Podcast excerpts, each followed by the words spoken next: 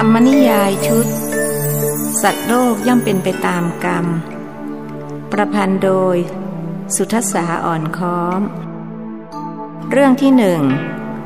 มักกะลีผล บทที่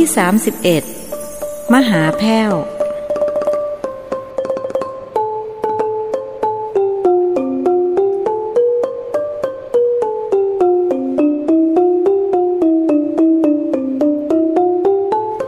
รือแดงนำผู้โดยสารมาถึงจุดหมายปลายทาง เมื่อเวลาตีสี่สามสิบใช้เวลาแล่นล่องถึง 14 ชั่วโมงครึ่ง ผิดกับเรือเขียวซึ่งใช้เวลาน้อยกว่าประมาณหนึ่งชั่วโมง คือออกจากเมืองสิงห์เวลาตีห้าถึงท่าเตียนหกโมงเย็น แต่ทิดพองเลือกมาเรือแดง ด้วยเหตุว่าเดินทางจากบ้านมาท่าเรือสะดวกกว่า เพราะหากมาเรือเขียวต้องออกจากบ้านเราๆตีสาม คนที่จะมาส่งยังท่าเรือก็จะพลอยลำบากไปด้วย ถึงบางกอกแล้วหรือครับลุง หนุ่มกันเชียงถามทิดพอง รู้สึกตื่นเต้นเพราะเพิ่งมาเป็นครั้งแรก ข้างหนุ่มเจริญก็รู้สึกอย่างเดียวกัน หากไม่ยอมแสดงออกด้วยเกรงคนอื่นจะหาว่าเป็นบ้านนอกเข้ากรุง ถึงแล้วที่เรือจอดนี่เขาเรียกว่าท่าเตียน เวลาจะกลับเมืองสิงห์ต้องมาลงเรือที่นี่ เรือแดงจะออกเวลาบ่ายสามถึงบ้านเราประมาณหกโมงเช้า ส่วนเรือเขียวออกสามทุ่ม ถึงบ้านเราสิบโมง ขากลับเรือแล่นทวนน้ำจึงใช้เวลามากกว่าขามา ทิดพองอธิบายให้เพื่อนลูกชายฟัง ผู้โดยสารต่างพากันขนสัมภาระของตนขึ้นจากเรือ คนเป็นพ่อค้าแม่ขายก็เตรียมขายสินค้าของตน ซึ่งมีทั้งขายเองและที่คนกลางมารับไปขาย แล้วเตรียมซื้อสินค้าจากบางกอกกลับไปขายยังท้องถิ่นตน เป็นอันได้กำไรทั้งขาขึ้นขาล่อง ขนสัมภาระขึ้นจากท่าเรียบร้อยแล้ว ทิดพองจึงพูดขึ้นว่า ต้องไปส่งเจ้าโก้ก่อน ประเดี๋ยวช่วยกันขนของไปฝากไว้ที่ท่าเรือตรงเชิงสะพานพุทธ แล้วค่อยไปวัดสะเกต คนทั้งสามช่วยกันหอบหิ้วข้าวของพรุงพรัง เดินจากท่าเตียนผ่านปากคลองตลาดมายังท่าเรือเชิงสะพานพุทธ กว่าจะถึงก็เหงื่อตกไปตามๆกัน ด้วยของนั้นหนัก ถึงท่าเรือที่จะไปบางแวก ทิดพองพูดกับคนคุมคิวเรือว่า ผมจะไปบางแวก แต่ต้องไปธุระที่วัดสะเกตก่อน ขอฝากของไว้ที่นี่ได้หรือไม่ชายผู้นั้นมองหน้าทิดพองแล้วถามว่า คุณจะไปบ้านใครหรือครับ ถ้าทางคุณคงจะมาจากต่างจังหวัด หนุ่มเจริญฟังบิดาคุยกับชายผู้นั้นแล้ว ตั้งข้อสังเกตว่า คนบางกอกเขาไม่พูดค่ากับเอง เหมือนอย่างคนบางม่วงหมู่ แต่เขาใช้คำว่าผมกับคุณแทน ตัวเขาจะต้องหัดพูดบ้าง ยายสอนว่าเข้าเมืองตาหลิวต้องหลิวตาตาม เขาจำคำของยายได้เสมอ ผมจะไปบ้านหลวงทาราครับ ทิดพองตอบชายผู้นั้นมองหน้าบิดาหนุ่มเจริญอีกครั้งแล้วถามว่า คุณคงจะเป็นบุตรชายหลวงทาราที่ไปมีครอบครัวอยู่ต่างจังหวัดใช่ไหมครับ เมื่อทิดพองพยักหน้า เขารีบยกมือไหว้พร้อมกล่าวคำขอโทษที่จำบุตรชายคุณหลวงไม่ได้ หลวงทาราท่านกว้างขวางมากนะครับ คนตำบลบางแวกรู้จักท่านทั้งนั้น ได้ยินว่าท่านเป็นระนาดเอก เคยตีระนาดถวายในหลวงรัชกาลที่หกเวลาที่พระองค์ทรงโขน ครับ คุณพ่อก็เคยเล่าให้ฟังอย่างนี้ ตกลงผมฝากของไว้ที่นี่นะครับ อีกชั่วโมงหรือสองชั่วโมงจะกลับมา ได้ครับ วางแอบแอบไว้แถวนี้แหละ ผมจะคอยดูแลให้ รับรองว่าไม่หาย หนุ่มเจริญนำเงินและสายสะพายที่ยายให้ติดตัวไปด้วย เคยได้ยินมาว่าคนบางกอกไว้ใจไม่ค่อยได้ จึงต้องป้องกันเอาไว้ก่อน คนทั้งสามพากันเดินจากท่าเรือเชิงสะพานพุทธมาถึงวัดสะเกตเมื่อเวลาหกโมงเช้า เข้าไปถามหามหาแพ้วตามกุฏิต่างๆ อยู่เป็นนาน พระส่วนใหญ่พากันออกไปบิณฑบาตโปรดสัตว์ แต่ก็มีหลายรูปที่ไม่ได้ออกบิณฑบาตซึ่งส่วนมากเป็นพระสูงอายุ แข้งขาไม่ค่อยดี ต้องอาศัยพระที่แข็งแรงกว่าบิณฑบาตมาเผื่อ บางครั้งก็มีญาติโยมนำอาหารใส่ปิ่นโตมาถวาย ปกติมักจะเป็นมื้อเพลนหนุ่มเจริญแอบตั้งข้อสังเกตว่า พระบางกอกท่านไม่ใคร่จะสนใจซึ่งกันและกันสักเท่าไรด้วยมีหลายรูปที่เขาพากันตอบว่า ไม่รู้จักมหาแพ้ว เกือบเจ็ดโมงเช้า เมื่อท่านกลับจากบินทบาทเขาจึงได้พบ ทิดพองพาเด็กหนุ่มทั้งสองเข้าไปกราบท่าน และรอให้ท่านฉันพัฒหารเสร็จเสียก่อน จึงสนทนาปราศัยด้วย กินข้าวกันเสียก่อน เรื่องอื่นค่อยว่ากันทีหลัง มหาแพ้วบอกคนทั้งสามหลังจากที่ท่านฉันพัตตาหารเรียบร้อยแล้ว กระผมยังไม่หิวครับ เดี๋ยวว่าจะกลับไปรับทานที่บ้าน บ้านไหน โยมมีบ้านอยู่แถวนี้หรือ อยู่บางแวกครับผม เป็นบ้านของบิดากระผมเองครับอ้อท่านพยักหน้าเป็นเชิงรับรู้หนุ่มกันเชียงส่งหนังสือที่บิดาฝากมาให้ท่าน ภิกษุวัยห้าสิบเศษรับมาอ่านและพูดกับเขาว่า เจ้าเป็นลูกชายนายลานดอกหรือ ครับผม หนุ่มกันเชียงตอบ พยายามสังเกตการพูดจาจากบิดาหนุ่มเจริญ จะมาอยู่กับหลวงลุงต้องขยันให้มากๆนะ ลูกศิษย์เก่าที่เพิ่งออกไป หลวงลุงส่งเรียนจนจบ ตอนนี้ไปรับราชการอยู่ที่หัวเมือง ถ้าเจ้าขยันเรียนก็จะประสบความสำเร็จเหมือนเขาอ้อต้องตื่นแต่เช้า คอยถือปิ่นโตตามหลวงลุงออกไปบินทบาทด้วยนะทำได้หรือเปล่า ได้ครับผม หนุ่มกันเชียงรับคำแล้วจบชั้นอะไรมา จะเรียนต่อที่ไหน จบมัธยมสามครับผม ตั้งใจว่าจะมาต่อมัธยมสี่แต่ยังไม่ทราบจะเรียนที่ไหน พ่อบอกว่าแล้วแต่หลวงลุงจะช่วยหาที่เรียนให้ครับผม ก็เห็นจะมีโรงเรียนสวนกุหลาบ เพราะใกล้หน่อย กระผมก็ว่าจะให้ลูกชายมาเรียนที่นั่นเหมือนกันครับ ทิดพองพูดขึ้น ดี โรงเรียนนี้เข้าวิชาแข็ง แต่คงจะเข้ายากสักหน่อย เพราะมีคนมาสมัครสอบกันมาก ต้องแข่งกับคนอื่นๆเขาฟังมหาแพ้วพูด หนุ่มน้อยทั้งสองก็ใจฝ่อด้วยว่าสอบผ่านมัธยมสามได้คะแนนคาบเส้นทั้งสองคน เรื่องนั้นคงต้องว่ากันอีกที อันที่จริงกระผมก็พอมีผู้หลักผู้ใหญ่ที่พอจะช่วยฝากฝังให้ แต่กระผมไม่ชอบวิธีนี้ อยากให้เด็กเข้าๆด้วยความสามารถของเขาเองครับ ดีอาตมาก็คิดแบบเดียวกับโยม และถ้าทุกคนคิดแบบนี้ เราก็จะได้คนเก่งจริงดีจริง มารับใช้ชาติบ้านเมือง จริงไหม จริงครับผม ถ้าเช่นนั้นกระผมเห็นจะต้องกราบลา หมดหน้าที่ของกระผมแล้ว ประเดี๋ยวกินข้าวกันเสียหน่อยค่อยไป อาหารมีเยอะแยะ มาอยู่วัดนี้ไม่ต้องกลัวอดนะพ่อหนุ่มชื่อกันเชียงใช่ไหม ใช่ครับผม ชื่อเล่นชื่อโกะครับ หนุ่มกันเชียงตอบ เอาแต่ชื่อจริงก็พอ ที่นี่เขาไม่ค่อยนิยมเรียกชื่อเล่นกัน แล้วพ่อหนุ่มชื่ออะไรล่ะ ท่านถามหนุ่มเจริญ กระผมชื่อเจริญครับ ดี ชื่อมีความหมาย ขอให้เจริญสมชื่อนะ ขอบพระคุณครับ หนุ่มน้อยประนมมือไหว้อยู่ที่นี่คงจะไม่เหมือนที่บ้านนอกนะ ต้องปรับตัวเข้ากับสภาพแวดล้อมให้ได้ ต้องฉลาดในการเลือกคบคน โดยเฉพาะที่วัดนี้มีลูกศิษย์ลูกหามากมาย บางคนก็ดีมาก บางคนก็ดีน้อย บางคนก็แทบไม่มีดีอะไรเลย ถึงพระก็เหมือนกัน ที่ดีก็มาก ที่มาอาศัยผ้าเหลืองหากินก็ไม่น้อย บางคนเขาไม่ได้มาบวชเพื่อหนีสงสาร แต่มาบวชพรานเข้าสุข บวชสนุกตามเพื่อน อย่างที่เขาแยกประเภทของการบวชไว้ เจ้าเคยได้ยินหรือเปล่า คนที่มาบวชนั้นมีกี่ประเภท ไม่ทราบครับ หนุ่มเจริญตอบ ไม่ทราบก็จะบอกให้ หลวงลุงประเมินไว้แล้ว คนที่มาบวชนั้นมีห้าประเภทด้วยกัน คืออกหัก หลักลอย คอยงาน สังขารเสื่อม เลื่อมใสสี่ประเภทแรกนั้นมีมาก ส่วนประเภทหลังคือบวชเพราะเลื่อมใสนั้นมีน้อย พระดีๆถึงได้หายากนักหนา แล้วบวชนี้สงสารหมายความว่าอย่างไรครับ หนุ่มกันเชียงถาม ก็มาบวชเพื่อจะหนีจากวัฏสงสารน่ะสิ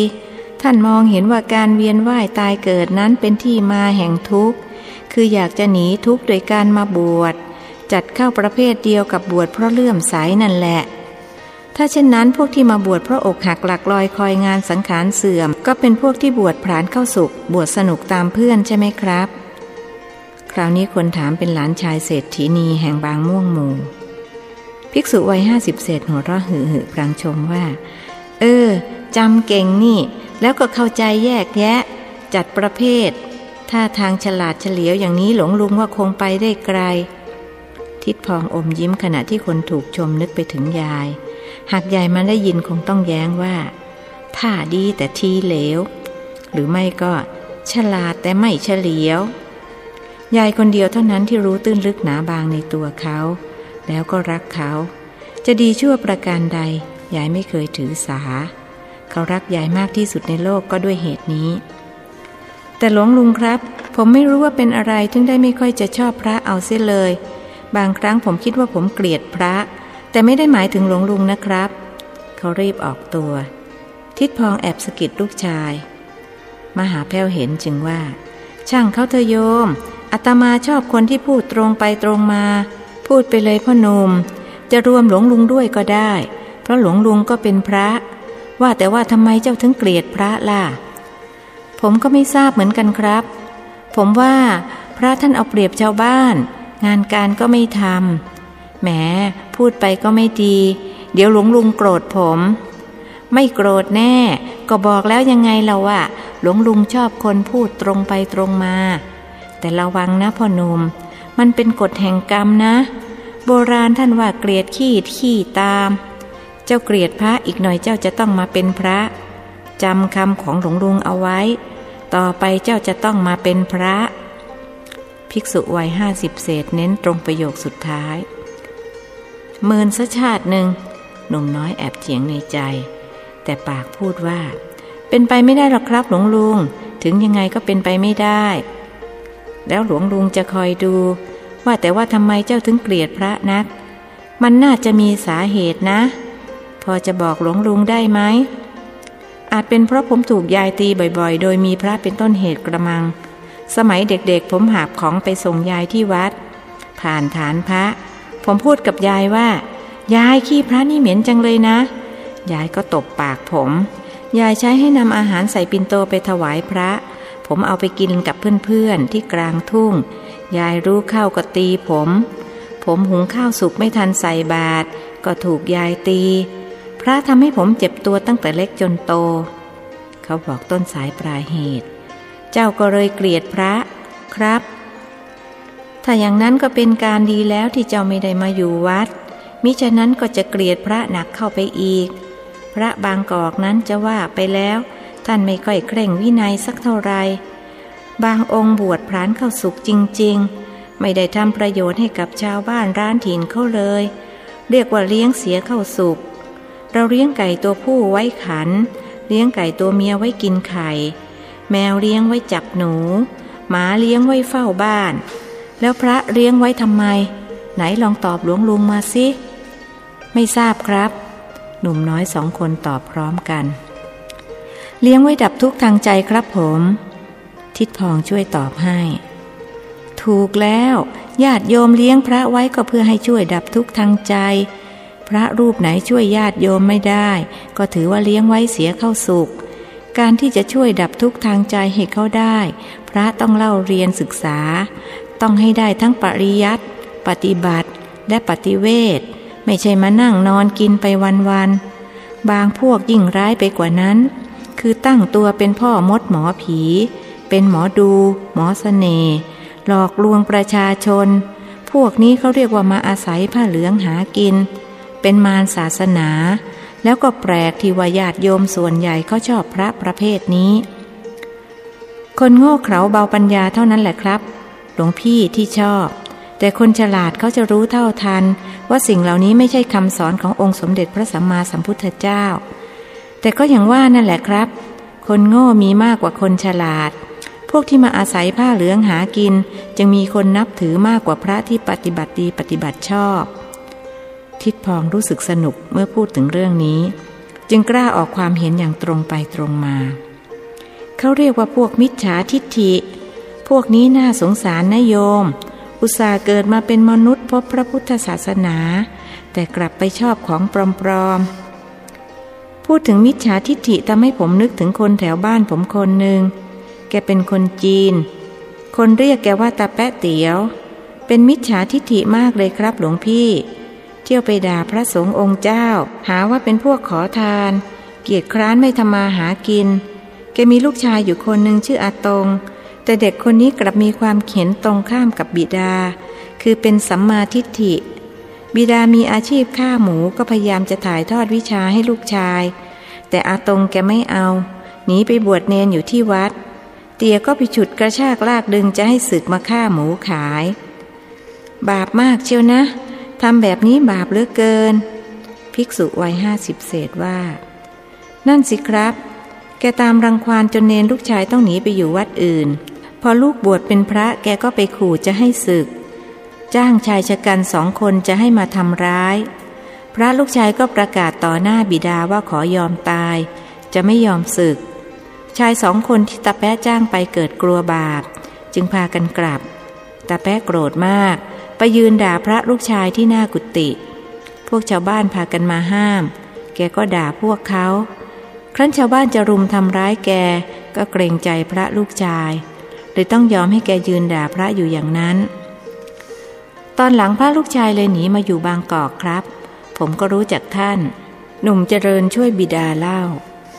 แต่แพ้ตายไปจะตกนรกไหมครับ หนุ่มกันเชียงถามขึ้น ไม่ต้องสงสัย คนมิจฉาทิฏฐิตายไปก็ต้องตกนรกทั้งนั้น หลวงลุงตอบ นรกมีจริงหรือครับ ลูกชายในลานถามอีก เจ้าไม่เชื่อกระนั้นหรือ มหาแพ้วย้อนถาม บอกไม่ถูกครับหลวงลุง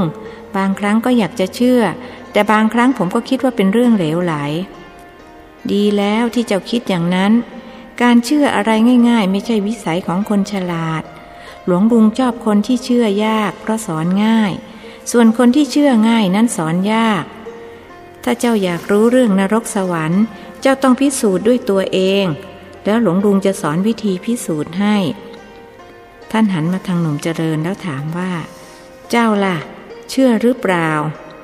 ไม่เชื่อครับ หนุ่มน้อยตอบทันใด ยายพูดกรอกหูเขาไม่เว้นแต่ละวัน แต่เขาไม่อยากจะเชื่อ ก็เขาเคยพิสูจน์มาแล้ว แล้วอยากพิสูจน์ไหม ผมพิสูจน์แล้วครับ พิสูจน์ยังไง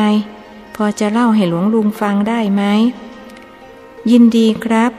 คือยายของผมมักพูดเรื่องนรกให้ฟังเสมอๆ เป็นต้นว่าคนที่ทำบาปตายไปจะต้องตกนรก ผมก็ถามยายว่า นรกอยู่ที่ไหน ยายบอกอยู่ใต้ดิน ผมก็เลยลองไปขุดดู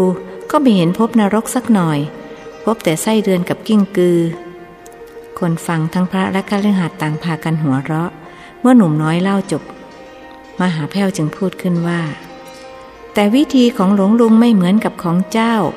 เอาเถอะ ถ้าสนใจแล้วจะสอนให้ รับรองว่าเจ้าจะพบนรก ไม่ใช่พบแต่ไส้เดือนกับกิ้งกือเหมือนครั้งที่แล้วอย่างแน่นอน เอาละคุยกันมานานแล้ว กินข้าวเสียก่อนแล้วจะได้นัดหมายเรื่องพาเจ้าหนุ่มสองคนนี้ไปสมัครเรียนที่โรงเรียนสวนกุหลาบ คนทั้งสามรู้สึกหิว จึงพากันรับประทานอาหารตามคำเชิญชวนของท่าน ลืมไปว่ายังไม่ได้ล้างหน้าแปรงฟัน เพราะนั่งมาในเรือตลอดคืน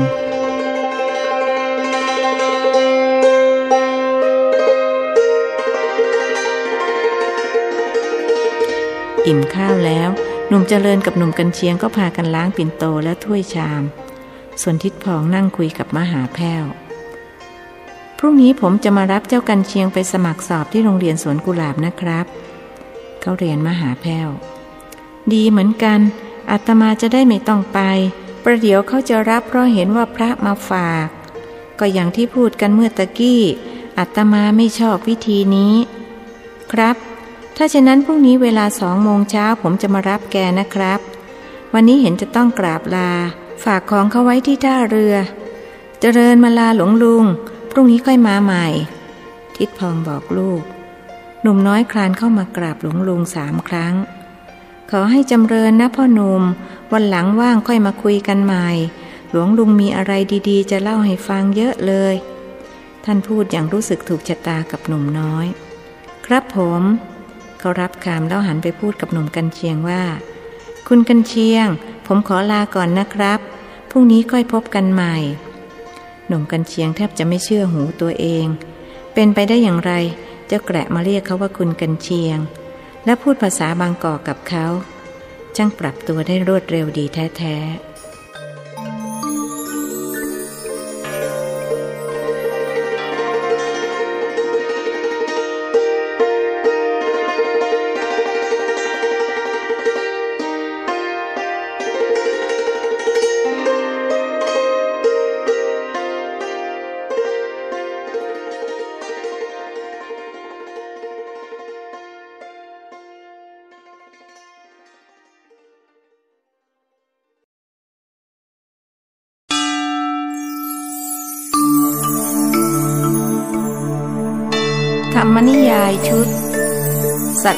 ย่อมเป็นไปตามกรรม ประพันธ์โดย สุทศาอ่อนค้อม เรื่องที่หนึ่งมักกะรีผล บทที่ 32 หลวงทารา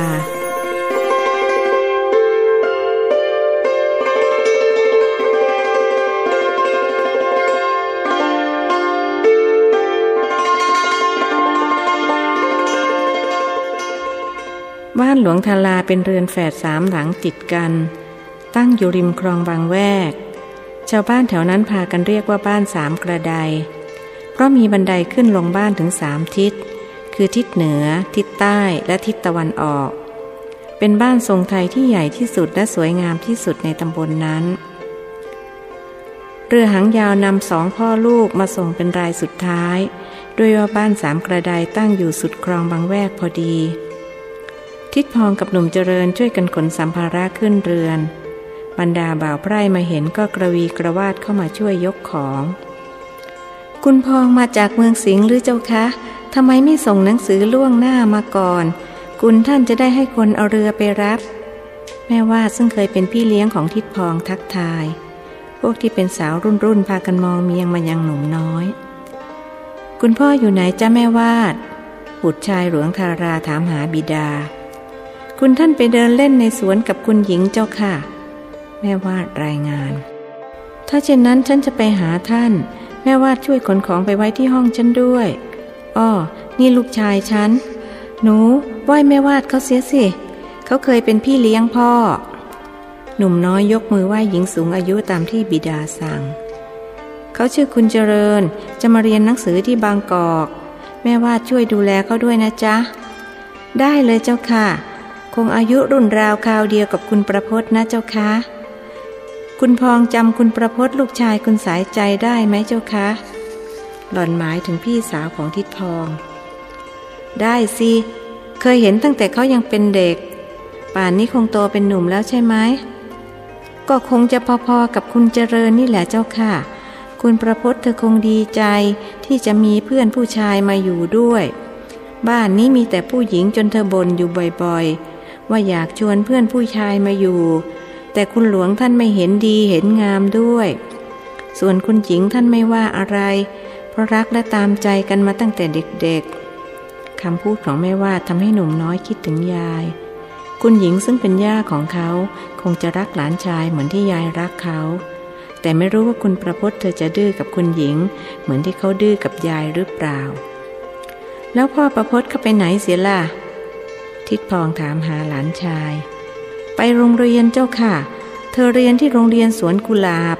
สอบเข้าได้เองโดยไม่ต้องให้คุณท่านฝาก เธอเรียนเก่งมากนะเจ้าคะ ปีนี้ขึ้นมัธยมห้าแล้วอ้อแล้วคุณพี่สายใจอยู่ที่ไหนล่ะเขาถามหาพี่สาว เตรียมอาหารอยู่ในครัวแน่เจ้าค่ะ ตั้งแต่คุณเปี่ยมไปอยู่กับภรรยาคนใหม่ คุณสายใจเธอเงียบลงไปมาก ไม่ค่อยพูดคุยกับใคร ตอนแรกๆแทบจะทำใจไม่ได้ คุณท่านต้องเตือนให้เอาทางพระเข้าคม แล้วคุณสายจิตลาเป็นยังไงบ้าง คราวนี้ก็ถามถึงน้องสาว คงสบายดีเจ้าค่ะ เธอมีลูกสาวห้าคน ฝากคุณตาคุณยายเลี้ยงไว้ ส่วนตัวเธอก็ไปอยู่หัวเมืองกับสามี นานๆจะมาเยี่ยมลูกสักครั้ง ลูกสาวเธอไม่ค่อยชอบเรียนหนังสือ แล้วก็ไม่ค่อยกินเส้นกับคุณประพศสักเท่าไร พวกเธอเรียนอยู่โรงเรียนราชินีปากคลองตลาดเจ้าค่ะ เอาละ ฉันยืนพูดกับแม่วาดมานานแล้ว จะขอไปหาคุณพ่อคุณแม่ที่ในสวนแล้วนะ เชิญเจ้าค่ะเชิญ เดี๋ยวจะได้มารับทานอาหารกลางวันร่วมกัน คุณสายใจเธอเป็นคนปรุงนะเจ้าคะดิฉันและเด็กๆคอยเป็นลูกมือ ไปหนูไปกราบคุณปู่คุณย่ากัน เขาเรียกลูกหนุ่มเจริญสงสัยนักว่า เหตุใดบิดาจึงเรียกเขาว่าหนูแทนที่จะเป็นไอ้หนู เหมือนตอนอยู่บ้านนอก อยากจะถามหากก็ไม่กล้า หลวงทารากับคุณหญิงห่วงกำลังเดินดูต้นไม้อย่างเพลิดเพลิน เห็นคนสองคนเดินเข้ามาหา คุณหญิงจึงถามขึ้นว่า คุณหลวง นั่นใครเดินมานั่น คงไม่ใช่ผู้ร้ายหรอกนะ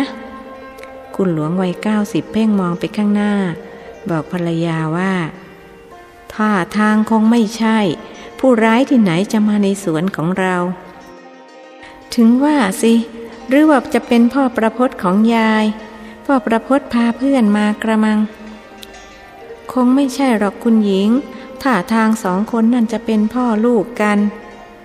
หรือว่าพ่อเปียมเขาเกิดจะมาเยี่ยมลูกเยี่ยมเมีย คุณหญิงห่วงคิดว่าคงเป็นบุตรเขยมากับหลานชาย ถ้าเป็นอย่างนั้นก็ดีนะสิ แม่สายใจจะได้หายโศกเศร้าเสียที คุณหลวงรู้สึกสงสารบุตรสาวที่ถูกสามีทอดทิ้งไปอยู่กับภรรยาน้อย ครั้งสองพ่อลูกเดินมาถึง ก็ก้มลงกราบที่เท้าของคุณหลวงกับคุณหญิง ผู้ซึ่งดีใจจนน้ำตาไหล พ่อพองหรอกหรือพ่อคุณของแม่หายหน้าหายตาไปเลยนะ แล้วนี่ใครกันล่ะ คุณหญิงห่วงถาม ตั้งแต่ไปอยู่บ้านนอก บุตรชายเคยลงมาเยี่ยมสองครั้ง และมาคนเดียว ลูกชายผมครับ ชื่อเจริญ หลานปู คุณหลวงรูปศีรษะหลานอย่างรักใคร่ คุณหญิงจึงชวนว่า เข้าไปคุยกันในบ้านเธอแดดจ้าแล้ว คนทั้งสี่พากันเดินกลับมาที่เรือนหลังใหญ่ สนทนาปราศัยไต่ถามสารทุกสุขดิบกัน จนเป็นที่พอใจแล้ว ทิดพองจึงพูดขึ้นว่า ผมจะเอาลูกมาฝากเรียนหนังสือที่บางกอก พรุ่งนี้จะพาไปสมัครสอบที่โรงเรียนสวนกุหลาบ ดีลูก พ่อรู้จักกับอาจารย์ใหญ่ เขาเคยมาเรียนดนตรีไทยกับพ่อ ถ้ายังไงพ่อจะเขียนหนังสือฝากไปด้วย คงไม่ต้องกระมังครับ หากไม่ได้เรียนที่นั่นกระผมก็จะให้เข้าวัดนวล เพราะใกล้บ้านดี อยู่สวนกุหลาบนั่นแหละ จะได้เป็นเพื่อนกับพ่อประพศคุณหญิงห่วงพูดขึ้น ถึงอย่างไรท่านก็รู้สึกรักหลานยายมากกว่า ส่วนหลานย่านั้นท่านยังไม่เคยคุ้น หน้าตาลูกสะพ้ยท่านก็ยังไม่เคยเห็น ตอนลูกชายแต่งงานก็มีแต่คุณหลวงไป ส่วนคุณหญิงไม่ชอบเดินทาง ด้วยกลัวความลำบาก และที่สำคัญกว่านั้นคือ ท่านไม่เห็นด้วยที่บุตรชายจะไปแต่งงานกับผู้หญิงบ้านนอก ท่านเคยคิดจะตัดลูกตัดแม่ ครั้นเห็นหน้าลูกหน้าหลานกลับใจอ่อน แต่ถึงยังไงเราก็จะไม่รักพ่อคนนี้เท่ากับพ่อประพจน์ของเรา คุณหญิงห่วงบอกตัวเอง ผมเกรงว่าจะสอบเข้าไม่ได้ครับ ทิดพองเรียนตามตรง ต้องได้สิหลานหลวงทาราสอบไม่ได้ก็อายเขาแย่ คุณหญิงห่วงว่า แท้จริงความรู้สึกสองอย่างกำลังต่อสู้กัน ใจหนึ่งอยากรักหลานย่าให้เท่ากับหลานยาย แต่อีกใจก็ยังระแวงสงสัย หลานยายนะหลานข้าแต่หลานย่าสิยังไม่รู้ว่าหลานไกลหนุ่มน้อยรู้สึกร้อนร้อนหนาวหนาวพอจะอ่านสายตาของผู้เป็นย่าออก จึงท่องคาถาเมตตามหานิยมที่ยายให้มาเมตตันจะสัพพโลกัสมิงมานะสัมภาวเยอปริมานัง พรางนึกในใจว่า คาถานี้ยายบอกแม้แต่หมากับผีก็ยังรัก คุณย่าไม่รักก็ให้รู้ไปสิ อายุเท่าไรแล้วพอเจริญ คุณหญิงห่วงถามสิบหกย่างสิบเจ็ดครับอ้ออายุเท่ากับพ่อประพศแล้วเรียนชั้นไหนจ๊ะ มัธยมสี่ครับ จบมัธยมสามมาจากบ้านนอก เรียนช้ากว่าพ่อประพศลายนั้นเขาอยู่มัธยมห้า ถ้าผมไม่สอบตกก็อยู่มัธยมห้าเหมือนกันครับ หนุ่มน้อยตอบทำไมถึงสอบตกล่ะ แสดงว่าขี้เกียจหรือไม่ก็ปัญญาไม่ดี คุณหญิง อย่าไปว่าหลานอย่างนั้นสิ หลวงทาลาปรามภรรยา ดิฉันไม่ได้ว่า เพียงแต่ถามดู เออหรือว่าคาถาสูตรนี้ไม่ขลัง เดี๋ยวขอลองอีกที หนุ่มเจริญนึกในใจ พรางท่องกรณียเมตสูตร ซึ่งจำได้แค่สองบรรทัด ผมต้องช่วยคุณยายทำงานครับ ผมไม่ได้อยู่กับคุณพ่อคุณแม่ รู้สึกขัดเขินที่ต้องเรียกคุณยายและคุณพ่อคุณแม่ เมื่อคนบางกอกก็นิยมอย่างนี้ ก็ต้องพูดอย่างนี้ คุณยายเข้ามาขอไปเลี้ยงตั้งแต่เล็ก ๆ ครับ ทิดพองบอกมารดา ถ้าเช่นนั้นพ่อเจริญก็รักยายมากนะสิ ครับ ผมรักคุณยายมาก รักเท่าๆกับคุณย่า ได้ผล เพราะคุณหญิงห่วงยิ้มแป้น รูปศีรษะหลานชายพลางว่า โถ พ่อคุณของย่า ช่างฉลาดพูดเหลือเกิน นี่ถ้าอยู่กับย่าไปนานๆ อาจจะรักย่ามากกว่ายายก็ได้นะจ๊ะ เมินซะชาติหนึ่งหนุ่มน้อยพูดในใจ แต่ปากกลับว่า ผมก็คิดอย่างนั้น คุณย่าสวยกว่าคุณยายตั้งแยะ รูปร่างก็สวยพูดจาก็ไพเราะ คุณยายอ้วนตุตะ แล้วก็ชอบดุผมเรื่อย พูดไปแล้วก็แอบขอขมาในใจว่า ยายครับโปรดอโหสิกรรมให้ผมด้วย ผมจำเป็นต้องเอาตัวรอดถึงได้โป้ปดมดเท็จ ถ้าคุณย่าห่วงไม่รักผม ผมก็คงอยู่ที่นี่ไม่ได้ แต่ถึงอย่างไรผมก็จะไม่รักใครมากไปกว่ายายของผม พูดเก่งจริง ๆ หลานย่า ดูสิ อายุเท่านี้ยังฉลาดถึงปานนี้ท่าทางจะฉลาดหลักแหลมกว่าพ่อประพจน์อีกนะ หรือคุณหลวงว่ายังไง ท่านถามความเห็นสามี คุณหลวงได้แต่ยิ้ม ข้างหนุ่มเจริญแอบนึกในใจว่าคาถาของพระพุทธเจ้าเริ่มทำงานแล้ว ยายเราฉลาดรอบคอบเหลือเกินที่ให้คาถานี้มา คุณพ่อครับ ผมยังไม่ได้ไปกราบคุณพี่สายใจเลย ป่านนี้เธอคงรู้จากแม่วาดแล้วว่าผมมา หนูไปกราบคุณป้ากัน คุณหญิงจึงว่า ไปเลยลูก ไปฝากเนื้อฝากตัวกับคุณป้าเขาเสีย เขาจะได้ทำกับข้าวอร่อยๆให้กิน จะได้อ้วนท้วนขึ้นมาอีกสักนิด หนุ่มน้อยจึงเดินท่องคาถาไปตลอดทาง กระทั่งถึงครัว เขาทำให้คุณย่ารักได้แล้ว คราวนี้ก็จะทำให้คุณป้ารักบ้าง สองพ่อลูกเข้าไปไหว้คุณสายใจ ซึ่งกำลังเตรียมอาหารอยู่ในครัว เห็นหน้าหลานชาย คุณสายใจนึกรักขึ้นมาทันที จึงพูดขึ้นว่า พี่ทราบจากแม่วาดแล้วว่าเธอกับลูกมา แต่ไม่ได้ออกไปต้อนรับ เพราะกำลังยุ่งคงไม่ว่ากันนะ ใครจะกล้าว่าคุณพี่เราครับ ว่าแต่ว่าผมขอฝากหลานด้วย จะให้เรียนหนังสืออยู่ที่บางกอกนี่ ก็ดีนะสิพ่อประพจน์ของพี่จะได้มีเพื่อน บ้านนี้มีแต่พวกสาวๆ ก็ลูกของแม่สายจิตเขานั่นแหละ มีเข้าไปได้ตั้งห้าคน ไม่ค่อยกินเส้นกับพ่อประพจน์สักเท่าไร เขาเคยขออนุญาตคุณตาจะเอาเพื่อนผู้ชายมาอยู่ด้วย แต่คุณตาไม่อนุญาต คราวนี้คงจะได้เพื่อนสมใจละสิ แถมเป็นญาติกันอีกด้วย คุณสายใจพูดไป มือก็ผัดข้าวในกระทะไป หนุ่มเจริญจึงพูดขึ้นว่า คุณป้ามีอะไรให้ผมช่วยไหมครับ ผมทำกับข้าวให้คุณยายทานทุกวันตำน้ำพริกก็ได้นะครับ ดีจริง วันหลังต้องขอลองชิมฝีมือบ้างละ พ่อประพจน์ของป้าเสียอีก ที่ทำอะไรไม่เป็นเอาเสียเลย แต่เธอก็เรียนเก่งนี่ครับ ได้ยินแม่วาดพูดว่าเธอเรียนเก่งมากทีเดียว ส่วนผมสอบตกซ้ำชั้น ที่จริงก็ต้องเรียนมัธยมห้าเหมือนคุณประพจน์แต่สอบตกเลยต้องอยู่มัธยมสี่ หนุ่มน้อยแซงพูดถ่อมตัว ซึ่งคงจะดีกว่าการพูดยกตนข่มท่าน คนเราก็อย่างนี้แหละหลานเอ้ย มีดีบ้างไม่ดีบ้าง ไม่มีใครจะดีไปหมดเสียทุกอย่าง เช่นเดียวกับไม่มีใครที่จะเลวไปหมดเสียทุกอย่าง จริงไหม จริงครับคุณป้า ข้อสำคัญคือถ้าเรารู้ว่าเราไม่ดีตรงไหน ก็ต้องยอมรับ และพยายามแก้ไขปรับปรุงให้ดีขึ้น เรียกว่าต้องหมั่นพิจารณาสำรวจตรวจสอบตัวเอง อย่างผมรู้ตัวว่าเรียนไม่เก่ง ก็ต้องเอาใจใส่เรื่องการเรียนเป็นพิเศษ ถูกต้องที่สุด แม้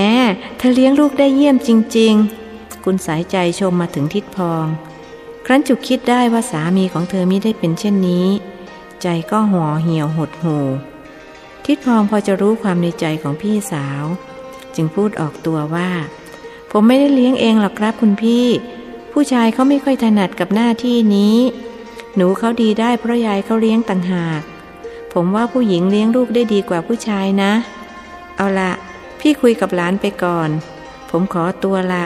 ขอไปอาบน้ำล้างหน้าให้ชื่นใจหน่อย แล้วพ่อเจริญอาบน้ำล้างหน้าหรือยัง ป้าว่าไปเตรียมรับประทานกลางวันดีกว่า วันหลังค่อยคุยต่อ วันนี้หนูคงเหนื่อยแย่ เดินทางข้ามคืนข้ามวันอย่างนี้ หนุ่มน้อยจึงได้โอกาสลุกตามบิดาไปอาบน้ำเปลี่ยนเสื้อผ้า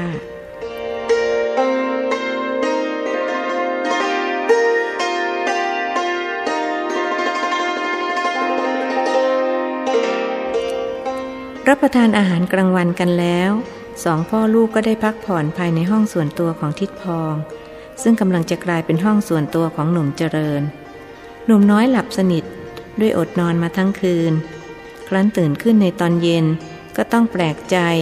เมื่อบ้านดูคึกคักไม่เงียบเหงาเหมือนเมื่อตอนกลางวัน คุณประพศกับจากโรงเรียนได้ทราบจากมารดาและบ่าวไพร่ว่าจะมีคนมาอยู่ด้วยก็ดีใจนักหนา คอยด้อมด้อมมองมองอยู่แถวหน้าประตูห้องของน้าชาย ข้างพวกสาวน้อยทั้งห้าที่เป็นนักเรียนราชินี ก็พากันลิงโลดที่จะมีสมาชิกเพิ่มขึ้น คุณสายจิตมีลูกสาวห้าคน คนโตอายุ 16 คนที่สองสิบสี่คนที่สามและที่สี่เป็นคู่แฝดกัน อายุ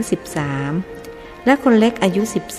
12 ทันทีที่เปิดประตูห้องออกมา หนุ่มเจริญก็ได้พบกับคุณประพศซึ่งคอยเฝ้าดูอยู่ พวกสาวๆก็มายืนหน้าสลอนคอยทักทาย สวัสดีครับคุณเจริญ พอคุณประพศพูดจบ พวกสาวๆก็ประสานเสียงขึ้นพร้อมกันว่า สวัสดีค่ะคุณเจริญ หนุ่มน้อยยิ้มให้คนทั้งหกคุณประพศหันไปทำตาเขียวใส่แม่สาวน้อยทั้งห้าเรื่องอะไรมาเรียนปากผม จะไปไหนก็ไปกันเถิดไปผมจะคุยกับคุณเจริญ พวกเราไม่ได้เรียนปากคุณ แต่พวกเราก็อยากคุยกับคุณเจริญเหมือนกัน นางสาวสายแก้วพี่สาวคนโตเถียงแทนน้องๆแต่คุณเจริญก็คงไม่ชอบคุยกับผู้หญิงหรอก ผมเองยังไม่ชอบ พวกผู้หญิงนี่เรื่องมาก จริงไหมครับคุณเจริญ หนุ่มน้อยอยากจะรับรองคำพูดนั้น เขาเข้าใจคุณประพศด้วยตัวเขาก็มีพี่สาวถึงเก้าคน แต่แล้วก็พูดได้เพียงว่า ผมมีพี่สาวเก้าคน แล้วก็มีเพื่อนหญิงอีกเกือบยี่สิบเลยออกจะคุ้นๆอาหารมื้อเย็นขาดทิดพองไปคนเดียว เพราะเขาถือศีลแปด คนอื่นๆ นอกนั้นต่างรับประทานกันอย่างอร็ดอร่อย คุณหลวงและคุณหญิงมีความสุขกว่าทุกวัน ด้วยมีทั้งหลานปู่หลานตาหลานย่าและหลานยาย หนุ่มเจริญรู้สึกเอ็นดูคุณประพศมากกว่าห้าพี่น้อง เพราะเห็นว่าเธอขาดความอบอุ่นจากบิดา ตัวเขาคงจะอยู่บ้านนี้ได้อย่างมีความสุข จะทุกข์อยู่เรื่องเดียวเท่านั้นคือคิดถึงยาย ป่านชนี้ยายก็คงจะคิดถึงเขาเช่นกัน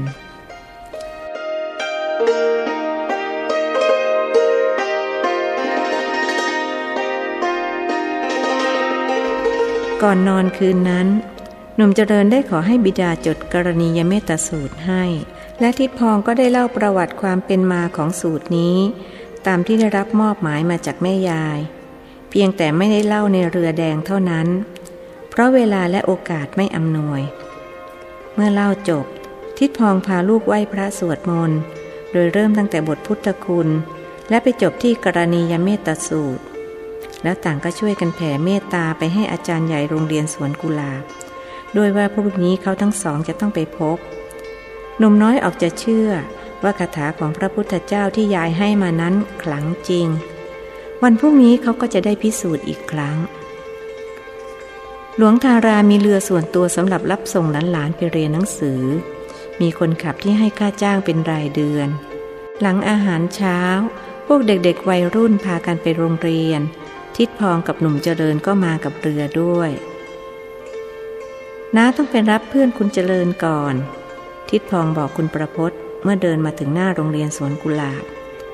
คุณประพศจึงต้องเดินเข้าไปในโรงเรียนแต่ผู้เดียว ส่วนสาวน้อยทั้งห้าแยกย้ายกันตั้งแต่ขึ้นจากเรือ เพราะโรงเรียนราชินีอยู่ติดกับท่าเรือนั่นเอง กรณียเมตสูตรที่ยายกำชับให้ท่องนั้น ช่างมีอนุภาพเกินกว่าจะพรรณนา ด้วยว่าเมื่อคนทั้งสามพบอาจารย์ใหญ่ ท่านก็แจ้งว่าทางโรงเรียนได้ผ่านการสอบคัดเลือกไปเรียบร้อย และเปิดเรียนมาหนึ่งสัปดาห์แล้ว บังเอิญเมื่อสองวันก่อน นักเรียนคนหนึ่งเกิดจมน้ำตาย เพราะลงไปเล่นน้ำในแม่น้ำเจ้าพยา และเป็นตะคริวว่ายเข้าฝั่งไม่ได้ จึงมีที่ว่างหนึ่งที่สำหรับหนุ่มเจริญจรูนรัตซึ่งพออาจารย์ใหญ่เห็นนามสกุล และรู้ว่าเป็นหลานครูบาอาจารย์ จึงยินดีรับไว้ ส่วนหนุ่มกันเชียงนั้นไม่มีที่ว่าง แล้วพักอยู่ที่ไหน อาจารย์ใหญ่ถามหนุ่มกันเชียง อยู่วัดสะเกตครับ อยู่กับพระซึ่งเป็นญาติกันกับคุณพ่อผม พระรูปนั้นท่านชื่ออะไร พระมหาแพ้วครับอ้อเธอเป็นหลานมหาแพ้วหรอกหรือพอดีทางโรงเรียนกำลังจะมีหนังสือไปนิมนต์ท่านมาช่วยสอนวิชาศิลธรรม ทางเราได้ยินกิตติศัพท์มาว่าท่านเป็นพระปฏิบัติดีปฏิบัติชอบ ถ้าเช่นนั้นเห็นจะต้องรับเธอเข้าไว้เรียนที่นี่ ท่านจะได้ไม่กล้าปฏิเสธ ได้ยินอาจารย์ใหญ่พูด ทั้งทิดพองและลูกชายต่างคิดตรงกันว่า กรณียเมตสูตรช่างศักดิ์สิทธิ์แท้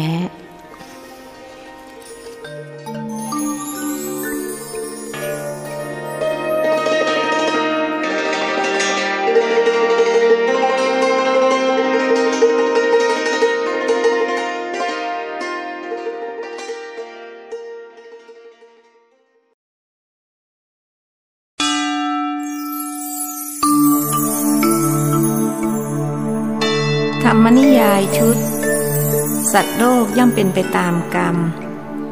ประพันธ์โดย สุทศาอ่อนค้อม เรื่องที่หนึ่งมักกะรีผล บทที่ 33 จดหมายถึงยาย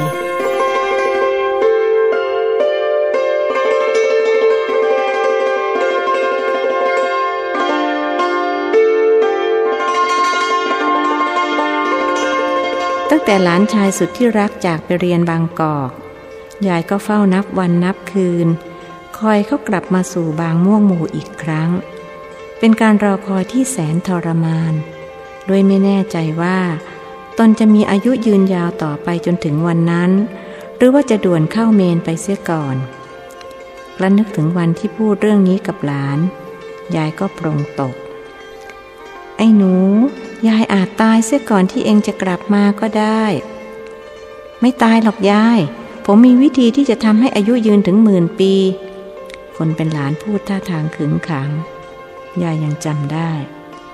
คงไม่อยากอยู่ถึงหมื่นปีหรอก เอาแค่ร้อยปีก็พอ หรือร้อยกับหนึ่งปีก็ได้ ยายยึดหลักสันโดษ แต่พอครบร้อยหนึ่งยายก็ต้องขอเป็นร้อยสอง พอครบร้อยสองก็อยากให้เป็นร้อยสามร้อยสี่ไปเรื่อยๆ ไม่จริงไม่จริง ยายเป็นคนมีสัจจะ พูดคำไหนต้องเป็นคำนั้น เองบอกมาก็แล้วกัน ว่าทำยังไงถึงจะอยู่ได้ถึงร้อยกับอีกหนึ่งปี คนถามอยากรู้ จ่ายค่ายกครูมาก่อนสิครับ ของอย่างนี้มันต้องมีค่ายกครู ไม่งั้นก็ไม่ศักดิ์สิทธิ์หลานชายได้โอกาส นี่เองตั้งตัวเป็นครูบาอาจารย์แล้วหรือ น่าสงสารลูกศิษย์เองจังเลยนะทำไมละยาย อ้าว ก็ขนาดครูยังสอบตก แล้วลูกศิษย์จะไม่แย่กว่านี้หรือ ยายทำท่าดูแคลน มันก็ไม่แน่เสมอไปหรอกยาย สิทธิ์ที่เก่งกว่าครูก็มีถมเถไป เขาเรียกว่าอติชาติสิทธิ์ไงล่ะ แล้วทำไมเองถึงไม่เป็นอติชาติสิทธิ์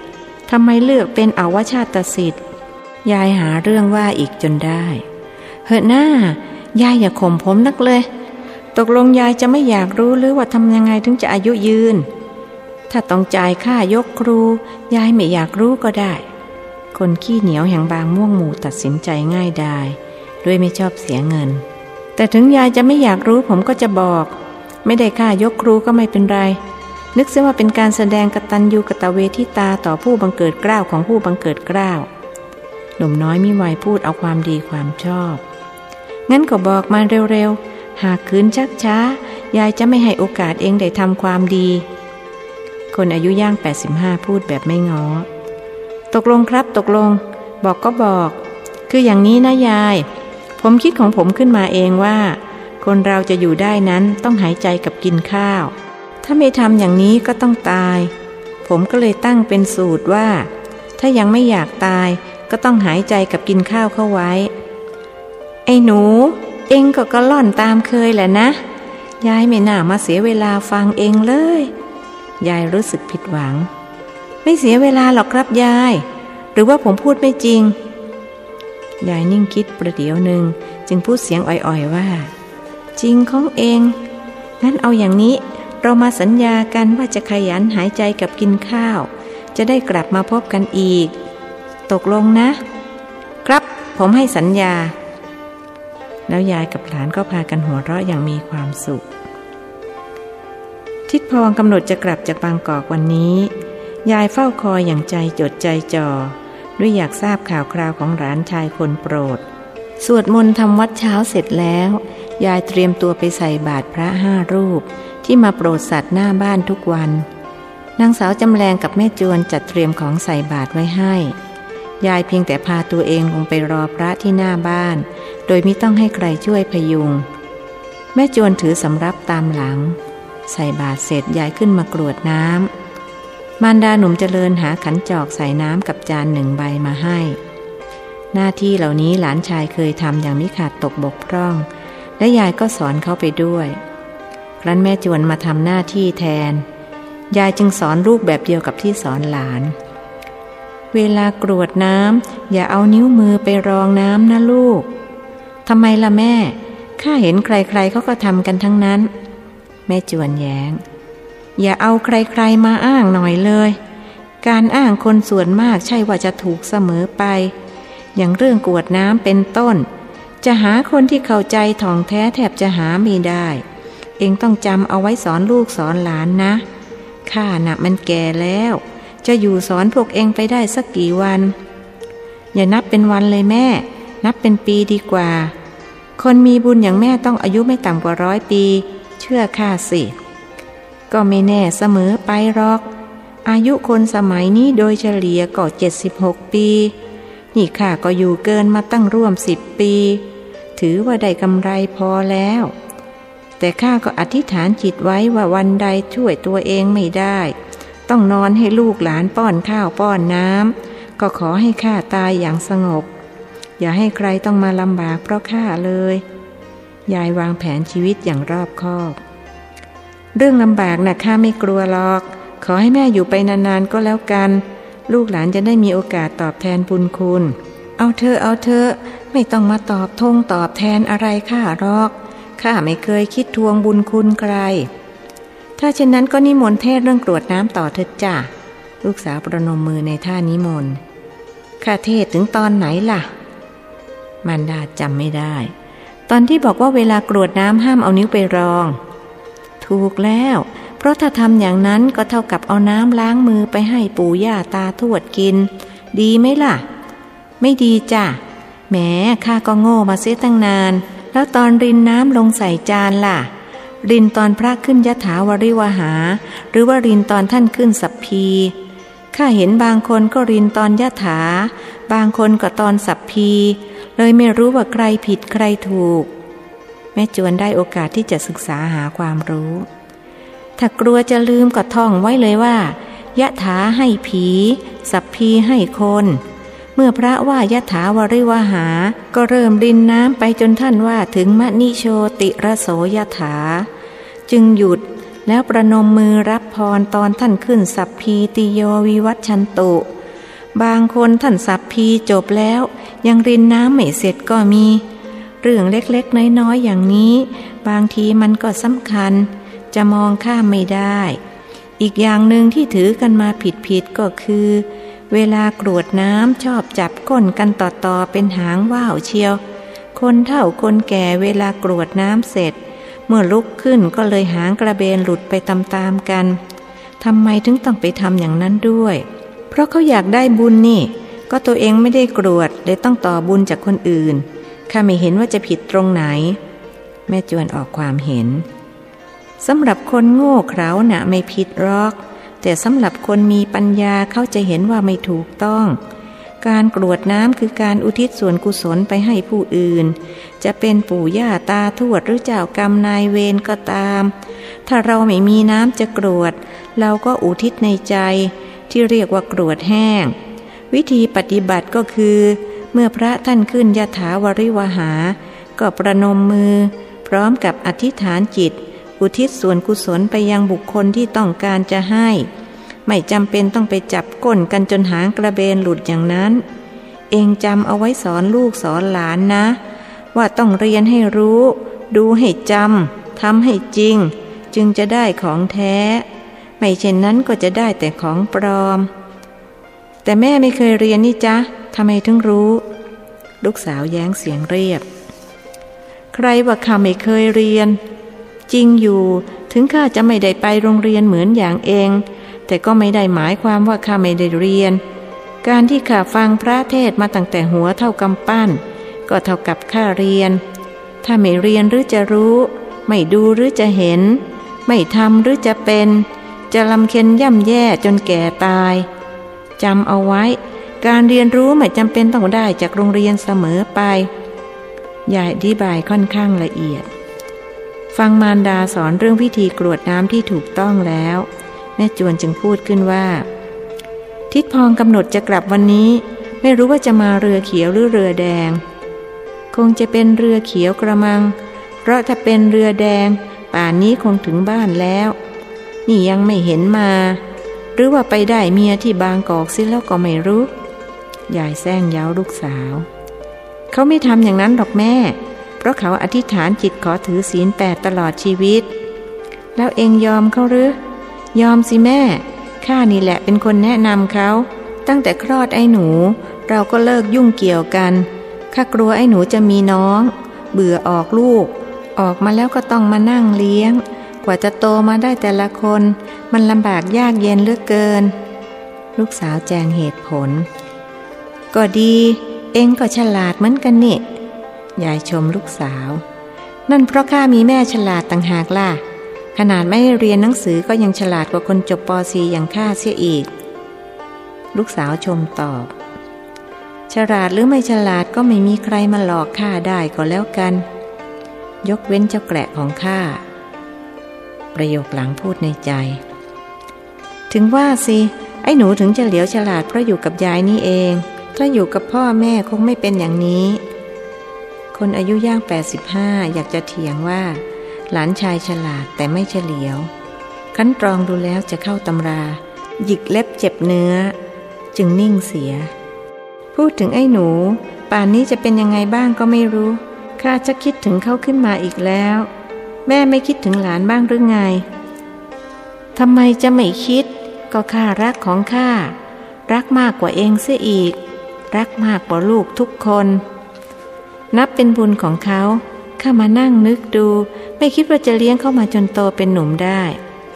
ที่โตเป็นหนุ่มนะ่ะข้าเลี้ยงต่างหาก ไม่ใช่เอง มารดาขัดขึ้น คงจะจริง เพราะถ้าแม่ไม่เอามาเลี้ยง ป่านนี้เขาอาจจะไปเกิดใหม่แล้ว ตอนเล็กๆเขาซนลึกเกิน พอหัดเดินเตาะแตะเตาะแตะก็ตกบ้านไปตั้งห้าหกครั้งข้ายังจำได้ติดตา ตอนตกครั้งแรกอายุขวบกว่า กำลังน่ารักน่าชัง วิ่งตกเรือนหัวไปฟาดกับเล้าเป็ด ร้องไห้จ้าเลย ข้างี้ทำอะไรไม่ถูก ร้องเสียงหลงเป็นผีเข้า หนูเอ้ย ลูกแม่เป็นยังไงบ้าง เจ็บมากไหมลูก ยังจำเสียงตัวเองได้ วิ่งงกงกเงินเงินลงไปอุ้มลูกมากอดไว้เดชบุญที่เขาไม่เป็นอะไรมาก แค่หัวแตกเลือดซิบซิบเท่านั้น เกิดเขาคอหักตาย ข้าเห็นจะต้องฆ่าตัวตายตามเป็นแน่แท้ ถ้าเองทำอย่างนั้นจะต้องไปตกนรกห้าร้อยชาติ เมื่อมาเกิดเป็นคนก็ต้องฆ่าตัวตายติดติดกันอีกถึงเจ็ดชาติ จึงจะหมดเวรหมดกรรม อย่าไปทำเชียวนะเอง นี่หลวงพ่อช้างท่านสอนข้าไว้ เองจำเอาไปสอนลูกสอนหลานด้วย มารดาได้โอกาสเทศอีกครั้ง ถึงอย่างนั้นเชียวหรือ ดีนะว่าไอ้หนูไม่เป็นไร ไม่เช่นนั้นข้าคงตกนรกอย่างที่แม่ว่า แต่ก็แปลกนะแม่ ไอ้หนูของข้าถ้าจะมีเทวดารักษา เพราะตกบ้านตั้งห้าหกครั้งยังรอดมาได้ แม่มาอุ้มขึ้นบ้าง พ่อมาอุ้มบ้าง ยายมาอุ้มบ้าง แม่จำได้หรือเปล่าทำไมจะจำไม่ได้ วันนั้นเองกำลังนั่งห่อข้าวต้มหัวงอก ไอ้หนูเขาอยากจะกินน้ำมะพร้าว เห็นยายขึ้นหัวกระไดมา ก็วิ่งเข้าหา ปากก็ร้องว่า ยายจ๋ากินน้ำพร้าวยายจ๋ากินน้ำพร้าวมือข้างหนึ่งหิ้วมะพร้าว อีกข้างหนึ่งถืออีโต้ แล้วก็วิ่งตกบ้านไป เองลมจับเลย กลัวลูกตาย ข้าต้องลงไปอุ้ม คนกระเด็นไปทางมะพร้าวกับอีโต้กระเด็นไปอีกทาง ข้าเองก็แทบจะเป็นลม อาศัยว่าสติดี เลยลงไปอุ้มหลานขึ้นมาได้ นี่ถ้าเทวดาไม่รักษาก็คงได้ไปเกิดใหม่อย่างที่เองว่านั่นแหละ เสียงนางด่างกับนางดำเห่ากันโชคขึ้น แล้วก็เงียบไป ยายลุกเดินไปที่หน้าต่าง มองเห็นทิดพองหิ้วของพรุงพรังเดินเข้ามา จึงบอกลูกสาวด้วยความดีใจ ผัวเองมาแล้ว ช่างอายุยืนเสียจริง เพิ่งพูดถึงอยู่ยกยก จำแรงเอ้ย ไปช่วยพ่อเองถือข้าวถือของหน่อย นางสาวจำแรงวิ่งปราดลงไปหาบิดา ยกมือไหว้ แล้วรับข้าวของมาช่วยถือ บางกอกสนุกไหมพ่อ หล่อนถามอย่างตื่นเต้น ก็ดีเหมือนกัน แม่เองอยู่ที่นี่ใช่ไหม เขาถามหาภรรยา จ้าบนหาแต่เจ้าแก่ทุกวัน ทั้งแม่ทั้งยายนั่นแหละ ข้างี้ลำคาญจะแย่ เองอิจฉาน้องก็ว่าเธอบิดารู้เท่าทัน ใครจะไปอิจฉามันข้าดีกว่ามันตั้งเยอะแยะ ถ้ามันดีกว่าข้าก็ว่าไปอย่าง นางสาวจำแรงพูดถึงคู่ปรับ พอแล้วพอแล้ว คนมาเหนื่อยๆอย่าทำให้อารมณ์เสีย เดี๋ยวได้เจ็บตัวหรอก ลูกสาวรู้ฤทธิ์มือผู้เป็นพ่อดี จึงจำต้องนิ่ง วางของไว้ในเรือนแล้วเลี่ยงออกไปทางด้านท้ายครัว ด้วยท่าทางกระเงากระงอด ทิดพองเดินเข้าไปคุกเข่าต่อหน้าแม่ยาย พรางยกมือไหว้ แม่จวนไหว้สามีซึ่งจากกันไปนานถึงสิบวัน มาเรือแดงหรือเรือเขียวล่ะทิดพอง แล้วไอ้หนูของข้าเป็นยังไงบ้าง ยายถามสองประโยคในคราวเดียวกัน มาเรือแดงครับบังเอิญพวกพ่อค้าแม่ค้าเขาขนของขึ้นลงกันแทบจะทุกท่าที่เรือจอด เลยทำให้เสียเวลาไปร่วมสองชั่วโมง ส่วนไอ้หนูก็สบายดีครับ เขาฝากหนังสือมาถึงแม่ด้วย ลูกเขยตอบชัดถ้อยคำอยู่ไหนล่ะ แม่จวนอ่านให้ขับฟังหน่อยสิทิดพองเอามือล้วงเข้าไปในอกเสื้อ หยิบกระดาษซึ่งพับเป็นรูปสี่เหลี่ยมออกมาส่งให้ภรรยา แม่จวนคลี่ออกอ่านให้มันดาฟัง เขียนที่บ้านสามกระไดลูกสาวอ่านออกเสียง บ้านสามกระไดเป็นยังไงนะทิดพอง บ้านที่ว่าเนี่ย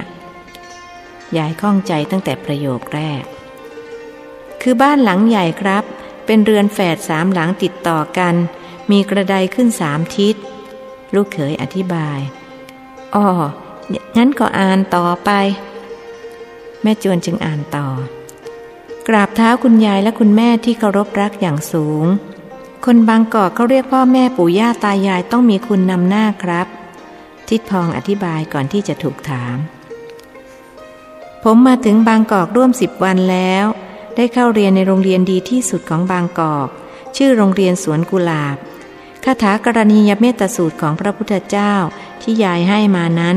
ขลังและศักดิ์สิทธิ์มาก ผมเข้าโรงเรียนนี้ได้ก็เพราะคาถานี้ ผมอยู่บ้านคุณปู่คุณย่ามีความสุขมาก ไม่ต้องตักน้ำทีละยี่สิบโอ่งเหมือนอยู่บ้านเรา เขามีน้ำก๊อกใช้ แค่เอามือบิดก๊อก น้ำก็ไหลออกมาแล้ว แต่ผมก็คิดถึงคุณยายมาก คุณยายอย่าลืมสัญญาที่ให้ไว้กับผมนะครับ ว่าจะขยันหายใจกับกินข้าว แล้วเราจะได้กลับมาอยู่ด้วยกันอีก คุณพ่อจะรีบกลับ ผมต้องรีบเขียนให้จบ ประเดี๋ยวจะไม่ทันเรือแดง ซึ่งจะออกจากท่าเตียนบ่ายสามโมงถึงเมืองสิงห์หกโมงเช้า ผมฝากแอปเปิลมาให้คุณยายกับคุณแม่ด้วย ถ้าคุณยายรู้ราคาว่าผลละเท่าไหร่คงรับทานไม่ลง เพราะเสียดายเงิน ผมไม่ได้ซื้อเองหรอกครับ คุณป้าสายใจพี่สาวของคุณพ่อเขาซื้อให้ เป็นผลไม้เมืองหนาว ส่งจากนอกเข้ามา จึงมีราคาแพง แต่รสชาติผมว่าสู้ผลไม้บ้านเราไม่ได้ผผมส่งมาสามผล ให้คุณยายคุณแม่ และคุณจำแรงคนละผล คุณจำแรงเธอคงดูแลคุณยายอย่างดีนะครับ สุดท้ายนี้ ผมขออำนาจคุณพระศรีรัตนตรัย จงปกป้องคุ้มครองคุณยายและคุณแม่ ให้พ้นจากอันตรายทั้งปวง ขอให้มีอายุยืนยาวถึงร้อยกับหนึ่งปีเทิน ด้วยความเคารพอย่างสูง เจริญจรูนรัตวงเล็บแกละจดหมายไม่ได้ลงวันที่หรือ ยายถามอย่างคนรอบคอบ ไม่ได้ลงจ้ะลูกสาวตอบอ้ออย่างนี้นี่เล่าถึงได้ตกภาษาไทยอยู่บ่อยๆ ยายหาที่ติเตียนจนได้ ทิดพองลุกขึ้นไปหยิบแอปเปิลมาส่งให้ ยายพิจารณาสิ่งกลมๆเขียวๆในมือแล้วพูดว่า หน้าตามันก็เหมือนพุทราบ้านเรานั่นแหละ เพียงแต่ลูกใหญ่กว่า ของแปลกๆดีๆ อย่างนี้ข้าไม่กินหรอก จะเอาไปถวายสมภารวัดศรัทธาพิรม คนห่วงบุญมากกว่าห่วงตัวเองว่า ดีจ้ะข้าขออนุโมทนา แล้วข้าจะแบ่งส่วนของข้าให้แม่ครึ่งลูก แม่จวนเสนอ เออ ขอบใจ ดีเหมือนกันข้าจะได้รู้ว่าผลไม้เมืองนอกมันรสชาติเป็นยังไง นางสาวจำแรงเดินมาได้ยินเข้าพอดี จึงสับพยอกว่า รับรองยายได้เอาไปคุยอวดคนทั้งบางเจละคราวนี้ ยายค้อนงามๆสามวง ใส่นางคนแสนรู้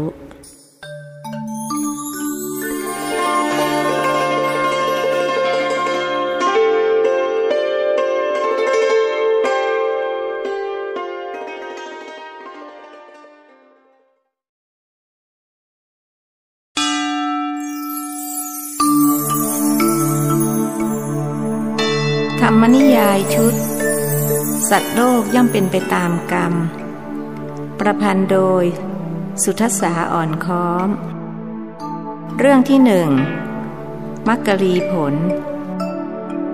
บทที่ 34 บ้านสามกระได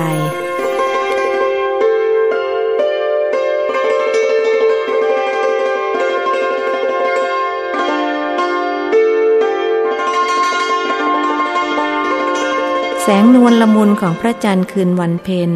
สาดส่องลงมาต้องบ้านสามกระไดที่ตั้งตระงานอยู่ริมคลองบางแวกทำให้เห็นผู้คนในบ้านซึ่งนั่งล้อมวงคุยกันอยู่กลางชานเรือน หลวงทารากับคุณหญิงห่วงนั่งอยู่บนเสือ่อแวดล้อมด้วยลูกหลาน พวกข้าทาสบริวารนนั่งบนพื้นร่วมฟังอยู่ห่างๆ คุณสายใจนั่งสงบเสงี่ยม หน้าตาเศร้าหมองโดยไม่สมหวังในชีวิต คุณเจริญเล่าเรื่องชีวิตที่บ้านนอกสิคะ สายแก้วอยากฟัง ลูกสาวคนโตของคุณสายจิตเอ่ยขึ้น หล่อนมีน้องสาวร่วมท้องอีกสี่คน คือสายทาน สายทอง สายทิพย์และสายสวัสดสายทองกับสายทิพย์ก็อยากฟังค่ะ สาวคู่แฝดวัยสิบสามเอ่ยขึ้นพร้อมกัน คุณหญิงห่วงจึงเปรยขึ้นว่า แม่สายทองกับแม่สายทิพย์นี่ใช่ว่าจะเหมือนกันเฉพาะหน้าตาเท่านั้นหรอกนะ แต่ความคิดความอ่านยังเหมือนกันอีกด้วย นั่นสิครับคุณยาย ขนาดพูดก็ยังเหมือนกันทุกคำเรากับว่านัดแนะกันมาก่อนจังน่าอัศจรรย์อะไรเช่นนี้ คุณประพศล้อเลียน คู่แฝดจึงพากันค้อนประหลับประเลือกใส่เขาแน่ค้อนก็ทำได้พร้อมกัน ลูกชายคุณสายใจยั่วอีก ไม่เอาหน้า พ่อประพศจะไปยั่วน้อง ประเดี๋ยวก็ได้วงแตกอีกรอก คุณหญิงห่วงปราม ด้วยรู้ฤทธิ์หลานยาย ว่าทั้งชายและหญิงไม่มีใครยอมใคร คุณสายแก้วจะให้ผมเล่าเรื่องอะไรดีครับหนุ่มเจริญเอ่ยขึ้น เพื่อประนีประนอมความขัดแย้งที่กำลังก่อตัวขึ้นเล่าเรื่องทำนาก็ได้ค่ะ สายแก้วอยากรู้ว่าเขาทำนากันอย่างไร สายทานอยากฟังเรื่องลอยกระทงค่ะ สาวอายุ 14 เสนอบ้าง คุณสายสวัสดิ์แล้วครับ คนมีสิทธิ์เป็นพี่ถามน้องสาวคนเล็ก ที่นั่งชิดทางเบื้องขวาของผู้เป็นยาย เบื้องซ้ายคือคุณประพศในบรรดาหลานสาว คุณสายสวัสดิ์เป็นคนโปรดของคุณยาย ส่วนหลานชายต้องคุณประพศปู่ว่าพอเจริญเล่าไปเลยดีกว่า ขืนไปฟังคนโน้นทีคนนี้ที รับรองรุ่งสางก็ยังไม่ได้เล่า หลวงทาราขัดขึ้น จริงด้วยค่ะ คุณจเจริญเล่าไปเลยสิคะ ประเดี๋ยวสายสวาดเกิดง่วงนอนเลยอดฟังกันพอดี คนอายุน้อยที่สุดเห็นชอบด้วย ถ้าเช่นนั้นผมจะเล่าเรื่องการทำนานะครับ ผมเคยช่วยยาย เอ้ยคุณยายทำนามาตั้งแต่เด็กๆ ตอนนั้นคุณเจริญอายุเท่าไหร่คะนางสาวสายทองถาม คู่แฝดที่อายุอ่อนกว่าพี่สาว 20 นาทีกำลังจะถามเช่นเดียวกันทว่ายั้งปากไว้ทัน ประมาณหกขวบครับ หนุ่มน้อยตอบตามที่ยายเล่าให้ฟัง อะไรกันแค่หกขวบทำนาเป็นแล้วหรือ คราวนี้คนตั้งใจว่าจะไม่พูดถึงกับยอมเสียความตั้งใจ ครับคุณป้า ผมมาอยู่กับคุณยายตั้งแต่อายุหกขวบ คุณยายไปทำนาก็เอาผมไปด้วย เพราะไม่มีคนเลี้ยง ผมก็เล่นบ้าง ช่วยยายบ้าง ตามประษาเด็ก พอโตขึ้นก็ช่วยได้มากขึ้น กระทั่งทำเป็นหมดทุกอย่าง นี่เพราะพ่อเธออุตริไปแต่งงานกับลูกชาวนานะสิลูกเต้าถึงต้องมาลำบาก คุณหญิงห่วงอดค่อนแคะไม่ได้เมื่อนึกถึงความหลัง หนุ่มน้อยรู้สึกเจ็บแปรบตรงหัวใจ นึกโกรธผู้เป็นย่าที่มาดูถูกยายสุดที่รักของเขา ใจหนึ่งอยากโต้ตอบ หากอีกใจหนึ่งคิดว่า ถ้าคุณหญิงไม่เมตตา เขาก็จะอยู่ที่นี่ไม่ได้ จึงสู้ระงับความโกรธนั้นไว้ พูดด้วยเสียงปกติว่า แต่ที่พวกเรามีข้าวกินกันอย่างอิ่มหนำทุกวันนี้ ก็เพราะชาวนานะครับคุณย่า ผมภูมิใจที่ได้เกิดเป็นลูกเป็นหลานชาวนา ผู้ซึ่งเป็นกระดูกสันหลังของชาติ พวกเราทนยอมลำบาก เอาหลังสู้ฟ้า เอาหน้าสู้ดินเพื่อปากท้องของเพื่อนร่วมชาติ แม้ผลตอบแทนจะไม่คุ้มกับค่าเหนื่อย แต่พวกเราก็พอใจที่ได้อยู่กับธรรมชาติ มีความสุขสงบไปตามประษา ถูกของพ่อเจริญเขานะ คุณหญิงอย่าเอาอดีตมาเป็นอารมณ์นักเลย หลานเขาไม่รู้เรื่องรู้ราวอะไรด้วยหรอก หลวงทาราปรามภรรยา จริงค่ะคุณพ่อ ดิฉันว่าคุณแม่ทำไม่ถูกที่พูดอย่างนี้กับพ่อเจริญ เพราะไหนๆเรื่องมันก็ผ่านพ้นกลายเป็นอดีตไปแล้ว คุณสายใจพูดอย่างรู้สึกสงสารหลานชาย ประพศก็ไม่เข้าข้างคุณยายนะครับ คุณยายคงทราบดีว่าคนยุติธรรมอย่างผมย่อมไม่เข้าข้างคนผิด คุณประพศเห็นพ้องกับมารดา คุณหญิงห่วงเกรงว่าแม่หลานสาวทั้งห้าจะพากันซ้ำเติมอีก จึงพูดขึ้นว่า เอาละเอาละย่ายอมรับว่าตัวเองผิด ต้องขอโทษพ่อเจริญด้วย อย่าถือโทษโกรธย่าเลยนะ หนุ่มน้อยหายโกรธ กลับนึกรักผู้เป็นย่ามากขึ้น ด้วยว่าคุณหญิงมีอุปนิสัยเหมือนยายของเขาอยู่อย่างหนึ่ง คือไม่ใช่คนเจ้าทิฏฐิ คนเช่นนี้สมควรยกย่องว่าเป็นปูชนียบุคคล ผมไม่กล้าโกรธผู้มีพระคุณหรอกครับ ที่สำคัญกว่านั้นคือ คุณย่าเป็นผู้บังเกิดกล้าวของคุณพ่อผม แล้วผมก็ต้องพึ่งใบบุญคุณย่า ถ้าผมโกรธก็เท่ากับผมอกตันยูต่อบุพการี คุณยายท่านสอนนักสอนหนา ว่าเกิดเป็นคนต้องรู้บุญคุณคน จริงๆ นะคุณหญิง ผมบอกตามตรงว่าที่ผมรักคุณหญิงมาจนทุกวันนี้ และไม่ยอมมีบ้านเล็กบ้านน้อย ก็เพราะคุณหญิงไม่ใช่คนเจ้าทิฏฐินี่แหละ คุณหลวงวัยเก้าสิบกล่าวชมภรรยาอย่างจริงใจ ครั้นจุกคิดได้ว่าคำพูดนั้นจะไปทำให้บุตรสาวสะเทือนใจ จึงพูดต่ออีกว่า แต่ผู้ชายบางคนก็ไม่ไหวนะ ขนาดเมียดีพร้อมทุกอย่าง ก็ยังอดไม่ได้ที่จะประพฤตินอกใจ คุณตาขาคุณยายขา สายทานอยากฟังเรื่องการทำนามากกว่าที่จะมาฟังคนสูงอายุนั่งเกี้ยวกันค่ะ สาวอายุ 14 ขัดขึ้น หล่อนเลี่ยงไปใช้คำว่าสูงอายุแทนคนแก่ นั่นสิถ้าหนุ่มสาวนั่งเกี้ยวกันท่ามกลางแสงจันทร์ ก็ยังดูเป็นเรื่องธรรมดา นางสาวสายแก้วสนับสนุน โอ้ย นี่แม่สายจิตเขาอบรมลูกสาวยังไงกัน ปากคอถึงได้เราะร้ายอย่างนี้ คุณหญิงห่วงยกมือทาบอก แม่สายจิตเธอไม่ได้เลี้ยงลูกเองนะคะ คุณแม่ พวกเราต่างหากที่เป็นคนเลี้ยง จริงไหมจ้าแม่วาด คุณสายใจหันไปขอความเห็นจากแม่วาด ซึ่งนั่งห่างออกไป ถ้าเช่นนั้นอีฉันยอมรับผิดเพียงผู้เดียวก็ได้ เชิญคุณเจริญเล่าเรื่องทำนาต่อเถิดเจ้าค่ะ แม่วาดเองก็อยากฟัง แม้จะเกิดเป็นลูกชาวนา หากก็ถูกบิดายกให้คุณหลวงตั้งแต่เด็กๆ จึงไม่รู้ว่าเขาทำนากันอย่างไร แต่ก่อนที่จะเล่า ปู่ก็ขอถือโอกาสนี้สอนพวกหลานๆว่าจงอย่าเป็นคนมีทิฏฐิ เพราะคนมีทิฏฐินั้นชีวิตจะไม่พบกับความสุขเลย เข้ากับใครเขาก็ไม่ได้ เพราะเขาลังเกียจว่าเป็นคนดิ่งในความคิดของตน ไม่ยอมรับฟังความคิดเห็นของผู้อื่น พวกหลานๆจะต้องโตเป็นผู้ใหญ่ในวันข้างหน้า จึงต้องเรียนให้รู้ และเข้าใจธรรมชาติของชีวิตว่า จะต้องพบลักษณะห้าประการ คือชีวิตต้องพึ่ง ชีวิตต้องพบ ชีวิตต้องเพียร ชีวิตต้องพัก และประการสุดท้าย ชีวิตต้องพรากทำไมถึงต้องเป็นอย่างนั้นคะสายสวัสดิ์ไม่เห็นเข้าใจเลยค่ะคุณตา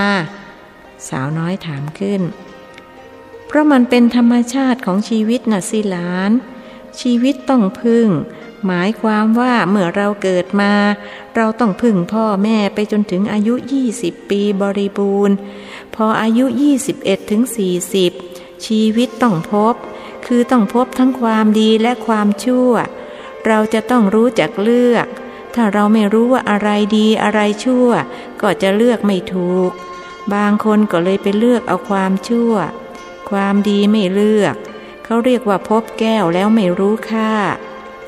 เหมือนกับลิงได้แก้วหรือเปล่าครับคุณตา คุณประพจน์เป็นคนถาม ก็ทำนองนั้นแหละ คนประเภทนี้เขาเรียกว่า เห็นความดีเป็นความชั่ว เห็นดอกบัวเป็นกงจักสายแก้วเคยได้ยินแต่เห็นกงจักเป็นดอกบัวค่ะคุณตา ก็เหมือนกันอีกนั่นแหละ คืออย่างนี้ ตาจะอธิบายให้ฟัง คนที่จะมองเห็นความชั่วเป็นความชั่ว เห็นความดีเป็นความดีนั้น จะต้องมีบารมีพอสมควร คนไร้วาสนาบารมีจะเห็นความดีเป็นความชั่ว เห็นความชั่วเป็นความดี หลวงทาราอธิบายให้ลูกและหลานฟัง พวกบ่าวไพร่ก็พลอยได้ฟังด้วย แล้วชีวิตต้องเพียรเป็นอย่างไรคะ คุณสายทิพย์ถาม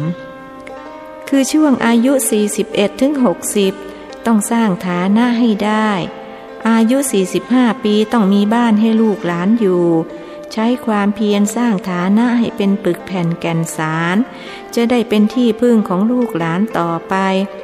พออายุ 61ถึง75 ชีวิตต้องพักแล้ว เพราะสังขารร่วงโรยแก่เท่าทำงานไม่ไหวแล้ว เป็นช่วงชีวิตที่ต้องพักผ่อนหลังจากทำงานมาเต็มที่แล้ว พออายุ 76 ขึ้นไป ชีวิตต้องพราก คือต้องพลัดพรากจากลูกหลาน ผัวเมียก็ต้องพลัดพรากจากการไปสู่สัมปรายภพ ตามกรรมของตนของตน นี่แหละเรียกว่าลักษณะห้าประการของชีวิต คุณปู่คุณย่ามีบุญนะครับ ที่อยู่มาจนวัยขนาดนี้ คุณยายของผมอีกคน แต่ชีวิตของคุณยายค่อนข้างลำบากครับ ถึงวัยที่จะต้องพักก็ไม่ได้พัก ท่านต้องทำนากระทั่งอายุเกือบ 80 ปีจึงเลิก คุณแม่ขอร้องให้เลิก ไม่ใช่เพราะท่านยากจนอะไรนะครับ ผมได้ยินชาวบ้านก็พูดกันว่า คุณยายรวยที่สุดในตำบลบางม่วงหมู่ มีเงินทองฝังดินไว้เป็นหายหาย ผมเป็นคนเอาไปฝังกับมือเอง ผมมาเรียนนี่ท่านก็ให้เงินมาตั้ง 80 ช่าง สายสะพายหนัก 8 บาทอีกหนึ่งเส้น ที่ผมฝากคุณย่าไว้นั่นแหละครับ หนุ่มเจริญสาธยาย อย่างน้อยคุณหญิงห่วงคงจะสบายใจขึ้น ว่าลูกชายได้แต่งงานกับลูกสาวเศรษฐี แสดงว่าคุณยายของพ่อเจริญเป็นคนขยัน และก็คงจะตรณีด้วย เพราะถ้าฟุ่มเฟือยคงไม่มีเงินทองมากมายอย่างนี้ เรียกว่าขี้เหนียวเลยนะครับคุณย่า ขี้เหนียวที่สุดในตำบล แต่ก็ชอบทำบุญนะครับ ถ้าเป็นเรื่องทำบุญเท่าไรเท่ากัน ทีกับตัวเองกลับกระเบียดกระเสียน ยิ่งกับผม กว่าจะขอได้แต่ละสตางค์ต้องอ้อนวอนแล้วอ้อนวอนอีก เสื้อนักเรียนผมถ้าไม่ใส่จนขาดหาที่ปะไม่ได้ ท่านก็จะไม่ซื้อให้ใหม่ หนุ่มน้อยเผลอนินทาคนที่ตัวเองรักที่สุดในโลกแม้ย่าอยากเห็นคุณยายพ่อเจริญจริง ๆ อายุเท่าไรแล้วตอนนี้ คุณหญิงห่วงถามอย่างสนใจ 85 ย่าง 86 แล้วครับ เพิ่งเต็ม 85 เมื่อวันพระที่แล้ว ไม่รู้ว่าป่านนี้ท่านจะเป็นอย่างไรบ้าง ผมคิดถึงท่านจังเลย คนพูดหน้าสลดลง ด้วยว่าจากย้ายมานานถึงห้าเดือนเข้านี้แล้ว คุณยายคะนิสัยแก้วจะได้ฟังเรื่องการทำนาหรือเปล่าคะนี่ ลูกสาวคนโตของคุณสายจิตขัดขึ้น ตกลงตกลง ยายจะไม่พูดอีกแล้ว ขอฟังอย่างเดียวพอ คุณหญิงให้สัญญา หนุ่มน้อยจึงเล่าเรื่องการทำนาให้ทุกคนในที่นั้นฟังตามคำขอ การทำนาจะเริ่มราวเดือนสี่พอหลังสงกรานไปแล้ว ชาวนาก็จะเริ่มไถนา การไถนามีสามช่วง คือไถดะ ไถแปรและไถคราด ก่อนฝนลงเขาจะเริ่มไถดะ คือไถพวกต้นข้าวแห้งที่เรียกว่าสั่งข้าวทิ้ง เพื่อปรับพื้นนา พอฝนลงก็เริ่มไถแปรและหว่านกล้า อต้นกล้าโตพอที่จะนำไปปลูก เขาก็จะไถคราดพื้นนาอีกครั้ง แล้วถอนต้นกล้าจากแปลงเพาะกล้านำไปปลูกในพื้นนาที่ไถคราดไว้แล้ว การนำต้นกล้าไปปลูกเรียกว่าดำนา แล้วคุณเจริญทำนาเป็นหรือเปล่าคะ คุณสายทิพย์ถามแรกๆก็ไม่ค่อยเป็นหรอกครับ อาศัยคุณยายสอนเก่ง ก็เลยค่อยเรียนค่อยรู้ไปเรื่อยๆ แรกทีเดียวคุณยายสอนให้ถอนต้นกล้า ผมก็ถอนไม่เป็น คือดึงต้นกล้าขึ้นมาไม่มีรากติด ต้องให้มีรากติดจึงจะนำไปดำนาได้ คุณยายก็ค่อยๆ สอนวิธีดึงต้นกล้า โดยให้มีรากติดมาด้วย ผมก็หัดจนเป็น พอนำต้นกล้าไปปลูกที่เรียกว่าดำนา ผมก็ปลูกไม่เป็นอีก คือพอปลูกเสร็จต้นกล้าก็ลอยขึ้นมา คุณยายต้องทำให้ดู โดยให้จับที่รากใช้นิ้วหัวแม่มือกดรากฝังลงไปในดินโคลน แล้วบีบดินเข้าหากันจนแน่น ดำนาเสร็จก็รอให้ต้นกล้าโต ถ้าน้ำพอเหมาะพอดี ต้นกล้าก็โตเร็วกลายเป็นต้นข้าว เขียวชอุ่มเต็มท้องนา ถ้าฝนแล้งต้นข้าวก็จะดูเหลืองเหลืองบางทีก็ตายเป็นเปลงแปลงเลย บางครั้งกำลังตั้งท้อง น้ำป่าไหลมาจากทางเหนือ ก็ท่วมจนต้นข้าวสำลักน้ำตาย ชีวิตชาวนาน่าสงสารครับ ปีไหนฝนดีข้าวก็ดี ปีไหนฝนแล้งหรือฝนชุกเกินไป ก็ได้รับความเสียหายไปตามๆกัน พอถึงเดือนสิบสองหรือเดือนอ้าย ข้าวก็จะสุกงอมดูเหลืองอารามไปทั้งท้องทุ่ง ชาวนาก็จะเริ่มลงมือเก็บเกี่ยว บางครั้งก็ขอแรงกันมาช่วยเกี่ยว เรียกว่าลงแขก เกี่ยวข้าวเสร็จน้ำก็จะแห้งพอดี เขาก็จะทำลานเก็บข้าวซึ่งมัดเป็นฟ่อนๆรอการนวด จากนั้นก็จะนำข้าวเปลือกที่ได้ไปเก็บในยุ้งฉางที่บ้าน โดยใช้เกวียนบรรทุกไป ช่วงที่ข้าวยังอยู่ในลาน ก็จะมีพิธีทำบุญลานรับขวัญข้าวในนา เพลงรับขวัญข้าวในนาผมจำได้แม่นยำ คุณยายสอนผมร้องตั้งแต่หกเจ็ดขวบ ถ้าใครอยากฟังผมก็จะร้อง อยากฟังค่ะ ห้าสาวพูดขึ้นพร้อมกัน คุณประพจน์อยากฟังหรือเปล่าครับ เขาถามลูกชายคุณสายใจ คุณประพจน์พยักหน้าแทนคำตอบ ข้างอีฉันก็อยากฟังเจ้าค่ะ พวกสาวๆเขาพากันสะกิดอีฉันให้ออกเสียงด้วย แม่วาดพูดขึ้น พวกสาวๆพากันอายม้วนไปตามๆกัน คุณเจริญจึงขออนุญาตหลวงทาราและคุณหญิงห่วง แล้วเริ่มร้องเพลงรับขวัญข้าวในนา ซึ่งมีเนื้อความดังนี้ วันศุกร์แม่มุกกับแม่มันทำขนมทอดมัน สองอันใส่กระเช้าหยิบผ้าขาวพาดหัวคานตะลนตะลานคว้าคานขึ้นบา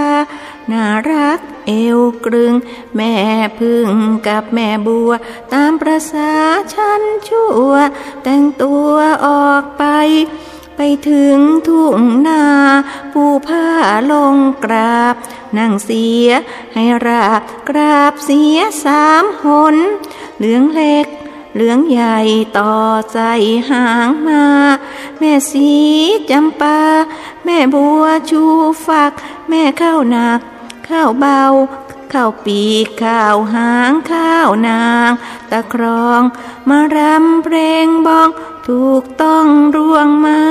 เหลือนก เหลือหนู เหลือปูเหลือปลา ตกรูระแหงแอบแฝงคณาหน้าใกล้หน้าเคียง หลีกเลี่ยงกันมา มาเถิดแม่มา แม่โพสีแม่โพศพ แม่นบพระดารา เชิญข้าวยุ่งข้าวปลา สวัสดีมีชัย เสียงปรบมือดังขึ้นเมื่อหนุ่มน้อยร้องจบ พวกสาวๆ ทั้งบ่าวทั้งนายพากันร้องเป็นเสียงเดียวกัน เอาอีกเอาอีก หนุ่มน้อยจึงต้องร้องให้พวกหล่อนฟังอีกครั้ง หากครั้งนี้เขาลดเสียงให้ต่ำลง วันศุกร์แม่มุก กับแม่มันทำขนมทอดมันสองอันใส่กระเช้าหยิบผ้าขาวพาดหัวคานตะลน ตาลานคว้าคานขึ้นบา น่ารักเอวกรึง แม่พึ่งกับแม่บัว ตามประษาฉันชั่ว แต่งตัวออกไป ไปถึงทุ่งนาปูผ้าลงกราบ นั่งเสียให้รากราบเสียสามหนเหลืองเล็ก เหลืองใหญ่ต่อใส่หางมา แม่สีจำปา แม่บัวชูฝัก แม่ข้าวหนัก ข้าวเบาข้าวปีก ข้าวหาง ข้าวนางตะครอง มารำเพลงบองถูกต้องรวงมา เหลือนก เหลือหนู เหลือปู เหลือปลาตกรูระแหงแอบแฝงคณาหน้าใกล้หน้าเคียง หลีกเลี่ยงกันมา มาเถิดแม่มา แม่โพสีแม่โพศพ แม่นบพระดารา เชิญเขายุ่งข่าวปลา สวัสดีมีชัย จบแล้วคุณสายสวัสดยังขอร้องอีกว่า ช่วยอธิบายให้สายสวัสดฟังด้วย แล้วสายสวัสดจะขอจดเนื้อเอาไปร้องให้เพื่อนๆที่ราชินีฟังนะคะ คุณเจริญ คุณสายสวัสดจะให้อธิบายตอนไหนครับ เอาเป็นว่าตอนไหนที่ไม่เข้าใจ แล้วผมค่อยอธิบาย ดีไหมครับงั้นก็เอาตั้งแต่เหลืองเล็กเหลืองใหญ่ต่อไส้หางม้า คืออะไรคะ นั่นเป็นชื่อพันธุ์ข้าวครับ ตั้งแต่เหลืองเล็กเหลืองใหญ่ถึงข้าวนางตะครองเป็นชื่อพันธุ์ข้าว นอกจากนี้ยังมีชนิดอื่น ๆ ที่ไม่ได้กล่าวไว้ในเพลงอีก เช่นข้าวขาวตาแห้ง ข้าวเจ๊กเชย ข้าวขาวนางมน ชนิดหลังนี่อร่อยมากครับ เม็ดขาวใส เวลาหุงจะเกาะกันแน่นคล้ายข้าวเหนียว มีกลิ่นหอมอีกด้วย คุณยายชอบรับทานข้าวชนิดนี้ ถ้าเช่นนั้นเวลาพ่อพองลงมาเยี่ยมพ่อเจริญ ให้เขาเอามาฝากย่าบ้างนะ อยากลองรับทานบ้าง ได้ครับ ผมจะมีหนังสือไปบอกคุณพ่อให้เอามาสักสองถัง อย่ามากขนาดนั้นเลย สักครึ่งถังก็พอ เห็นว่าการเดินทางลำบากนักไม่ใช่หรือ คุณหญิงพูดอย่างเกรงใจ ไม่เป็นไรครับ ผมจะไปรอรับคุณพ่อที่ท่าเตียน เราไปด้วยกันนะครับคุณประพศ ตกลงผมจะไปช่วยหิ้ว สายแก้วก็จะพาน้องๆไปช่วยด้วยค่ะ สาววัยสิบหกขันอาสา อย่าเลยจ้ะ น้ำหน้าอย่างพวกหล่อนหรือจะทำอะไรเป็น แต่ละคนดูท่าเหยียบขี้ไก่ไม่ฝ่อทั้งนั้น คุณประพศว่าพวกสาวๆ เรื่องอะไรมาว่าเขา ปากเสีย คุณสายแก้วเถียงแทนน้องๆ สี่สาวหันมาทำตาเขียวใส่หนุ่มผู้พี่ พวกหล่อนนั่นแหละปากเสีย เมื่อกี้ยังถูกคุณยายว่าอยู่แมบแมบจริงไหมคุณเจริญ คุณยายบอกว่าแม่พวกนี้ปากคอเราะร้าย ใช่ไหม คุณเจริญเกิดความรู้สึกกลืนไม่เข้าคายไม่ออก หากเข้าข้างคุณประพศก็จะต้องเป็นศัตรูกับห้าสาว และหากอยู่ฝ่ายห้าสาว ย่อมหลีกเลี่ยงไม่ได้ที่จะต้องเป็นศัตรูกับคุณประพศครั้นจะดำรงตนเป็นกลางก็เห็นทีจะยาก และแล้วสมองอันฉับไวก็สั่งปากให้พูดว่า เรื่องการทำนาจบลงแล้ว คุณสายทานอยากฟังเรื่องลอยกระทงต่อใช่ไหมครับ ใช่ค่ะ แต่ว่าทำไมเรื่องทำนาจึงฟังดูแล้วง่ายง่ายๆไม่เห็นจะลำบากยากเย็นเหมือนที่คุณเจริญพูดในตอนแรกเลย ก็ผมเล่าให้ฟังดูง่าย ๆ นี่ครับ แต่พอทำจริง ๆ มันยากทุกขั้นตอนเลยครับ กว่าจะเป็นข้าวสุกให้เรารับทาน มันต้องผ่านขั้นตอนหลายชั้น ที่เล่าไปนั้นยังเป็นข้าวเปลือกอยู่เลยนี่ครับ แล้วผมก็เล่าย่อๆเท่านั้น ฟังเรื่องลอยกระทงดีกว่า ตกลงค่ะ สาวน้อยยอมตามแต่โดยดี เดี๋ยวก่อน ปู่ว่าเราพักสักสิบนาทีเพื่อเติมพลัง แล้วค่อยว่ากันใหม่ แม่วาดไปจัดหาของว่างมาเลี้ยงกันหน่อยปะไรหลวงทาราสั่งแม่บ้าน เจ้าค่ะ แม่วาดรับคำแล้วพูดกับพวกสาวใช้ว่า พวกหล่อนตามฉันมา มาช่วยกันยกของว่างมาเลี้ยงคุณท่าน บรรดาสาวใช้ต่างลูกตามแม่วาดไป ไม่ละโอกาสที่จะส่งสายตาชะม้อยชะไม้มาทางคุณประพศกับคุณเจริญ แต่อนิจจา พวกหล่อนไม่ได้รับการมองตอบจากสองหนุ่ม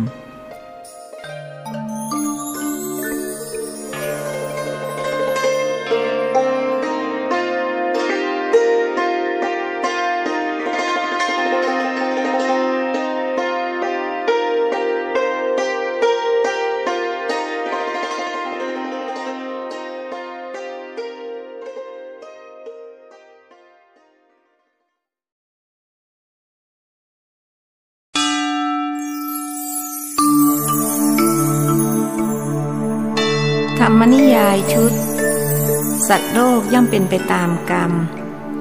ประพันธ์โดย สุทศาอ่อนค้อม เรื่องที่หนึ่งมักกะลีผล บทที่ 35 ญาติพี่น้อง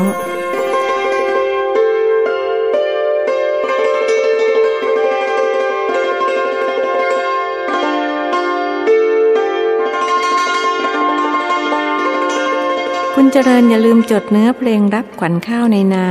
ให้สายสวัสดไปหัดร้องด้วยนะคะ วันจันทร์จะได้ร้องให้เพื่อนๆที่โรงเรียนฟัง คุณสายสวัสดทวงสัญญา ตกลงครับ พรุ่งนี้เช้าผมจะจดให้ คนอายุครบ 17 เมื่อวานซืนรับปาก แล้วตรงที่บอกว่ามาลำเพลงบองหมายความว่าอะไรคะสายสวัสดไม่ค่อยเข้าใจ สาวน้อยถามอีก งจะหมายถึงมารำเพลงเทิงบอง หรือที่เรียกกันว่าเทิงบองนะครับ คุณสายสวัสดิ์รู้จักเทิงบองหรือเปล่ารำกลองยาวใช่ไหมคะ ครับ โดยใจความก็คือ เชิญชวนพันข้าวต่างๆ มารำกลองยาวด้วยกันแม้น่าสนุกจังเลย สายสวัสดิ์ชักอยากไปเที่ยวบ้านนอกแล้วสิ ปิดภาคเรียนให้สายสวัสดิ์ไปเที่ยวบ้านนอกด้วยคนนะคะ อย่าไปเลยครับ ชีวิตบ้านนอกลำบาก ไม่สะดวกสบายเหมือนบางกอกหรือธนบุรีหรอกครับสายสวัสดิ์ไม่กลัวลำบากค่ะ คุณยายให้สายสวัสดิ์ไปนะคะ หล่อนขออนุญาตคุณหญิงห่วง ถ้าพอเจริญเขาไม่ขัดข้องยายก็ไม่ว่า แล้วคุณหลวงล่ะคะ คุณหญิงถามสามี ตามใจเขาแต่การเดินทางลำบากมาก หลานจะทนลำบากได้หรือ ได้ค่ะ ก็คุณตาเคยสอนว่า คนที่ไม่เห็นแก่ตัวเขาจะไม่กลัวลำบาก ส่วนคนเห็นแก่ตัวกลัวลำบาก สายสวัสดไม่เป็นคนเห็นแก่ตัวค่ะ ถ้าเช่นนั้นก็ตามใจ ตาไม่ขัดข้องแต่ประการใด ให้สายทองกับสายทิพย์ไปด้วยนะคะ สาวคู่แฝดพูดขึ้นพร้อมกัน ทั้งที่ไม่ได้นัด ชื่อสายทองกับสายทิพย์จะต้องมาด้วยกันเสมอ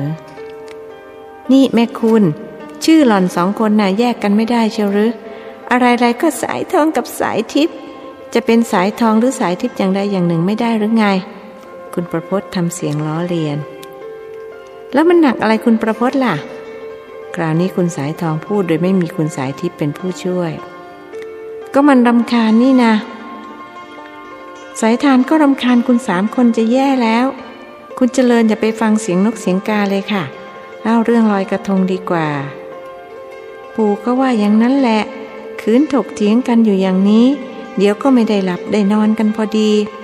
พอเจริญจะเล่าอะไรก็เล่าไป ปู่ชักจะง่วงแล้วเหมือนกัน ครับคุณปู่ คุณเจริญรับคำแล้วจึงเริ่มต้น งานลอยกระทงแถวบ้านผมสนุกมากครับ เพราะตำบลบางม่วงหมู่ตั้งอยู่ริมฝั่งแม่น้ำเจ้าพระยา เมื่อถึงเทศกาลลอยกระทง พวกหนุ่มๆสาวๆตลอดจนคนเฒ่าคนแก่ จะพากันนำกระทง ซึ่งทำอย่างสุดฝีไม้ลายมือมาลอยอยังแม่น้ำเจ้าพระยา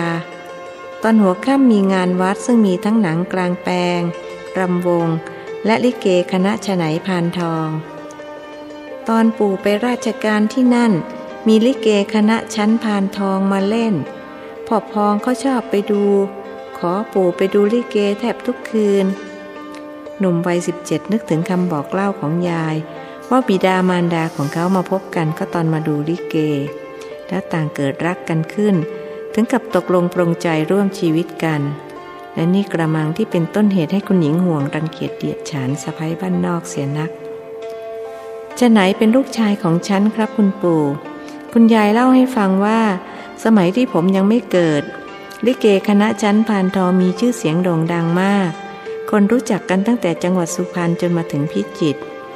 แต่สมัยนั้นยังไม่มีชายจริงหญิงแท้ คือมีแต่ผู้ชายล้วน ตัวนางเอกก็ใช้ผู้ชายมาแต่งเป็นผู้หญิง แล้วก็หายากหาเย็น เพราะต้องเลือกคนที่หน้าเกลี้ยงๆไม่มีหนวดเคราพอผู้ชายคนไหนได้เล่นเป็นนางเอก พวกแม่ยกก็จะมาคอยเกี้ยว และฉกไปเป็นสามี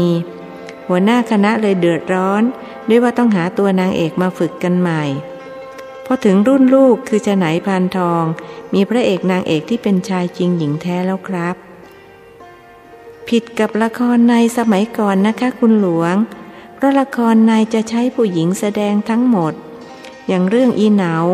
คนแสดงเป็นตัวอีเหนาก็เป็นผู้หญิง สมัยนี้ละครในหาดูไม่ได้แล้ว มันก็เปลี่ยนไปตามยุคสมัยนั่นแหละคุณหญิง อย่างดนตรีไทยก็เหมือนกัน ผมว่าต่อไปคนก็จะหมดความนิยม เพราะไปติดใจไหลหลงดนตรีสากลของฝรั่ง ดูแต่หลานๆของเราเป็นตัวอย่าง ไม่เห็นจะมีใครอยากเรียนสักคนคำพูดของหลวงตาลาทำให้คุณเจริญใจพองครับอก รีบบอกผู้เป็นปู่ว่า ผมอยากเรียนครับคุณปู่ ผมทราบมาว่าคุณปู่เคยตีระนาดถวายในหลวงรัชกาลที่หกเวลาที่พระองค์ทรงโขน ใครบอกพ่อเจริญล่ะ คุณหลวงเกิดความภูมิใจเมื่อย้อนกลับไปหาอดีต ครั้งที่ยังรุ่งเรืองอยู่ในราชการสำหรับคนสูงวัย อะไรเลยจะทำให้สุขเท่าได้เล่าความหลัง คุณพ่อบอกครับ วันที่ผมลงเรือมาที่นี่คนที่ท่าเรือข้างสะพานพุทธเขาก็คุยกับคุณพ่ออย่างนี้ เขาบอกว่าคุณปู่เป็นระนาดเอกแต่น่าเสียดายที่ไม่มีใครจะมารับมรดกของปู่ ลูกหลานเขาก็ไม่อยากได้กัน คนพูดรู้สึกน้อยใจ ด้วยคุณประพจน์กับหลานสาวทั้งห้าไม่สนใจดนตรีไทย ผมขอเป็นผู้รับเองครับ ผมชอบดนตรีไทยมาตั้งแต่เด็กๆ และเคยเรียนมาบ้าง ฟังหลานปู่พูด หลวงทาราใจชื้นขึ้นเป็นกอง อย่างนั้นหรือแล้วเล่นอะไรเป็นบ้างล่ะ เครื่องดนตรีไทยทุกอย่างผมเล่นได้หมดครับ แต่ชอบดีระนาดมากที่สุด เคยออกงานมาหลายครั้งแล้วครับอ๋อคุณหลวงรับรู้ด้วยการพยักหน้าช้าๆ แล้วไปเรียนมาจากใคร คุณพ่อของพ่อเจริญเขาก็พอสอนได้ไม่ใช่หรือ ครับ พี่ๆผมเล่นดนตรีไทยเป็นกันทุกคน ส่วนผมอยู่กับคุณยาย จึงไม่มีโอกาสเรียนจากคุณพ่อ แต่ก็ได้เรียนกับครูสมใจ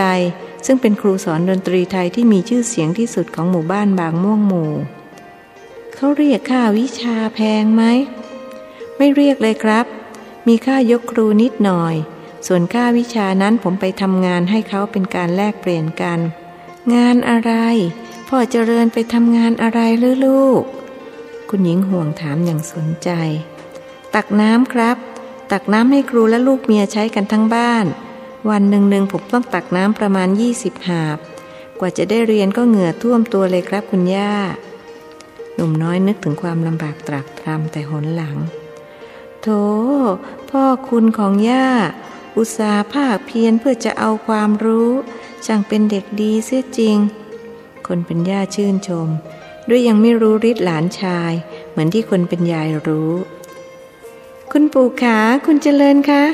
สายทานจะได้ฟังเรื่องลอยกระทงหรือเปล่าคะ นี่ก็จวนจะสองยามแล้วกระมัง คนพูดเริ่มจะหงุดหงิด ถ้าเช่นนั้นเราก็พักเรื่องดนตรีไทยไว้ก่อน วันหลังค่อยคุยกันสองคน อย่างน้อยปู่ก็ดีใจที่จะมีคนรับมรดก ครับคุณปู่ หนุ่มวัยสิบเจ็ดรับคำแล้วจึงเล่าเรื่องรอยกระทงต่อ วกเราเป็นลูกแม่น้ำอยู่กับน้ำเราก็สังเกตความเป็นไปของน้ำได้ความออกมาว่า เดือนสิบเอ็ดน้ำนอง เดือนสิบสองน้ำทรง ถึงเดือนอ้ายเดือนยี่น้ำก็รี่ไหลลงทำไมถึงเป็นอย่างนั้นล่ะคะทำไมน้ำนองเดือนสิบเอ็ดซึ่งหมดหน้าฝนแล้ว คุณสายแก้วถามขึ้น เพราะน้ำที่เจิงนองนั้นไม่ใช่น้ำฝนครับ แต่เป็นน้ำป่าที่ไหลบ่าลงมาจากทางเหนือ ทำให้น้ำนองตลิ่งในเดือนสิบเอ็ดและทรงอยู่จนถึงเดือนสิบสองให้เราได้ลอยกระทงกัน คุณยายเล่าให้ผมฟังว่า การลอยกระทงมีจุดมุ่งหมายสามประการ คือเพื่อบูชาพระพุทธเจ้าหนึ่ง บูชานางนพมาศหนึ่ง และเพื่อขอขมาลาโทษแม่ธรณีกับแม่คงคาหนึ่งทำไมต้องขอขมาแม่ธรณีกับแม่คงคาด้วยล่ะคะ คุณสายสวัสดไม่เข้าใจ คุณยายบอกว่า ราะเราถ่ายอุจจาระปัสสาวะลงไปบนพื้นดิน ในแม่น้ำแล้วท่านก็ไม่ได้ถือโทษโกรธเรา เราจึงต้องขอเอาโหสิกรรมจากท่านแม้คุณยายของพ่อเจริญช่างเป็นคนที่คิดลึกซึ้งรอบคอบดีเหลือเกิน มีหน้าถึงได้อบรมหลานชายได้ยอดเยี่ยมขนาดนี้ ตอนแรกย่าหลงดูถูก ว่าคนบ้านนอกคอกนาคงไม่รู้อะไร ที่แท้ก็คิดผิดมาตั้งนาน พ่อเจริญอย่าโกรธเคืองย่าเลยนะลูก คนเรามันผิดพลาดกันได้ นอกจากไม่โกรธแล้วผมยังรักและเคารพคุณย่าเป็นทวีคูณ เพราะคุณย่ามีอะไรๆหลายอย่างเหมือนคุณยายของผมหนุ่มวัยสิบเจ็ดพูดจากความรู้สึกที่แท้จริง นั่นเพราะคุณหญิงรู้จักฝึกตนต่างหากล่ะ พระพุทธองค์ตรัสสอนว่า มนุษย์เป็นสัตว์ประเสริฐด้วยการฝึกตน ถ้าขาดการฝึกตนสิแล้ว ความเป็นสัตว์ประเสริฐก็ไม่อาจมีขึ้นได้ สายแก้วมักได้ยินคุณครูพูดเสมอๆว่า มนุษย์เป็นสัตว์ประเสริฐ แสดงว่าคุณครูจำมาไม่หมดใช่ไหมคะคุณตา ถูกแล้ว เพราะอยู่เฉยๆ มนุษย์จะประเสริฐไม่ได้ ต้องมีการฝึกตน ซึ่งเป็นเงื่อนไข ไปตัดเงื่อนไขออกไม่ได้ป้าว่าพ่อเจริญเล่าเรื่องลอยกระทงต่อให้จบในคืนนี้เถอะ คุณสายใจพูดขึ้นทั้งที่ไม่อยากพูด ครับคุณป้า ทีนี้ผมก็จะเล่าว่าพวกเราทำอะไรกันบ้างในคืนวันลอยกระทง คุณสายสวัสดทราบไหมครับ เขาถามสาวน้อย คงจะดูหนังกลางแปลงหรือไม่ก็ดูลิเกใช่ไหมคะ ครับ แต่ไม่ใช่เท่านั้น เพราะเราต้องลงมาตักน้ำในแม่น้ำเมื่อเวลา 24 นาฬิกาตักไปทำอะไรคะ คุณสายทานถาม เอาเก็บไว้ให้คุณยายอาบและล้างถ้วยล้างชามครับทำไมต้องตักตอน 24 นาฬิกาด้วยคะ เพราะก่อนหน้านั้นเรือยังวิ่งอยู่ทำให้น้ำขุ่น พอเที่ยงคืนเรือหยุดวิ่ง น้ำเริ่มใส เราก็จะลงไปตักมาใส่โอง่ง ตอนคุณยายยังแข็งแรงท่านก็มาช่วยผมตัก แต่พอท่านอายุ 80 ผมก็ต้องตักคนเดียว ที่บ้านมีโอ่งอยู่ 18 ใบ ต้องตักให้เต็มทุกใบ คุณเจริญเคยเล่าให้ผมฟังว่าต้องตักน้ำวันละ20โอ่งแล้วทำไมวันลอยกระทงจึงเหลือ18โอ่งแล้วครับ คุณประพศขัดขึ้น ก็ผมแอบทุกทิ้งเสียสองใบ จะได้เหนื่อยน้อยหน่อย แล้วคุณยายไม่ว่าหรือคะ คุณสายแก้วถามอย่างสนใจ ไม่ว่าหรอกครับ ตอนเด็กๆถ้าผมทำผิดท่านจะเคี่ยน แต่พอโตเป็นหนุ่มท่านเคี่ยนไม่ไหว ก็ใช้วิธีสั่งให้ผมนั่งลงแล้วดึงหูแทน ทำไมต้องให้นั่งด้วยคะ คราวนี้คนถามคือคุณสายทิพย์ ก่อนถามหล่อนขยิบตาให้คุณสายทอง เป็นเชิงเตือนไม่ให้พูด จะได้ไม่ถูกคุณประพศล้อเลียนอีก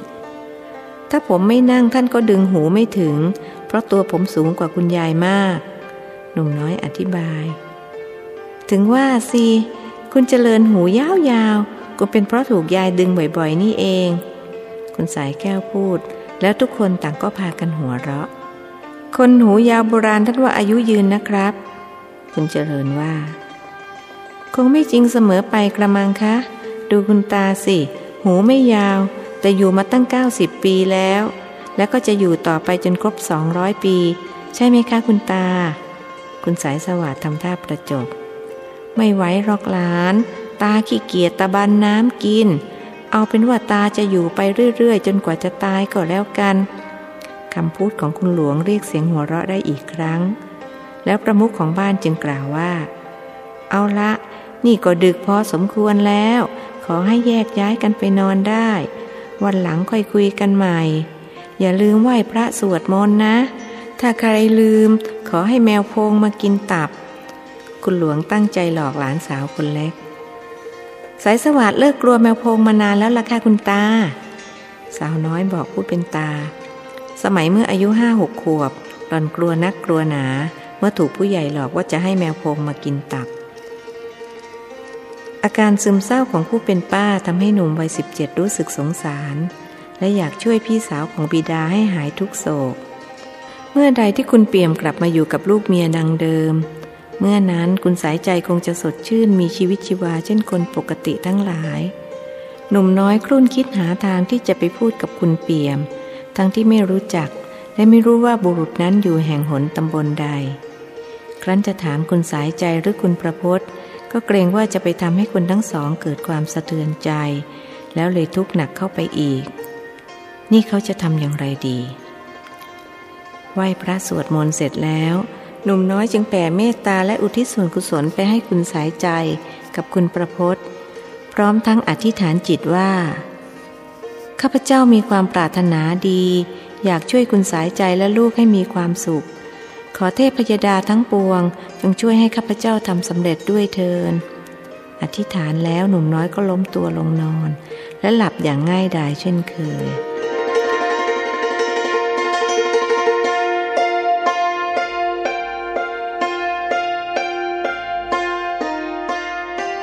ท้องฟ้าเบื้องบูรพาทิตสว่างสวัยด้วยแสงสว่างที่มิใช่แสงจากดวงอาทิตย์ ในภาวะครึ่งหลับครึ่งตื่น หนุ่มเจริญเห็นบุรุษผู้หนึ่งรูปร่างงดงาม แต่งกายคล้ายพระเอกลิเก ทว่าสวยงามกว่าหลายเท่า ดวงหน้าและผิวพรรณผุดผ่องโดยไม่ต้องแต่งแต้มด้วยสีสันใด ๆ บุรุษนั้นลอยเด่นอยู่เบื้องซ้ายของเขาใบหน้ายิ้มละไมอย่างคนมีเมตตา ท่านเป็นใคร มาที่นี่ด้วยประสงค์อันใด แม้จะถามด้วยเสียงที่อยู่ในลำคอ หากบุรุษนั้นกลับเข้าใจ และตอบด้วยเสียงดังกังวานก้อง เหมือนจะให้คนทั้งโลกได้ยินว่า เราคือเทพประบุตรจากแดนแห่งเทพ 33 มีเท้าสักกะเป็นใหญ่ เจ้าเคยได้ยินหรือไม่ ไม่เคยครับ ถ้าเช่นนั้นเจ้าเคยได้ยินชื่อสวรรค์ชั้นดาวดึงบ้างไหมเคยครับ ยายเคยเล่าให้ฟังว่าสวรรค์มีหกชั้น คือจตุมหาราชิกา ดาวดึง ยามา ดุสิต อีกสองชื่อผมจำไม่ได้ นิมานรดีและปรนิมิตวสวัสดี บุรุษนั้นต่อให้ แล้วท่านมาทำไมครับ มาช่วยเจ้า เจ้าเป็นคนอธิษฐานให้เรามาช่วยมิใช่หรือทำไมท่านจึงทราบแล้วท่านมาช่วยผมเพราะเหตุใด เพราะในอดีตชาติ เราเคยเป็นตาของเจ้า เป็นสามีของนางจาง เมื่อจุติจากโลกมนุษย์แล้ว เราได้มาอุบัติที่สวรรค์ชั้นดาวดึง แดนแห่งเทพ 33 มีเท้าสักกะเป็นใหญ่ ยายของเจ้าสร้างกุศลกรรมไว้มาก เมื่อจุติจากโลกมนุษย์แล้ว ก็จะได้ไปอุบัติยังสวงสวรรค์ ส่วนตัวเจ้า แม้จะก่อกรรมทำชั่ว หากก็มีบุญเก่า จงชดใช้กรรมให้หมดในชาตินี้ แล้วเจ้าจะไม่ต้องกลับมาอุบัติในโลกมนุษย์อีก ท่านคือหลวงตาของผมใช่ไหมครับ ถูกแล้ว แต่เจ้าไม่ต้องมาพะวงเรื่องภพชาติ ที่เรามาช่วยเจ้าไม่ใช่เพราะเจ้าเคยเป็นหลาน แต่มาเพราะแรงอธิษฐานของเจ้า เมื่อเรามาเกิดเป็นเทพบุตร ก็ถือว่าตัดขาดจากโลกมนุษย์แล้ว สมัยเมื่อเรายังครองสมณเพศอยู่ในมนุษยโลก เราได้ศึกษาพระพุทธศาสนาอย่างจริงจัง หากก็ยังคลางแคลงใจในบางเรื่อง ที่พระพุทธองค์ทรงสอน เช่นเรื่องความได้เปรียบเสียเปรียบกัน ระหว่างมนุษย์กับเทพชั้นดาวดึง ที่ว่าเทพชั้นดาวดึงเหนือกว่ามนุษย์สามอย่าง คือมีอายุทิพย์ผิวพันทิพย์และความสุขทิพย์แต่มนุษย์ก็เหนือกว่าเทพชั้นดาวดึงสามด้าน คือกล้าหาญกว่า มีสติดีกว่า และมีการประพฤติพรหมจรรย์สิ่งเหล่านี้เราคลางแคลงใจสมัยเมื่อเป็นมนุษย์ ต่อเมื่อมาเป็นเทพดังที่เจ้าเห็นอยู่นี้ ความลังเลสงสัยที่เคยมีก็หมดไป เพราะได้พิสูจน์ด้วยตนเองคำสอนของพระพุทธองค์เป็นสัจธรรมในทุกเรื่อง เจ้าจงภูมิใจเถิดที่ได้เกิดมาเป็นมนุษย์พบพระพุทธศาสนา แล้วก็อย่าได้ลังเลสงสัยในพระธรรมคำสอน เพราะจะทำให้การปฏิบัติล่าช้า เอาละ เวลาของเรามีน้อย เจ้าต้องการจะช่วยป้าของเจ้า เราก็จะบอกวิธีให้ ไม่มีประโยชน์อะไรที่จะไปตามหาในเปี่ยม เขาต้องกลับมา จงบอกกับป้าของเจ้าว่าให้สวดพุทธคุณ ธรรมคุณ สังฆคุณ และคาถาพาหงมหาการุณิโก จบแล้วให้สวดเฉพาะพุทธคุณเกินอายุไปหนึ่งจบ เขาอายุ 43 ก็ให้สวด 44 จบ สวดเสร็จให้แผ่เมตตาและอุทิศส่วนกุศลไปให้สามีและภรรยาใหม่ของเขา หากยังโกรธเคืองกันอยู่ก็ให้อโหสิกรรมกันก่อน แล้วจึงแผ่เมตตา ถ้าเขาทำได้ สามีจะกลับมาภายในสามเดือน จงบอกเขาตามนี้ หมดหน้าที่แล้ว เราขอลา เดี๋ยวครับหลวงตา ผมขออนุญาตถามอีกข้อเดียว ได้โปรดเถิดครับ จะถามอะไรก็ถามมา ให้อีกข้อเดียวเท่านั้นนะ ครับ คือผมจะถามหลวงตาว่า มักกะลีผลที่ยายเล่าให้ฟังนั้นมีจริงหรือเปล่า ที่หลวงพ่อช้างเล่าให้ยายฟังนะครับ มี เจ้าจะได้พบเองเมื่ออายุ 43 ตอนนี้ยังไม่เชื่อก็ไม่เป็นไร สิ้นเสียงของเทพบุตร ภาพนั้นก็หายวับไปกับตาความสว่างสวัยพลันหายไปด้วย คงเหลือแต่แสงนวลละมุนของพระจันทร์คืนวันเพ็ญที่สาดส่องเข้ามาทางหน้าต่าง หนุ่มน้อยกึ่งเชื่อกึ่งสงสัยในสิ่งที่ตาเห็น หูได้ยิน ว่านั่นเป็นความฝันหรือความจริงกันแน่ แต่ถึงอย่างไรเขาก็จะนำไปบอกเล่าให้คุณสายใจฟัง เพื่อที่ป้าของเขาจะได้มีความสุขเท่าเทียมกับคนอื่น ๆ ที่อยู่ภายใต้ร่มไม้ชายคาเดียวกัน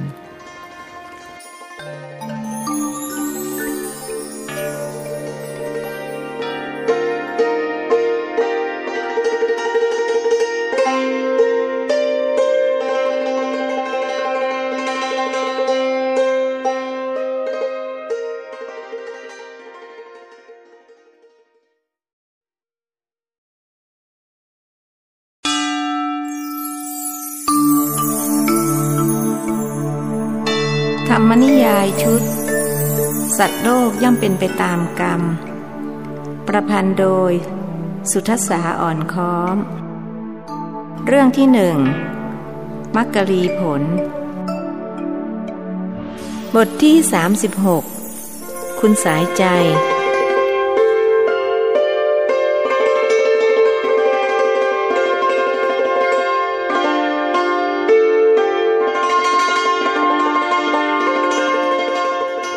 นับแต่มาเรียนหนังสือที่บางกอก วิถีชีวิตของหนุ่มเจริญก็เปลี่ยนไป เขาไม่ต้องทำงานหนักเช่นแต่ก่อน จึงมีเวลาสำหรับการเรียนมากขึ้น สมัยเมื่ออยู่กับยายต้องตื่นนอนตอนสี่นาฬิกา เพื่อหาผักและผลไม้ไปขายยังตลาดบางขาม ตอนบ่ายไปเรียนดนตรีไทยก็ต้องตักน้ำแลกวิชาครั้งละไม่ต่ำกว่า 20 หาบ บัดนี้เขาสุขสบายขึ้น หากยังคงตื่นนอนตั้งแต่ตีสี่ใช้เวลาหนึ่งชั่วโมงในการอ่านหนังสือและทบทวนบทเรียนที่เรียนไปแล้ว จากนั้นก็จะช่วยคุณสายใจทำอาหาร โดยมีแม่วาดและพวกสาวๆเป็นลูกมือ ส่วนคุณประพจน์กับลูกสาวคุณสายจิต ไม่มีใครย่างกลายเข้ามาในครัว เพราะถูกเลี้ยงมาแบบลูกเจ้าขุนมูลนาย ผลการสอบเป็นยังไงบ้างลูก คุณสายใจถามหลานชายขณะช่วยกันเตรียมอาหารมื้อเช้า ผ่านครับคุณป้า ผมสอบได้ตั้ง 70เปอร์เซนไม่เคยได้คะแนนมากเท่านี้มาก่อนเลยครับ แล้วเพื่อนของพ่อเจริญล่ะ คนที่อยู่วัดสะเกตน่ะ คุณกันเชียงหรือครับ เขาได้ 60เปอร์เซนตอนเรียนอยู่บ้านนอกก็สอบตกเป็นประจำ คงไม่จำเป็นต้องย้ำว่าตัวเขาก็ตกซ้ำชั้นอยู่บ่อย แสดงว่าเขาก็เรียนดีขึ้น ครับ แต่พูดก็พูดเถอะ เจ้าเพื่อนคนนี้ของผมก็ซื่อจนเซ่อเลยครับคุณป้า สมัยเมื่อเรียนชั้นประถมด้วยกัน ครูเขาสอนเรื่องสัตว์มีกระดูกสันหลัง พวกเราก็ลอกจากกระดานลงสมุด ครูเขียนบนกระดานดำว่า สัตว์มีกระดูกสันหลัง เช่น ช้างม้าวัวควายเป็นต้น พวกเราก็ลอกตาม ถึงเวลาสอบ รูออกข้อสอบชนิดให้เติมคำลงในช่องว่าง ข้อสอบออกมาว่า ช้างม้าวัวควายเป็นจุดจุดจุดถ้าคุณป้าเป็นนักเรียน คุณป้าจะเติมอะไรลงไปครับ หลานชายถาม เติมสัตว์มีกระดูกสันหลังนะสิ ครับ ผมก็เติมอย่างนั้น แต่คุณกันเชียงเขาเติมอะไรคุณป้าอยากทราบไหมครับเขาเติมอะไรลงไปล่ะ คุณสายใจถาม รู้สึกเพลิดเพลินเมื่อได้คุยกับหลานชาย อย่างน้อยก็ทำให้ลืมความทุกข์ได้ชั่วครู่ชั่วยาม เขาเติมคำว่าต้นลงไปครับคำตอบจึงออกมาว่า ช้างม้าวัวควายเป็นต้น คราวนี้คุณสายใจหัวเราะเพราะขำผมก็บอกเขาว่าตอบผิด เขาก็เถียงแล้วก็นำสมุดที่จดไว้มาเปิดให้ดูบอก นี่ไงนี่ไง สัตว์มีกระดูกสันหลังเช่นช้างม้าวัวควายเป็นต้น ผมพยายามอธิบายเขาก็ไม่ยอมฟังเสียง แต่แบงอยู่นั่นแล้วว่าของเขาถูก ในที่สุดเลยต้องไปให้ครูที่สอนเป็นผู้ตัดสิน แล้วครูเขาตัดสินว่ายังไงล่ะ ครูบอกว่า ตอบอย่างเธอน่ะคนตอบ แต่ตอบอย่างเด็กชายกันเชียงควายตอบ ครูพูดอย่างนี้ครับแม้ครูของพ่อเจริญช่างตอบได้ถึงใจจริง ๆ แล้วเพื่อนว่ายังไงบ้าง คุณสายใจซักยังรู้สึกสนุก โกรธหัวฟัดหัวเวียงเลยครับ เขาบอกอุตส่าห์ตอบตามที่ครูสอนยังมาหาว่าเขาเป็นควาย หลานชายพูดชอดชอด จุดมุ่งหมายคือทำให้พี่สาวของบิดาคลายทุกข์ แม่วาดและพวกสาวๆช่วยกันยกอาหารออกมาตั้งโต๊ะ หนุ่มน้อยจึงกระซิบถามผู้เป็นป้า คุณป้าครับ คุณป้าสวดมนต์ทุกคืนอย่างที่หลวงตาของผมท่านแนะนำหรือเปล่าครับ คุณสายใจหน้าสลดลงนิดหนึ่งตอบว่า ก็สวดทุกคืนนั่นแหละ แต่ตอนแผ่เมตตามันแผ่ไม่ออก ป้าไม่รู้จะทำยังไง คุณป้าอาโหสิกรรมก่อนแผ่เมตตาหรือเปล่าครับ ถ้าหากไม่อโหสิกรรมก็แผ่ไม่ออก ป้าเขาทำอย่างที่บอกนั่นแหละ แต่พอคิดว่าเขาทำให้ป้าต้องช้ำใจ ก็เลยแช่งชักหักกระดูกทั้งสองคนเลย คราวนี้คุณสายใจร้องไห้ เพราะความแค้นแน่นอก คุณป้าต้องฝืนใจให้ได้นะครับ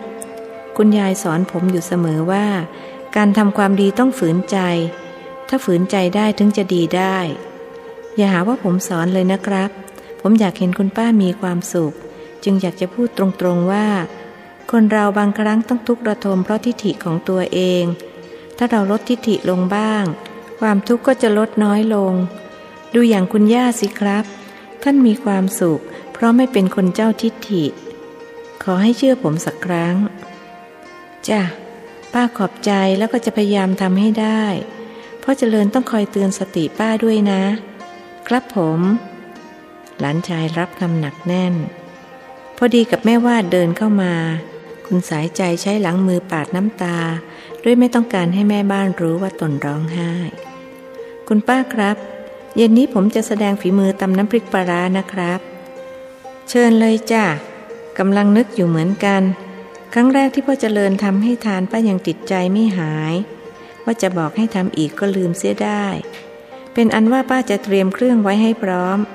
กลับจากโรงเรียนค่อยมาว่ากัน เอาละไปล้างมือล้างไม้เตรียมรับทานอาหารกันได้แล้ว คุณเจริญออกไปแล้วแม่ว่าจึงพูดขึ้นว่า คุณเจริญเธอน่ารักนะเจ้าคะแถมยังขยันขันแข็ง อุตส่าห์มาช่วยคุณป้าทำกับข้าวทุกวัน เขาเรียนเก่งขึ้นด้วยนะ เห็นว่าสอบได้ตั้งเจ็ดสิบเปอร์เซนยังงั้นหรือเจ้าคะ แบบนี้ต้องยกความดีให้คุณประพศครึ่งหนึ่ง เพราะอีฉันเห็นคุณประพศเธอช่วยกวดวิชาให้ ตั้งแต่มีคุณเจริญมาอยู่ด้วย คุณประพศเธอดูมีความสุขขึ้นมาก คุณสายใจสังเกตไหมเจ้าคะ ก็สังเกตอยู่เหมือนกัน แล้วตัวฉันเองก็รู้สึกว่าความทุกข์มันลดน้อยลง คงเป็นบุญของฉันกับลูกนะแม่วาด เจ้าค่ะ แล้วก็เป็นบุญของคุณเจริญด้วย ที่ทุกคนในบ้านรักและเมตตาเธอ เอาละประเดี๋ยวแม่ว่าจัดการล้างข้าวของเก็บได้แล้ว ฉันจะไปทานข้าวกับคุณพ่อคุณแม่และพวกเด็กๆ เชิญเจ้าค่ะ ทั้งนี้เดี๋ยวอีฉันจัดการเอง รับประทานอาหารเช้าแล้ว พวกเด็กๆ ก็พากันไปโรงเรียน โดยมีนายแรมขับเรือไปส่ง คุณสายใจเข้าห้องพระสวดมนต์ปกติเธอจะสวดมนต์เฉพาะตอนก่อนนอน วันใดง่วงมากก็จะละเลยเสีย ครั้นเมื่อหลานชายแนะนำเธอก็หันมาสวดมนต์วันละสองเวลา แล้วก็รู้สึกด้วยตนเองว่า จิตใจสงบและเยือกเย็นขึ้นกว่าแต่ก่อน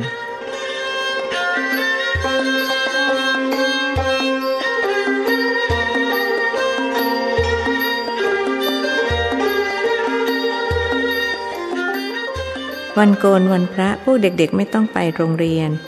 บ้านสามกระไดดูคึกคักกว่าทุกวัน เพราะพวกเด็กวัยรุ่นหนุ่มสาวทั้งเจ็ดจะพากันลงเล่นน้ำในคลองบ้าง เข้าไปเล่นซ่อนหากันในสวนผลไม้บ้าง บางครั้งก็ส่งเสียงทะเลาะเบาแวงกันตามภาษา โดยเฉพาะคุณประพจน์กับผู้แฝดนั้น ดูจะไม่กินเส้นกันเส้นเลย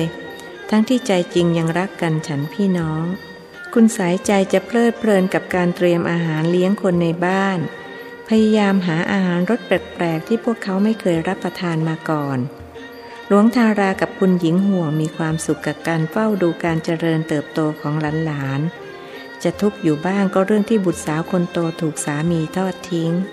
เพราะไปติดใจไหลหลงผู้หญิงคนใหม่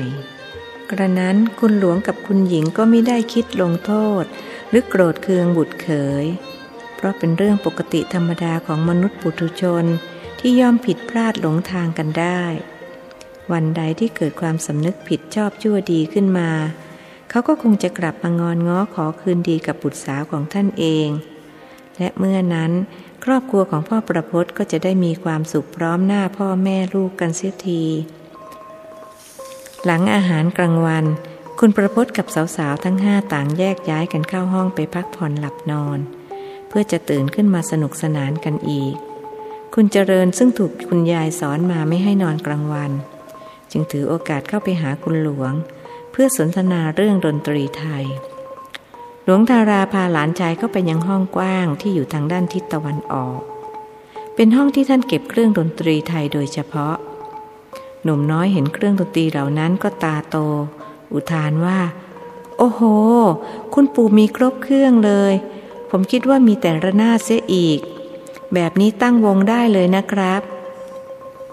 เมื่อก่อนก็เคยตั้งวงเล่นกัน แต่ตอนนี้คนเล่นพากันล้มหายตายจากไปเกือบหมด มีแต่ปู่คนเดียวมั้งที่อายุยืนกว่าเพื่อน เครื่องดนตรีปู่มีครบทุกอย่าง ทั้งเครื่องดีดสีตีเป่า พ่อเจริญมีความรู้เรื่องดนตรีไทยหรือเปล่า เคยเรียนมาบ้างไหมไม่เคยครับ รูสมใจสอนผมตีระนาด ส่วนพวกสีซอตีขิมดีดจะเข้ผมหัดเอง พอเล่นได้ครับ แต่ไม่ถนัดเท่าตีระนาด เอาละไหนไหนปู่ก็จะยกเรื่องดนตรีเหล่านี้ให้เป็นมรดกของพ่อเจริญแล้ว จึงควรที่จะเรียนรู้เกี่ยวกับเรื่องดนตรีไทยเข้าไว้บ้าง อยากรู้หรือเปล่า ถ้าไม่อยากรู้ปู่ก็จะไม่สอน ประเดี๋ยวจะมาหาว่าปู่บังคับขู่เข็น อยากครับ คุณปู่กรุณาสอนผมด้วยเถิดครับ หลานชายอ้อนวอน ถ้าเช่นนั้นก็เริ่มกันที่วงดนตรีไทยเสียก่อน ไหนบอกปู่มาสิว่า วงดนตรีไทยที่ถือเป็นแบบแผนบรรเลงกันอยู่ในปัจจุบันมีกี่ชนิดสามชนิดครับ ตอบอย่างไม่ลังเลทั้งที่ไม่แน่ใจว่าจะถูก อ้าวก่อนไหนว่าไม่มีความรู้ แล้วทำไมตอบถูกล่ะ ผมเพียงแต่เดาถูกเท่านั้นเองครับ หนุ่มน้อยสารภาพ ถ้าเช่นนั้นก็ลองเดาต่อสิว่าวงดนตรีไทยสามชนิดที่ว่านั้นมีอะไรบ้าง ไม่ทราบครับ แต่ถ้าเดาผมคิดว่าจะต้องมีวงปีพาดอยู่ด้วยใช่ไหมครับ คุณปู่ ถูกแล้ว มีวงปีพาดวงเครื่องสาย แล้วก็วงมโหรี ทั้งสามชนิดนี้ก็ยังแยกย่อยออกไปอีก เช่นวงปีพาดยังแบ่งออกเป็นสามขนาด ตามปริมาณของเครื่องผสมที่อยู่ในวง ได้แก่ปีพาดเครื่องห้าปีพาดเครื่องคู่ และปีพาดเครื่องใหญ่ ที่ปู่มีอยู่นี้เป็นปีพาดเครื่องคู่ ประกอบด้วยเครื่องบรรเลงเจ็ดชนิด ได้แก่ปีนอก ปีใน ระนาดเอก ระนาดทุ้มคล้องวงใหญ่คล้องวงเล็กและโมง แล้วปีพาดดึกดำบรรไม่นับรวมด้วยหรือครับ ไม่นับ คือวงปีพาดที่เป็นหลักของไทยมีอยู่สามขนาดที่กล่าวมานี้เท่านั้น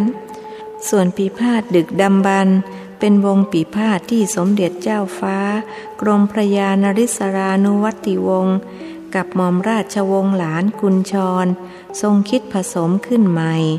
สำหรับใช้ประกอบการแสดงละครดึกดำบรร โดยทรงเลือกใช้แต่เครื่องดนตรีที่มีเสียงนุ่มนวล จึงเป็นวงปีพาทที่มีความไพเราะน่าฟัง เหมาะสำหรับการแสดงละคร และได้รับการขนานนามว่า ปีพาทดึกดำบรรแล้ววงเครื่องสายคืออะไรครับ คือวงดนตรีที่ประกอบด้วยเครื่องดนตรีจำพวกมีสายเป็นประธาน มีเครื่องเป่าและเครื่องตีเป็นส่วนประกอบ วงเครื่องสายมีสองขนาด คือเครื่องสายวงเล็กกับเครื่องสายเครื่องคู่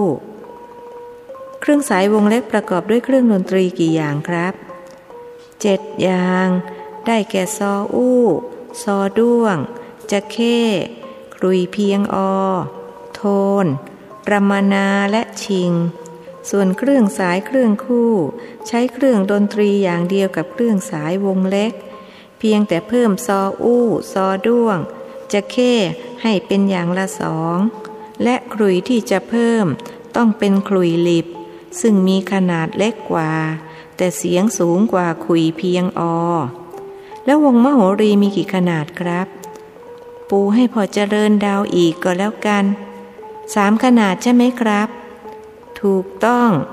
วงมโหรีเป็นวงดนตรีไทยที่ผสมระหว่างวงปีพาดกับวงเครื่องสาย โดยย่อขนาดเครื่องดนตรีของวงปีพาดให้เล็กลง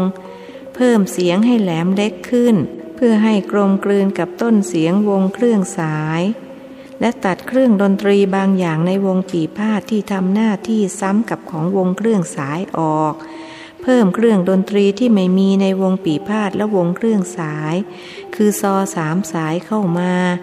วงมโหรีมีสามขนาด คือมโหรีวงเล็ก มโหรีเครื่องคู่ และมโหรีเครื่องใหญ่ ที่ปูมีเป็นวงเล็ก มีเครื่องดนตรีกี่ชนิดครับ มีอยู่สิบชนิด ถ้าเครื่องคู่มีสิบห้าและเครื่องใหญ่มีสิบเจ็ดนั่นไง อยู่ในตู้นั่น ไหนลองบอกปู่มาสิว่ามีอะไรบ้าง หนุ่มน้อยเดินเข้าไปใกล้ตู้ไม้ขัดเงามันปราบ ที่ใช้ใส่เครื่องดนตรีประเภทวงมโหรี แล้วจารนายให้คุณหลวงฟังว่า มีซอด้วง ซออู้ ซอสามสายจะเข้คลุยเพียงอ ชิงหนึ่งสองสามสี่ห้าหกผมนับได้แค่หกเองครับ อีกสี่ชนิดไม่ทราบอยู่ที่ไหน นั่นไง วางอยู่บนพื้นมีผ้ากำมะหยี่คลุมอยู่นั่น สี่ชนิดที่เหลือได้แก่ระนาดเอก คล้องกลาง โทน และรามนา ผมอยากเล่นเป็นทุกชนิดเลย คุณปู่จะกรุณาสอนผมได้ไหมครับ หนุ่มน้อยถามอย่างสนใจ ปู่แก่เกินไปแล้ว มือไม้มันเริ่มจะสันๆ จึงเล่นได้ไม่ไพเราะเหมือนแต่ก่อน แต่ไม่เป็นไร ถ้าพอเจริญอยากเรียนจริง ๆ ปู่ก็จะส่งไปเรียนกับครูจำนง เขาสอนได้ทุกอย่างโดยเฉพาะระนาด อยู่ไกลจากที่นี่ไหมครับ ก็ไกลเหมือนกัน บ้านเขาอยู่ในสวนเข้าไปทางหลังวัดตโนด จะไปกันเย็นนี้เลยก็ได้ ฟังผู้เป็นปู่พูด หนุ่มน้อยแสนจะดีใจ รีบสนองว่า ดีครับ ผมอยากเรียนเร็วๆ ขอบพระคุณคุณปู่มากครับที่เมตตาผม ถ้าเช่นนั้นผมไปแต่งตัวเดี๋ยวนี้เลยนะครับ หลานชายติดจะใจร้อน ยังไม่ต้องไปตอนนี้ก็ได้ รอให้ตะวันคล้อยอีกนิด ให้ปู่งีบเอาแรงสักพัก เพราะต้องเดินไกล บ้านเขาอยู่ลึกเข้าไปในสวน ถ้าเช่นนั้นเชิญคุณปู่ไปพักผ่อนเถิดครับ ส่วนผมจะเตรียมจัดดอกไม้ทูบเทียนเพื่อขึ้นครู ดีจริง หลานปู่ช่างรอบคอบดีแท้ ให้แม่สายใจกับแม่วาดเขาเย็บกรวยให้ก็ได้ ผู้ชายคงไม่ถนัดเรื่องนี้กระมัง ไม่เป็นไรครับ คุณยายสอนผมตั้งแต่เป็นเด็ก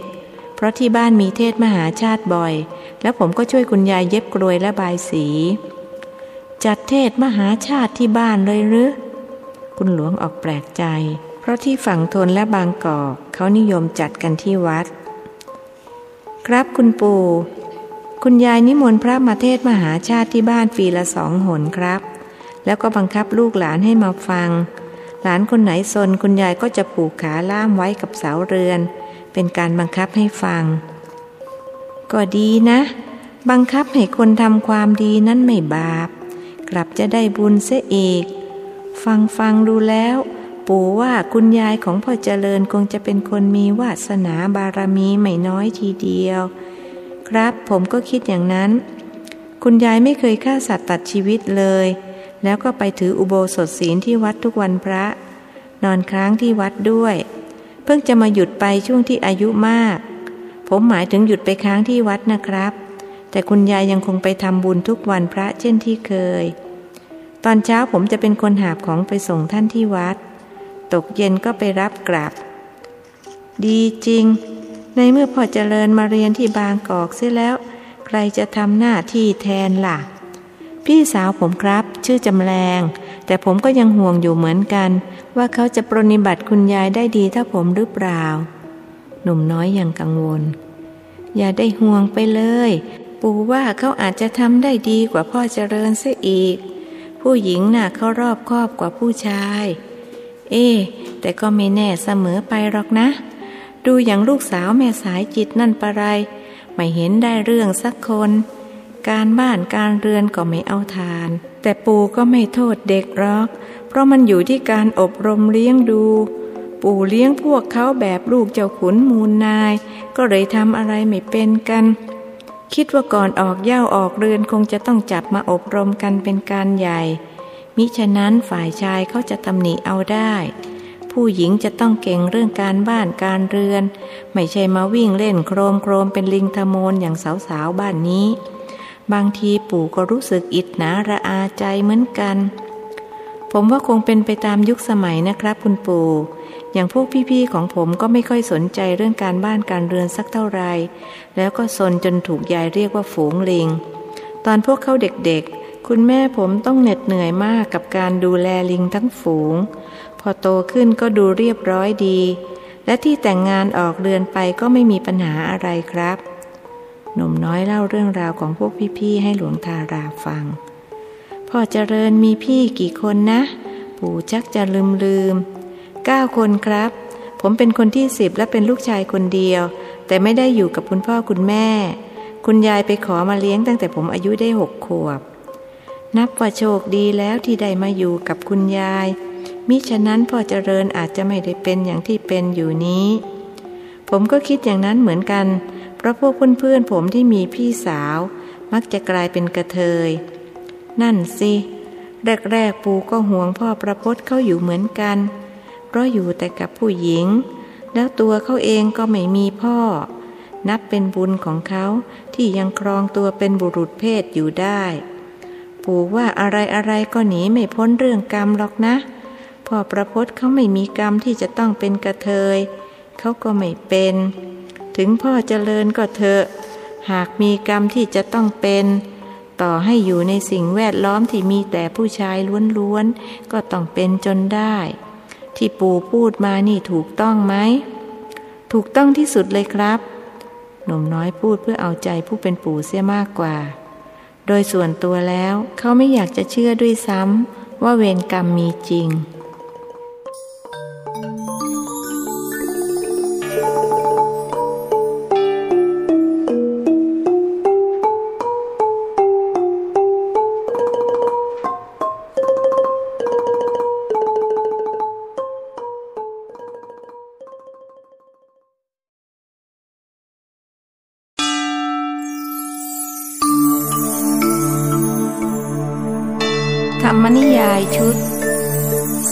กย่อมเป็นไปตามกรรม ประพันธ์โดย สุทัศสาอ่อนค้อม เรื่องที่หนึ่งมักกะรีผล บทที่ 37 กลับมาตายรัง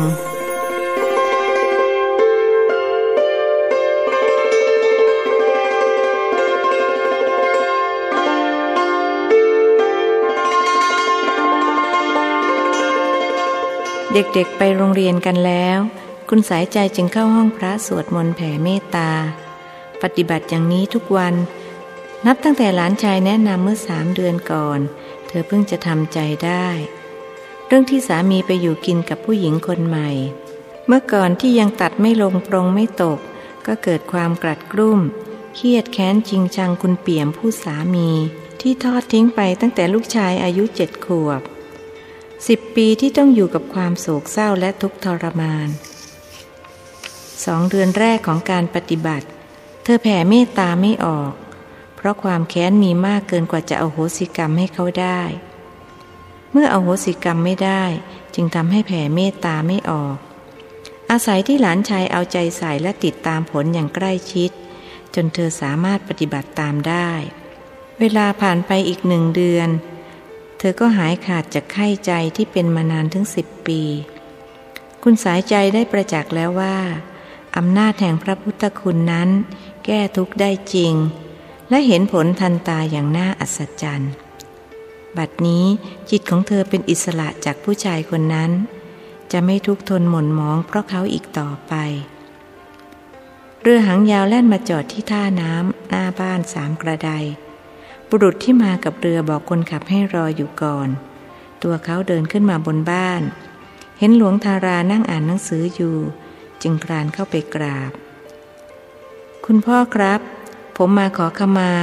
จะลงโทษทันประการใด ก็สุดแล้วแต่คุณพ่อเถิดครับ คุณหลวงมองลอดแว่นพรางถาม ขอขมาเรื่องอะไร เธอเป็นใคร ท่านจำบุตรเขยไม่ได้ คุณพ่อจำผมไม่ได้หรือครับ ผมสามีแม่สายใจบุตรสาวคุณพ่อไงครับ หลวงทารามองบุรุษนั้นอย่างพินิษคุณเปี่ยมผายผอมลงไปมาก หน้าดำคล้ำหมองไร้สง่าราศี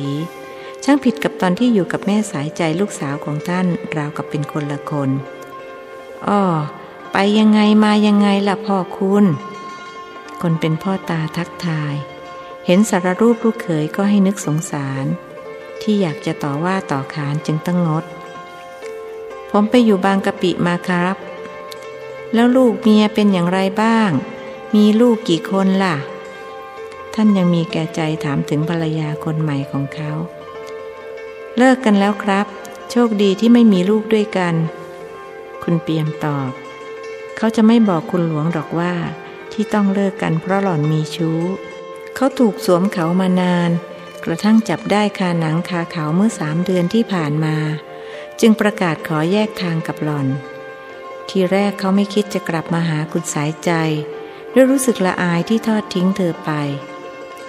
คุณเปี่ยมทนอยู่อย่างเปล่าเปลี่ยวเดียวดายได้เพียงสองเดือน ก็เริ่มคิดถึงคุณสายใจ ความคิดถึงนั้นรุนแรงขึ้นทุกวันทุกวัน เวลาผ่านไปอีกหนึ่งเดือน เขาก็ทนไม่ไหว ต้องบากหน้ามาหาเธอ แล้วนี่จะกลับมาขอคืนดีกับลูกสาวฉันหรือ คุณหลวงถามตรงไปตรงมา ออกดีใจแทนหลานชายที่จะได้อยู่กันพร้อมหน้าพ่อแม่ลูก ครับ แต่ไม่ทราบว่าเธอจะยอมคืนดีด้วยหรือเปล่า ผมอยากขอความกรุณาคุณพ่อช่วยพูดให้ด้วย คราวนี้คุณหลวงออกโกรธโกรธ จึงว่า ก็ตอนที่พ่อเปียมทิ้งลูกสาวฉันไป ไม่เห็นบอกให้ฉันช่วยพูด พอจะมาขอคืนดีกลับจะให้ช่วย ฉันไม่เอาด้วยหรอก บอกตามตรงว่าฉันไม่ชอบคนขี้ขลาด มีอะไรก็ไปพูดกันเอง ฉันไม่ชอบยุ่งเกี่ยวเรื่องผัวเมียคนอื่น ไม่ใช่คนอื่นนะครับ แม่สายใจเป็นบุตรสาวของท่าน เขาเปลี่ยนมาใช้ท่านแทนคุณพ่อ นี่อย่ามาทำตีฝีปากหน่อยเลยพ่อคุณ ฉันก็โกรธเป็นเหมือนกันนะ อุตสาไม่โกรธที่ทิ้งลูกสาวฉันไปก็บุญเท่าไรแล้ว แม่วาดมานี่ทีสิท่านเรียกแม่บ้าน แม่วาดเข้ามานั่งคุกเข่าตรงหน้า ท่านจึงออกคำสั่ง ช่วยไปบอกแม่สายใจมาที่นี่หน่อย มาเดี๋ยวนี้เลย ฉันมีเรื่องสำคัญจะพูดกับเขา แม่วาดลุกออกไปแล้ว หลวงทาราจึงพูดกับอดีตบุตรเขยว่า เอาละพูดกันต่อหน้าฉันนี่แหละ พูดกันเองนะ ฉันไม่ยุ่งด้วยหรอก ขอบพระคุณครับ คุณเปี่ยมกล่าว นึกกระยิมใจว่าอย่างไรเสียคุณสายใจก็ต้องยอมคืนดีกับตน คุณสายใจกำลังทำอาหารอยู่ในครัว เมื่อแม่วาดเข้ามารายงานว่า คุณท่านเชิญไปพบเดี๋ยวนี้เจ้าค่ะ มีเรื่องอะไรหรือ แม่ว่าทราบไหม ไม่ทราบเจ้าค่ะ อีฉันเห็นท่านนั่งอยู่กับผู้ชายคนหนึ่ง รู้สึกคุ้นๆหน้า แต่ก็นึกไม่ออกว่าเคยเห็นที่ไหน แม่บ้านจำสามีคุณสายใจไม่ได้ หรือจะเป็นพวกขายของเร่ คุณพ่ออาจจะให้ฉันไปช่วยดูสินค้ากระมัง คุณสายใจพูดพลางเดินไปหาบิดา ไม่ลืมสั่งแม่วาดให้ช่วยทำอาหารต่อ คุณพ่อมีอะไรจะให้ดิฉันรับใช้หรือคะ หล่อนถามบิดา คุณเปี่ยมมองภรรยาอย่างเกรงๆ คิดว่าเธอคงจะสู้ผอมเพราะตรอมตมหากก็ดูเธอมีความสุข หน้าตาอิ่มเอิบกว่าเมื่อก่อนด้วยซ้ำเขาไม่รู้ว่าภรรยาเพิ่งจะพบกับความสุขเมื่อสองสามเดือนมานี้ ดูสิใครมาหา คุณสายใจพิจารณาดูบุรุษร่างผอม ใบหน้าหมองคล้ำแล้วอุทานออกมาว่า คุณเปียม หากเป็นเมื่อสามเดือนก่อน เธอคงจะโผเข้าหาด้วยความดีใจ แต่เมื่อเธอสามารถวางใจเป็นอุเบกขาได้ ความรักความชังก็หมดไป มีแต่ความเมตตาปราณีเข้ามาแทนที่ เมื่อเห็นสารรูปของคนที่ตนเคยรัก ไปยังไงมายังไงคะทำไมถึงเปลี่ยนไปมากจนดิฉันจำแทบไม่ได้คำพูดนั้นไม่บ่งบอกว่ายินดีหรือยินร้าย ฉัน เออ เขามองคุณหลวงเหมือนจะให้ช่วยพูด หากท่านทำไม่รู้ไม่ชี้ มีอะไรจะให้ดิฉันช่วยเหลือก็บอกมาเถิดค่ะ หากไม่เหลือว่ากาแรง ดิฉันยินดีช่วย คุณสายใจคิดว่าลูกหรือภรรยาใหม่ของเขาอาจป่วย แล้วไม่มีเงินรักษา จึงต้องมาขอความช่วยเหลือ ฉัน เออ จะมาขอโทษแม่สายใจ ที่ ฉัน เออ ที่คุณทอดทิ้งฉันไปถึงสิบปี คุณสายใจช่วยต่อให้ ฉันผิดไปแล้วจ้ะ โปรดอภัยให้ฉันด้วย อดีตภรรยามองหน้าคนที่เคยเป็นสามี เห็นน้ำใสๆคลอหน่วยตาทั้งสอง เธอรู้สึกสมเพศ จึงพูดด้วยเสียงปกติว่า ดิฉันยกโทษให้คุณนานแล้ว อย่าได้กังวลเรื่องนั้นเลย แล้วภรรยาคุณไม่มาด้วยหรือคะ มีลูกด้วยกันกี่คนคำถามนั้นเหมือนเพื่อนถามเพื่อน ไม่ส่อแววประชดประชันหรือหึงหวงแต่อย่างใด ฉันเลิกกับเขานานแล้ว เราไม่มีลูกด้วยกัน ที่ต้องเลิกกันเพราะไม่มีลูกเท่านั้นเองหรือคะ คุณสายใจอยากรู้ เปล่าจ้ะ มีเรื่องร้ายแรงกว่านั้น ฉันไม่อยากพูดถึงมันอีก แต่ถ้าแม่สายใจต้องการทราบ ฉันก็จะเล่าให้ฟัง ถ้าเช่นนั้นก็อย่าลำบากเลยค่ะ แล้วที่มานี่จะมาเยี่ยมลูกหรือคะ ฉันคือ มื่อแม่สายใจยกโทษให้แล้ว ฉันก็คิดว่าจะมาขอคืนดีด้วย หากฉันจะกลับมาอยู่กับเธอและลูกจะขัดข้องไหมจ๊ะ ดิฉันไม่ขัดข้องค่ะ แต่บ้านนี้เป็นของคุณพ่อคุณแม่ดิฉัน คุณต้องขออนุญาตท่านเสียก่อน คุณเปี่ยมมองหน้าหลวงทารา คิดว่าท่านจะเอ่ยปากอนุญาต แต่ก็เปล่า คุณพ่อครับ ผมจะขอเข้ามาอยู่บ้านสามกระไดอีกครั้ง คุณพ่อจะอนุญาตหรือเปล่าครับ คนพูดรู้สึกอัปยศอดสู ที่ต้องบากหน้ากลับมาขออาศัยเขาอยู่ นึกตำหนิตัวเองที่ก่อเรื่องเสื่อมเสีย จนลูกเมียกลายเป็นคนมีปมด้อย ฉันไม่ขัดข้อง แต่ก็ควรจะขออนุญาตคุณหญิงเขาด้วย บอกเสียก่อนนะ ว่าครั้งนี้ฉันไม่โกรธไม่ถือโทษ แต่ถ้าเรื่องอย่างนี้เกิดขึ้นอีกครั้ง ฉันจะไม่ยอมให้เธอมาเหยียบบ้านสามกระไดของฉันอีก คุณหลวงกำชับ ผมขอรับรองด้วยเกียรติของลูกผู้ชายครับ ตกลงแม่สายใจยกโทษให้ฉันแล้วใช่ไหมจ๊ะ เขาถามภรรยาถ้าทางไม่ยินดียินร้ายของเธอทำให้เขาเกรงใจ ดิฉันบอกแล้วยังไงล่ะคะ ว่ายกโทษให้คุณนานแล้วแต่กระนั้นดิฉันก็ขอบอกก่อนว่า จะไม่อนุญาตให้อยู่ร่วมบ้านกันฉันสามีภรรยา จึงขอให้คุณไปอยู่ห้องเดียวกับพ่อประพศดิฉันยินดีพอใจกับความเป็นอิสระเสียแล้ว อย่าหาว่าดิฉันเล่นตัวหรือเรื่องมากเลยนะคะ ขอให้เราอยู่ด้วยกันอย่างเพื่อน อย่างพี่น้อง เพราะถึงอย่างไรคุณก็เป็นบิดาของพ่อประพศได้ยินถ้อยคำของภรรยา คุณเปี่ยมรู้สึกผิดหวังคำพูดนั้นบ่งบอกว่าเธอหมดความรักใคร่ใยดีในตัวเขาแล้ว นี่เขาจะต้องสูญเสียทั้งภรรยาใหม่และภรรยาเก่าเชียวหรือ ใบหน้าที่หมองคล้ำซีดเซียวนั้น กลับซีดหนักเข้าไปอีก หลวงทารารู้สึกสงสาร จึงพูดขึ้นว่า แม่สายใจ การเป็นคนเจ้าทิฏฐิทำให้ชีวิตไม่มีความสุขนะลูกนะ คุณแม่ของลูกเขายังไม่เคยมีทิฏฐิกับพ่อ คุณสายใจชี้แจงว่า ดิฉันไม่ได้ทิฏฐินะคะ คุณพ่อ ดิฉันเพียงแต่พูดไปตามที่รู้สึก ดิฉันไม่โกรธคุณเปียม เพียงแต่ไม่ต้องการกลับมาใช้ชีวิตคู่อีก ดิฉันกำลังเพลิดเพลินกับความเป็นอิสระค่ะ เมื่อก่อนก็ไม่เคยรู้สึกอย่างนี้ แต่เมื่อพ่อเจริญเขาช่วยแนะนำดิฉันก็พบกับความสุขอีกครั้ง ใครครับคุณพ่อ พ่อเจริญที่แม่สายใจพูดถึง ความหึงหวงแล่นเข้าสู่จิตใจของบุรุษวัยห้าสิบ ผู้ชายที่ชื่อเจริญคงจะชอบพอกับคุณสายใจ เหตุนี้เล่า เธอจึงหมางเมินไม่ยินดียินร้ายกับการกลับมาของเขา ลูกชายพ่อพองยังไงล่ะ อายุไล่เลี่ยกับพ่อประพศตั้งแต่พ่อเจริญมาอยู่บ้านนี้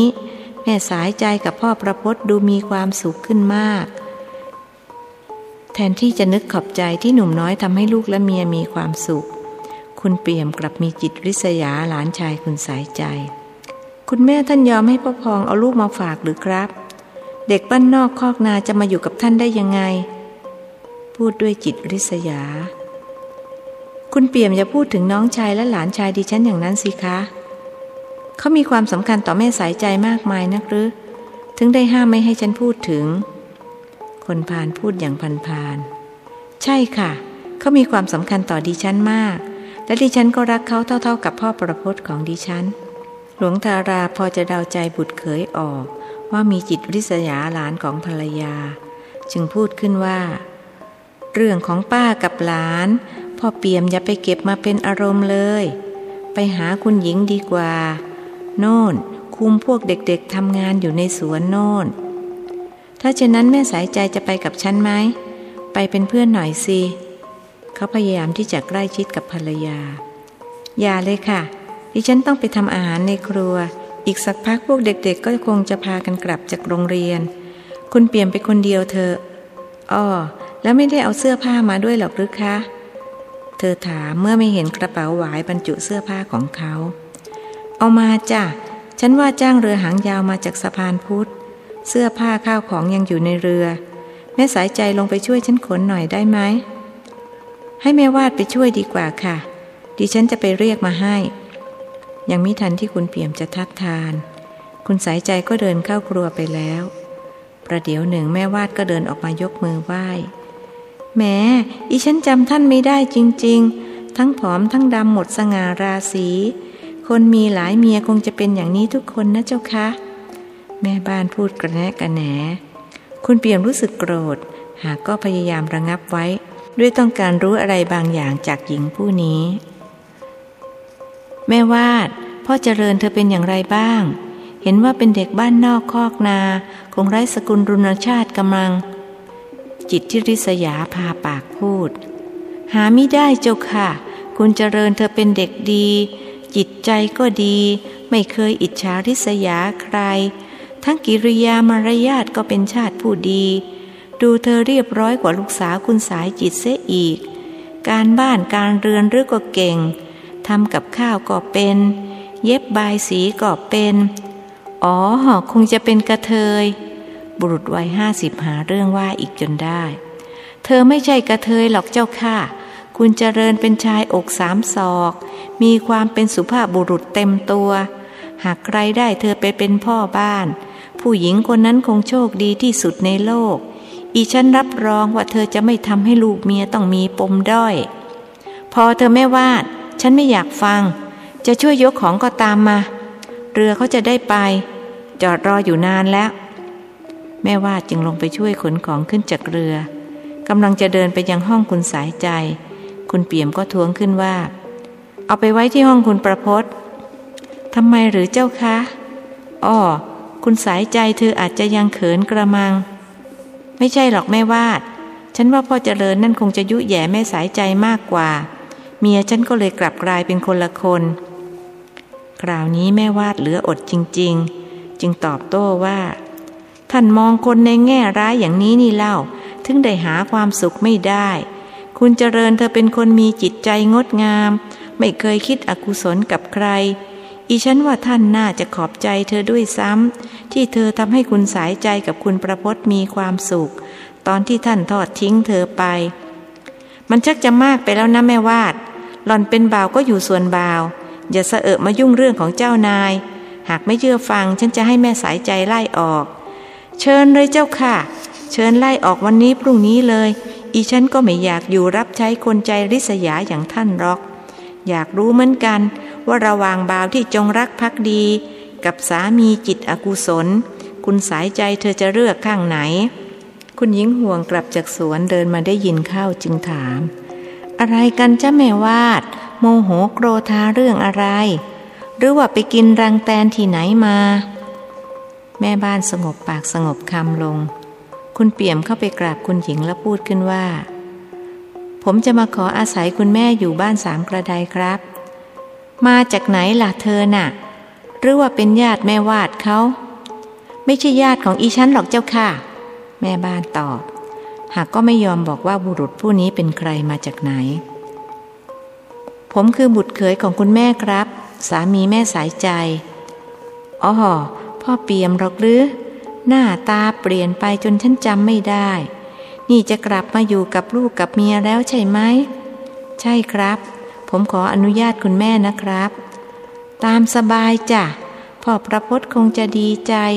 ถ้ากลับจากโรงเรียนมาพบพ่อ หมดทุกข์หมดโศกกันเสียที คุณหญิงพูดอย่างโล่งอก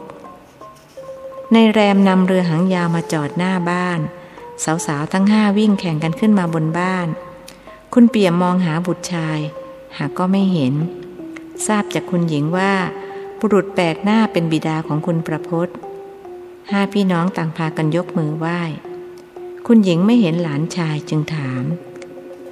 แล้วพ่อประพศไปเรียนดนตรีไทยกับพ่อเจริญหรือ ถึงไม่ได้มาด้วย สองคนนั่นเข้าไปเที่ยวงานวัดสาเกตค่ะคุณยาย เห็นว่าจะนอนค้างที่วัดด้วย ฝากสายทานมากราบเรียนคุณตาคุณยายค่ะ เพื่อนคุณเจริญที่ชื่อคุณกันเชียงเขาเป็นคนชวน คนพูดรู้สึกร้อนวูบวาบที่ใบหน้า เมื่อเอ่ยนามหนุ่มกันเชียง สายตาคมกริบของเขาที่จ้องมองมาทำให้เธอรู้สึกร้อนร้อนหนาวหนาวพ่อประพศก็เลยไม่ได้พบพ่อเปี่ยมสินะ ไม่รู้ว่าจะจำหน้าพ่อตัวเองได้หรือเปล่า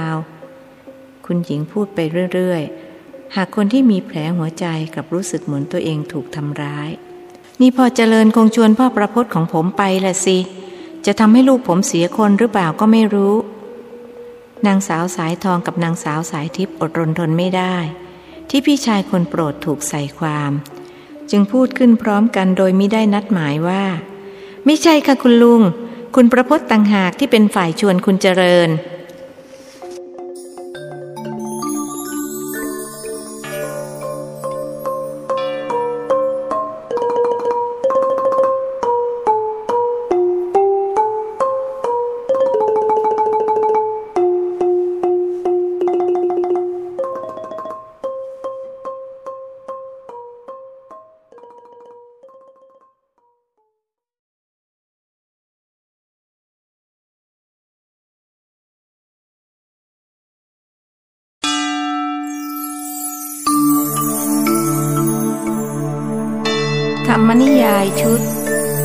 สัตว์โลกย่อมเป็นไปตามกรรม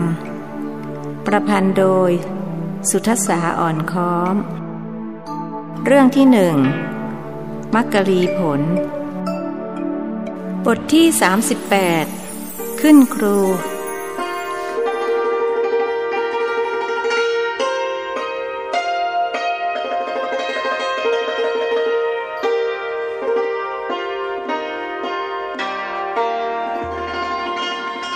ส่งพวกสาวๆทั้งห้าคนลงเรือกลับบ้านแล้ว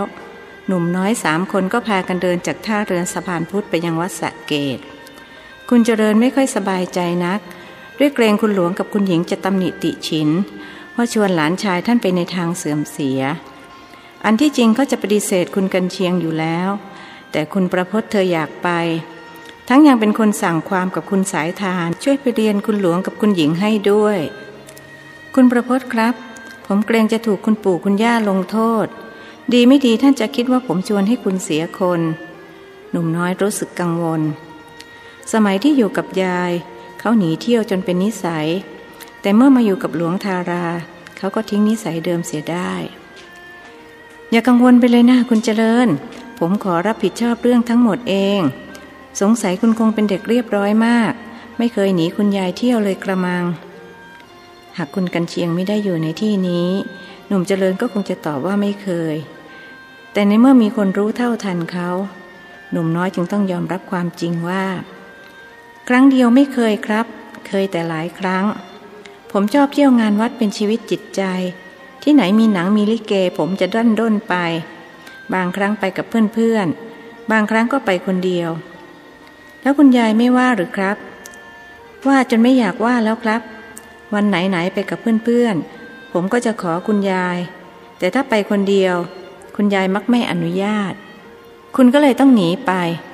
ถูกแล้ว ผมก็รอให้คุณยายหลับ แล้วก็แอบปีนหน้าต่างหนีออกไปเที่ยว บางครั้งกลับมาถึงบ้านตีสี่ได้เวลาหุงข้าวพอดี แล้วไม่ง่วงหรือครับ คุณประพจน์ถาม ตามันแข็งก็เลยไม่ง่วง แต่พอไปนั่งเรียนกลับหลับเอาหลับเอา ครั้งหนึ่งผมหนีคุณยายไปดูลิเกที่วัดไลไปถึงวัดไลเชียวหรือ ห่างจากหมู่บ้านบางม่วงหมู่ต้องสิบกว่ากิโลเชียวนะ คุณกันเชียงจำได้ว่าหนุ่มน้อยเคยมาชวน หากเขาปฏิเสธด้วยว่าหนทางไกล คุณกับคุณจำหลัดถึงได้ไม่ยอมไปกับผม นึกแล้วผมยังเสียวไส้ไม่หาย คืนนั้นเดือนมืดเสียด้วย ผมก็เดินลัดทุ่งไป กว่าจะได้ออกจากบ้านก็เกือบสี่ทุ่ม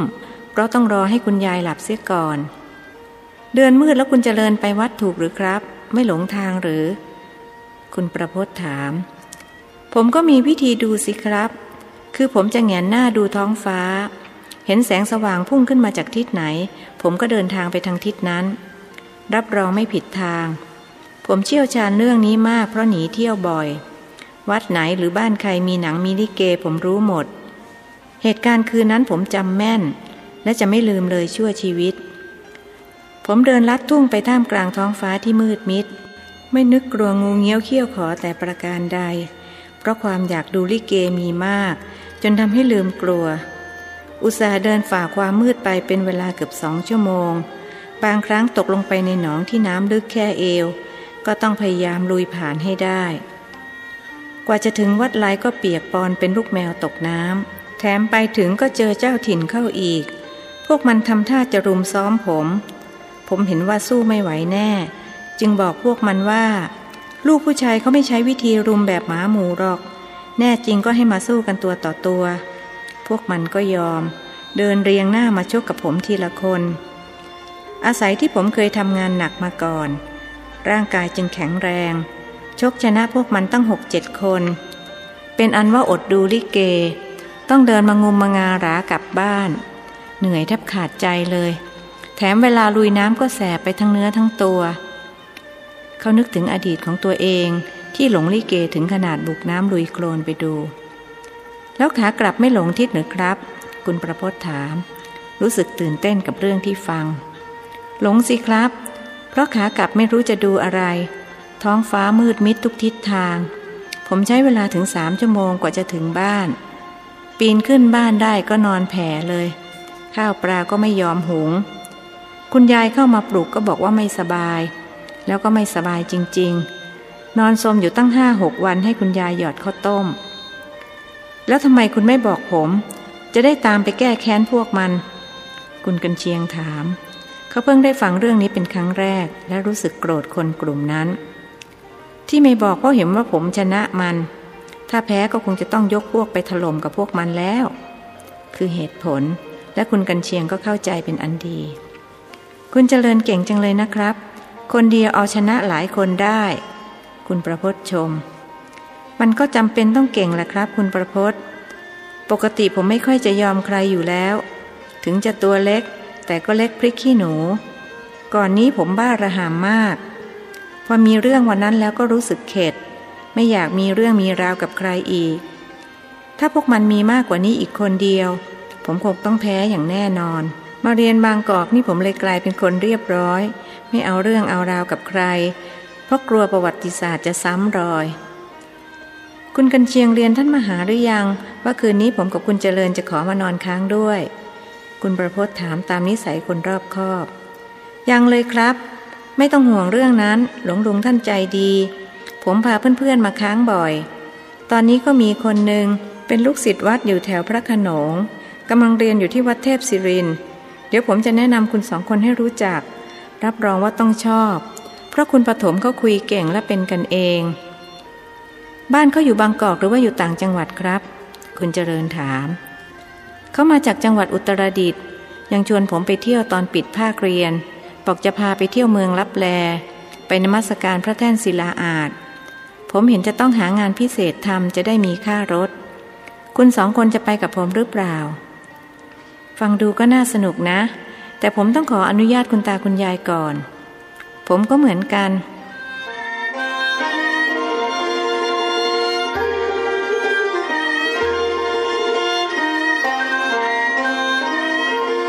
ยี่สิบนาทีต่อมาคนทั้งสามก็ถึงวัดสะเกต บริเวณวัดเต็มไปด้วยสิ่งปลูกสร้างชั่วคราว เช่นร้านค้าและเวทีการแสดงมหรสพต่างๆ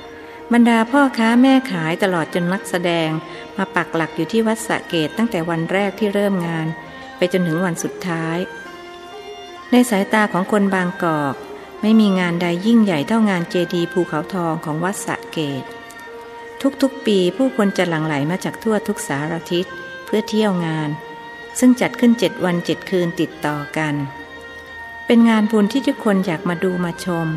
เพราะนอกจากจะได้นมัสการพระบรมสารีริกธาตุที่ประดิษฐานอยู่ในเจดีย์บนภูเขาทองแล้ว ยังได้ชมมหรสพตลอดจนการละเล่นต่างๆ ได้ซื้อของกินของใช้ในราคาที่ถูกกว่าท้องตลาดสำหรับพวกหนุ่มๆสาวๆอาจได้พบเนื้อคู่ในงานนี้ด้วย พระมหาแพ้วมิได้อยู่ที่กุฏิด้วยเป็นเวลาลงอุโบสถ ซึ่งพระทุกรูปจะต้องไปทำวัดเย็นร่วมกัน คุณปฐมอาบน้ำแต่งตัวเอี่ยมอ่อง หวีผมแปร่ประแป้งกระถินลายพร้อยที่ใบหน้าและลำตัว เห็นคุณกันเชียงเดินมากับหนุ่มน้อยสองนาย คุณปฐมก็ยิ้มรับมาแต่ไกล หลังจากแนะนำตัวกันแล้ว คุณปฐมก็ชวนขึ้นว่า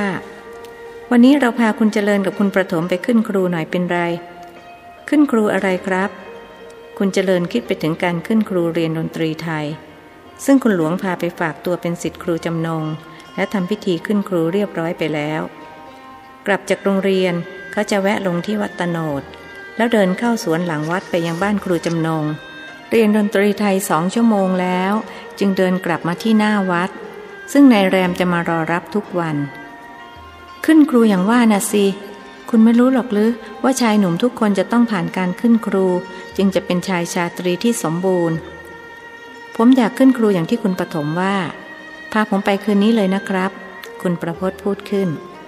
รู้สึกว่าเลือดแห่งความเป็นหนุ่มวิ่งพร่านไปทั่วสารพาง คุณเจริญล่ะ คุณปฐมถาม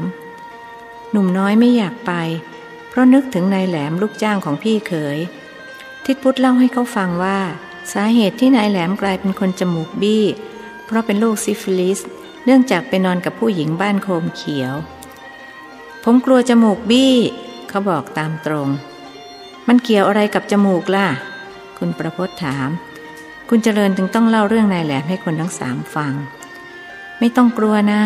ผู้หญิงบางกอกเขาคงสะอาดสะอ้านกว่าผู้หญิงบ้านเรา คุณปฐมพาผมไปหลายครั้งแล้ว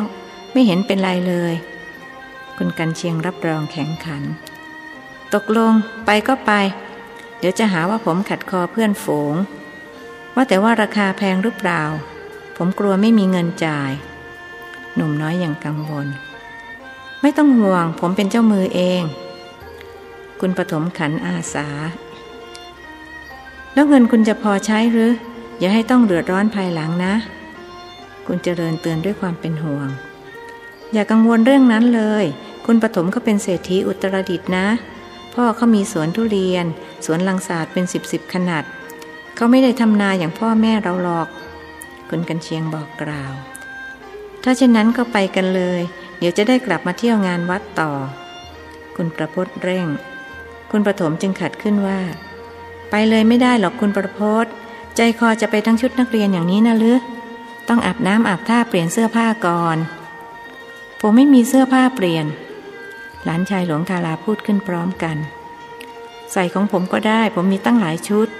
คุณประถมซื้อให้จากสำเพงคุณกันเชียงเอื้อเฟื้อ ครู่ใหญ่หนุ่มน้อยสี่คนก็อยู่ในชุดกางเกงขายาว เสื้อฮาวายลายพร้อยสีสันใกล้เคียงกัน แล้วจะไปยังไงไปที่ไหน คุณประพจน์ถามด้วยไม่เคยเรื่องอย่างนี้มาก่อน เดินไปเดี๋ยวๆก็ถึง แค่เยาวราชนี่เอง เขาเรียกว่าไปเที่ยวโรงน้ำชา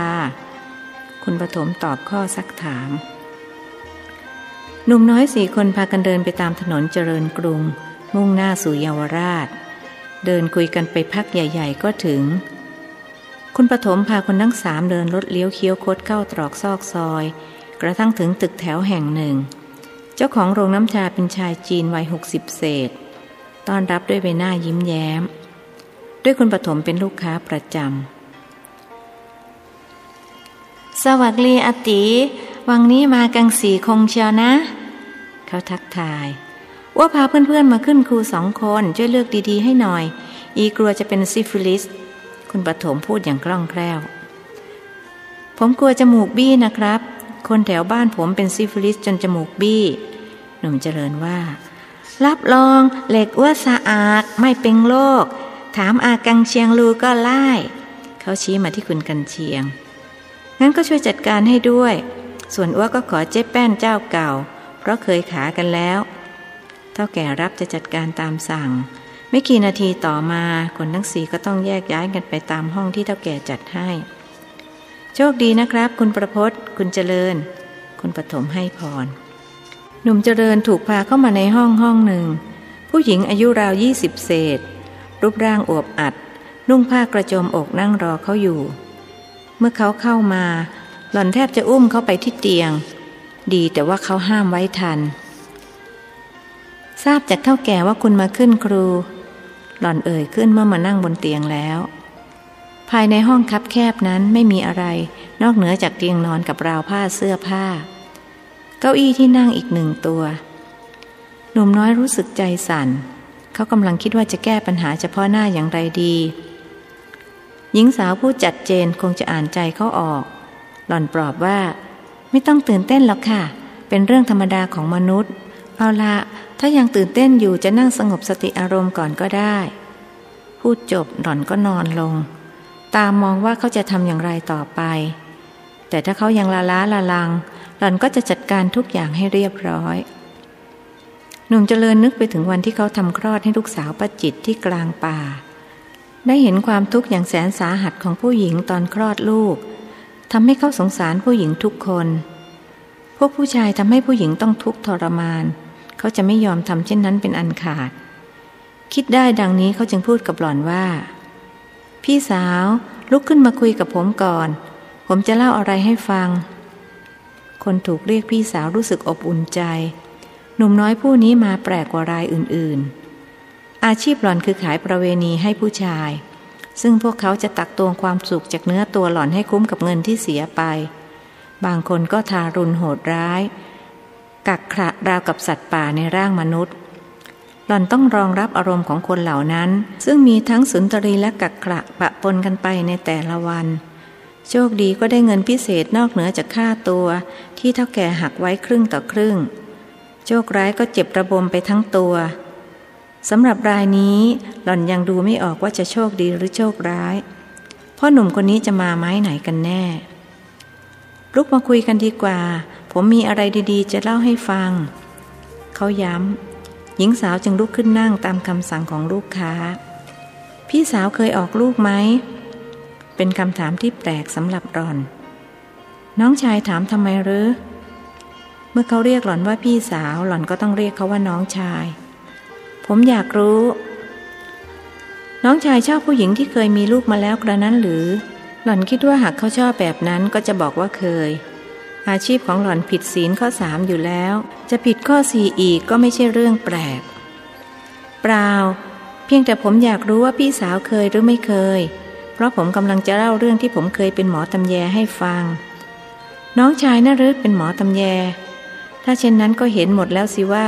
เครื่องในเครื่องนอกของผู้หญิงมีอะไรบ้าง หล่อนรู้สึกอายเป็นครั้งแรก ไม่ใช่อย่างนั้นพี่สาวอย่าเข้าใจผิด คือผมเป็นหมอตำแยจำเป็นนะครับ แล้วผมก็ไม่ได้เห็นอะไรของใคร เพราะผมทำตามที่เทวดาสั่ง เทวดาสั่งให้ล้วงเข้าไปในผ้าถุงแล้วดึงหัวเด็กออกมา ผมก็ทำตาม เทวดาสั่ง หล่อนทำหน้าพิศวง จริง ๆ นะ ผมจะโกหกพี่สาวทำไม เอาละผมจะเล่าให้ฟังตั้งแต่ต้นจนจบ แล้วเขาก็เริ่มต้นเล่า คนถูกเรียกว่าพี่สาวตั้งอกตั้งใจฟัง ทั้งขำทั้งสงสาร ทั้งกลัว เพราะคนเล่าเล่าได้เหมือนกำลังอยู่ในเหตุการณ์จริง ๆ เล่าจบหนุ่มน้อยก็สรุปว่า ตั้งแต่วันนั้นผมรู้สึกรักแม่ขึ้นอีกมาก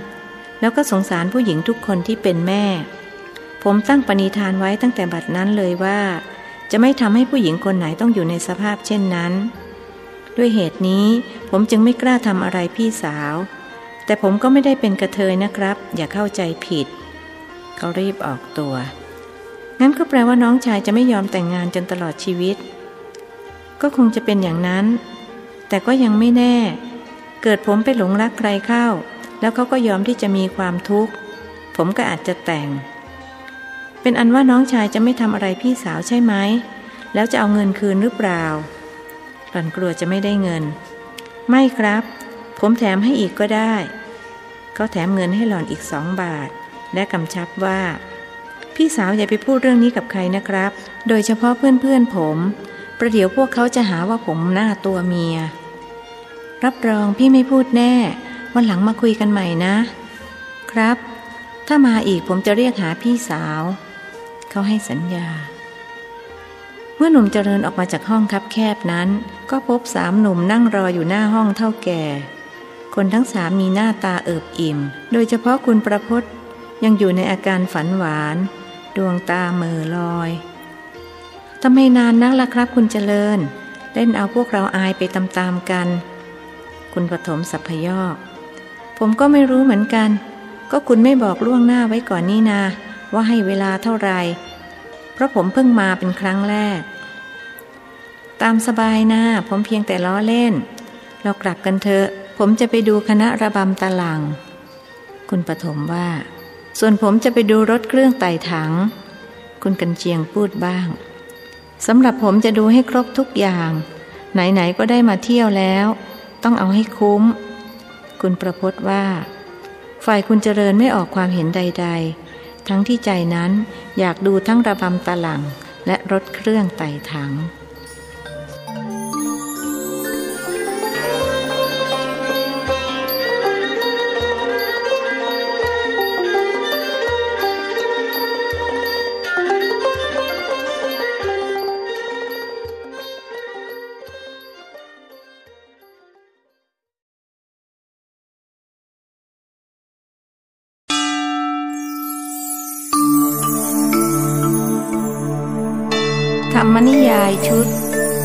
สัตว์โลกย่อมเป็นไปตามกรรม ประพันธ์โดย สุทศาอ่อนค้อม เรื่องที่หนึ่งมักกะรีผล บทที่ 39 นางสาวบุหลัน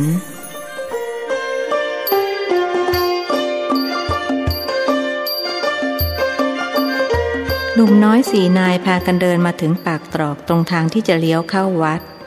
ผู้ชายสามคนวิ่งสวนทางมา ท่าทางลุกลี้ลุกลนผิดสังเกต เจ้าสามคนนั่นท่าทางมีพิรุษนะ คุณเจริญบอกเพื่อนๆ นั่นสิ แล้วทำไมถึงต้องมาทางนี้ จะว่ากลับจากดูงานก็ไม่น่าจะใช่ เพราะงานเพิ่งจะเริ่ม คุณประพจน์พูดบ้าง หรือว่าพวกมันไปวิ่งราวทรัพย์สินคนไปเที่ยวงาน แล้วหนีมา ท่าทางไม่น่าไว้ใจเลย คุณกันเชียงออกความเห็น อะไรก็ช่างหัวมันเถอะ ผมว่าพวกเราอย่าไปสนใจเลย ประเดี๋ยวจะพลาดดูระบำตะลัง คุณปฐมว่า นึกถึงขาขาวๆของสาวน้อยยามพวกหล่อนออกมาเต้น ระบำตะลังเป็นคณะเดียวที่ผู้หญิงนุ่งน้อยห่มน้อย จึงเรียกคะแนนนิยมจากพวกผู้ชายได้มากกว่าคณะอื่นๆ ตรงทางเลี้ยวเข้าวัดค่อนข้างมืด มีกอไผ่ขึ้นเรียงราย เมื่อคนทั้งสี่เดินมาถึงตรงนั้น ก็ได้ยินเสียงผู้หญิงร้องขอความช่วยเหลือ โอ้ยโอ้ยโอ้ยโอ้ยเสียงเหมือนคนพูดไม่ชัด เอ๊ะ นั่นเสียงร้องของบุหลันนี่นา คุณกันเชียงพูดขึ้นใครล่ะ บุหลันที่คุณว่าน่ะ คุณเจริญถาม ลูกจีนที่ขายของอยู่ข้างวัด เราไปดูกันหน่อยว่าเสียงมาจากทางไหน หนุ่มน้อยทั้งสี่พากันค้นหาที่มาของเสียง เป็นเวลาเดียวกับที่ร่างร่างหนึ่ง คลานต้วมเตี้ยมออกมาจากความมืด นอนแผ่ราขวางทางเดิน บุหลันมาทำอะไรที่นี่ คุณกันเชียงปราดเข้าไปทัก อุอันอุกอมอื่นหลอนตอบ คุณกันเชียงหันไปอธิบายเพื่อนๆว่า เธอบอกว่าถูกข่มขืน ผู้ชายสามคนที่วิ่งออกไปเมื่อกี้ใช่ไหม คุณเจริญถาม ต้องเป็นสามคนนั่นแน่นอน ไอ้แอลอันอีอันอามโอนหล่อนตอบ พลางหอบหักหักลุกไหวไหม คุณประพจน์ถาม ไอ้ไอ้ห้วยอุดออยสั่นศีรษะแล้วส่งมือให้เด็กหนุ่ม คุณกันเชียงกับคุณประพจน์ช่วยกันฉุดหล่อนให้ลุกขึ้น คุณปฐมออกไม่พอใจ เพราะกลัวจะพลาดระบำตะรัง ไปแจ้งความดีไหม คุณประพจน์ถามเป็นเชิงปรึกษา ดีเหมือนกัน แต่ต้องแล้วแต่บุลันนะ จะไปหรือเปล่า คุณกันเชียงถามสาวน้อยร่างอวบอัด ไออ้อไอ เมื่อสาวน้อยตอบดังนี้ คุณเจริญจึงพูดกับคุณปฐมว่า คุณปฐมจะไปดูระบำก่อนก็ได้นะครับ ผมสามคนจะพาคุณบุหลันไปแจ้งความ โรงพักอยู่ที่ไหนก็ไม่รู้ ไม่เป็นไร ไปก็ไปด้วยกัน จะให้ผมทิ้งพวกคุณได้ยังไง คุณปฐมพูดอย่างไม่สบอารมณ์นักคนทั้งห้าพากันเดินไปถึงโรงพักสำราญราช การสอบสวนก็เริ่มขึ้น ร้อยเวรไม่เข้าใจที่นางสาวบุหลันพูด คุณกันเชียงจึงต้องรับหน้าที่เป็นล่าม ผู้ร้ายมีกี่คนอามอ้นอะ สาวน้อยตอบอย่างมั่นใจ เธอตอบว่าสามคนครับ แล้วเขาทำยังไง เอาอุ่นอูเอาอ้างอ้าง เอาอมอื่นอะ เธอบอกเขาฉุดหนูเข้าข้างทางแล้วข่มขืนค่ะ แล้วยังไงอีก เล่าต่อไปสิร้อยเวรสั่งอู้เอบอวดอวดอ้าวเอาอวดแอบอวดอ้อนอะ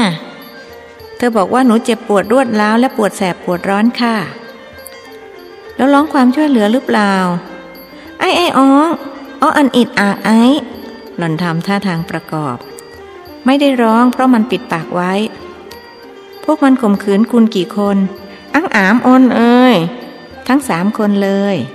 แล้วคุณรู้สึกยังไง ร้อยเวรถามพิลึกอึ้นเอิงอันเอินไออะ นางสาวบุหลันตอบพิลึกกว่า รื่นเริงบันเทิงใจค่ะ คนเป็นล่ามทำหน้าปุเลียนปุเลียนเมื่อแปลถึงตอนนี้ อ้าว แล้วจะเอายังไงกันแน่ รื่นเริงบันเทิงใจแล้วมาแจ้งความทำไม ร้อยเวรชักหงุดหงิดโอ้ยไอ้อาแอ้งอามหล่อนปฏิเสธเสียงแข็ง หนูไม่ได้มาแจ้งความ คุณกันเชียงชักจะสับสน ว่าคุณบุหลันลันตรูจะมาไม้ไหนกันแน่ แล้วมาทำไม ร้อยเวรซักด้วยเสียงดุดุอ้าวอูอันอังเอ้ยเอ้ยพูดจบหล่อนก็ยิ้มหวานให้ร้อยเวรมาเล่าสู่กันฟังเฉยๆ คราวนี้ทั้งร้อยเวรทั้งหนุ่มน้อยทั้งสี่พากันเกาหัวยิกยิกคุณกันเชียงซึ่งเป็นตัวตั้งตัวตี จึงต้องขอโทษนายตำรวจ ผมต้องขอประทานโทษที่ทำให้ผู้หมวดต้องเสียเวลา ผมหวังดีกับเขาด้วยใจจริง ถ้ารู้ว่ามาไม้นี้ผมไม่เสียเวลาพามาหรอกครับ แล้วหนุ่มน้อยสี่นายก็ลาร้อยเวรกลับ แม่สาวน้อยทำหน้ารื่นเริงบันเทิงใจดังคำให้การ คนที่รู้สึกหมั่นไส้หล่อนมากที่สุดคือคุณปฐมคนทั้งห้าพากันเดินกลับมายังวัดสะเกต สาวน้อยเดินรั้งท้าย เพราะตามพวกหนุ่มๆไม่ทัน ครั้นถึงหน้าบ้านหล่อน คุณกันเชียงถามว่า จะเข้าบ้านหรือจะไปดูงานต่อ อูอานอ หล่อนตอบ ผมว่าเข้าบ้านน่ะดีแล้ว ไปนอนพักผ่อนก่อนดีกว่า คืนพวกนี้ค่อยไปดูงาน คุณปฐมพูดตัดบทอย่างรู้สึกรำคาญ สาวน้อยเห็นท่าทางดุดันของอีกฝ่าย จึงยอมเข้าบ้านแต่โดยดี กระนั้นก็ยังสั่งลาพวกหนุ่มๆว่าอ้ไอ้เอี้ยวเอืออุอันไอ้อาอาเธอว่าอะไรนะ คุณประพจน์อยากรู้ เธอบอกว่าบายบาย เที่ยวเผื่อบุรันด้วยนะคะ ครับ คุณกันเชียงรับหน้าที่แปลความอีกครั้ง เวทีคณะระบำตลางอยู่ประชันหน้ากับเวทีของรถไต่ถัง เมื่อคนทั้งสี่ไปถึง จึงปรึกษาหารือกันอีกครั้งว่าจะดูอะไรก่อนดี ผมว่าดูระบำก่อน ตีตั๋วขึ้นไปรำวงกันสักรอบ แล้วค่อยไปดูรถไต่ถัง คุณปฐมเป็นต้นความคิด ดีเหมือนกัน จะได้ไม่ต้องเบียดกับคนอื่น ดูซิคนแน่นเชียว คุณกันเชียงสนับสนุนพรางบุ้ยปากไปทางเวทีรถไต่ถัง ซึ่งคนดูแน่นขนาด ตกลงงั้นผมจะไปซื้อตัว๋ว คราวนี้ผมเป็นคนเลี้ยงบ้าง คุณประพศขันอาสา แล้วเดินไปซื้อตั๋วรำวงมาสี่ใบ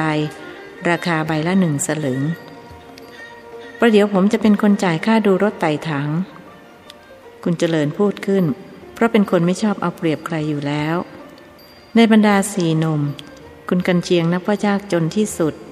เห็นใครๆเขาก็จ่ายกัน โดยเฉพาะคุณปฐมนั้น เพิ่งจ่ายให้เท่าแก่โรงน้ำชาไปหยกหยกเป็นเงินถึงยี่สิบบาท คุณกันเชียงจึงเสนอว่า ผมเลี้ยงขนมพวกคุณก็แล้วกัน ประเดี๋ยวจะซื้อข้าวโพดคั่วกับข้าวเกลียบว่าวเลี้ยง หรือจะให้แถมน้ำแข็งกดคนละแท่งก็ได้ ผมช่วยออกค่าน้ำแข็งกด คุณเจริญรีบบอกด้วยรู้ว่าเพื่อนไม่ค่อยมีเงิน ซื้อตั๋วรำวงได้แล้วก็ต้องยืนรอคิวอยู่เกือบครึ่งชั่วโมง เพราะคณะระบำตะลังขายดีกว่าเพื่อน ระหว่างที่ยืนรอก็ดูคนอื่นก็รำไปพลางๆ พวกคนขี้เมารำไม่ค่อยสุภาพ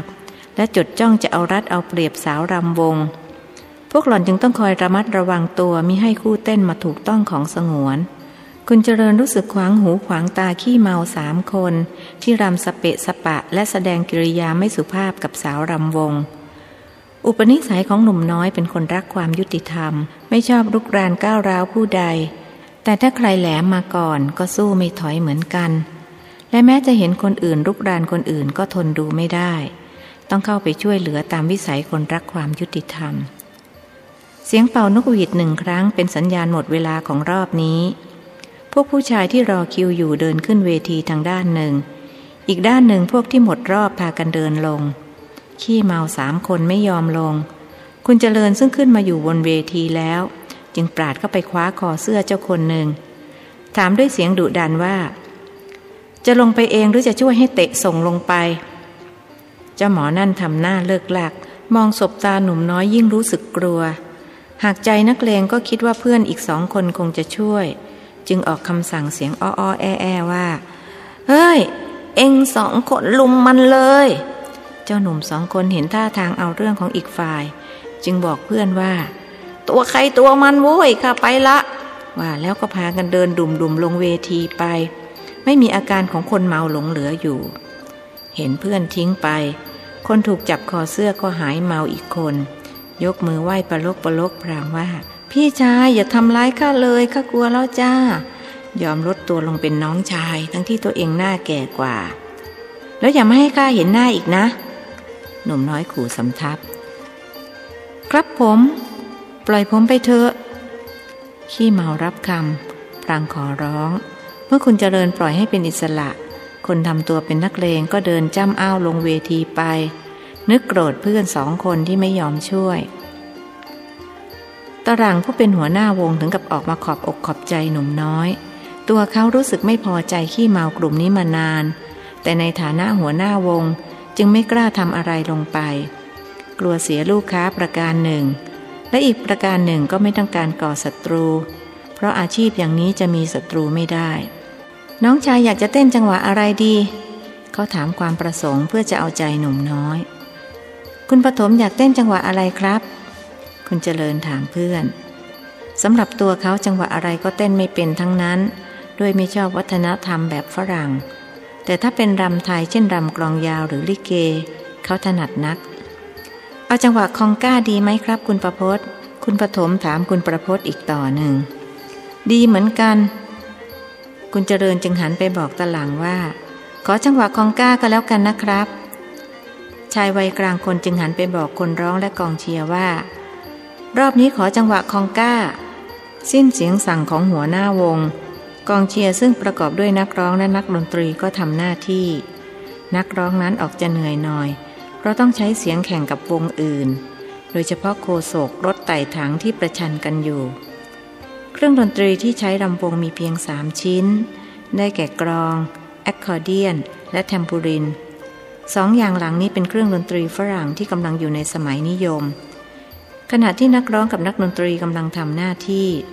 คนสิบสองคู่บนเวทีก็เต้นกันไปตามจังหวะเพลง คุณเจริญถนัดแต่รำ หากไม่ชอบเต้น จึงถือโอกาสเดินคุยไปกับสาวรำวง กระทั่งเสียงนกหวีดดังขึ้นอีกครั้ง พวกหนุ่มน้อยและหนุ่มใหญ่จึงพากันเดินลงจากเวที หนุ่มน้อยสี่คนพากันเดินไปที่เวทีรถไต่ถัง คุณเจริญจัดการซื้อตั๋วสี่ใบดังที่พูดไว้ รอจนคนดูรอบก่อนหน้าลงกันแล้ว จึงพากันขึ้นไปยังเวทีซึ่งสูงเทียมหลังคาบ้าน คนดูยืนรอบๆขอบถัง ซึ่งทำด้วยไม้ต่อกันเป็นรูปวงกลม ขนาดเส้นผ่าศูนย์กลางประมาณห้าวา หนุ่มที่ขี่รถเครื่องจะใช้ความเร็วของรถ วนรอบถังไม้โดยไม่ตกลงมา ส่วนคนดูต้องคอยระวังไม่ชะโงกหน้าเข้าไปใกล้จนเกิดอันตรายจากการถูกรถเครื่องเฉียว นั่นคุณสำนวนนี่นา คุณกันเจียงพูดเสียงดัง รางชี้ไปที่หนุ่มขี่รถไต่ถัง มีสาวน้อยนุ่งกางเกงขาสั้นจูซ้อนท้าย เพื่อนคุณหรือ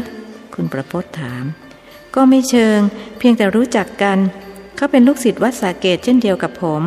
อยู่กุฏิพระตรงข้ามกับกุฏิหลวงลุงทำไมมาขี่รถเครื่องไต่ถัง หรือว่าไม่ได้เรียนหนังสือ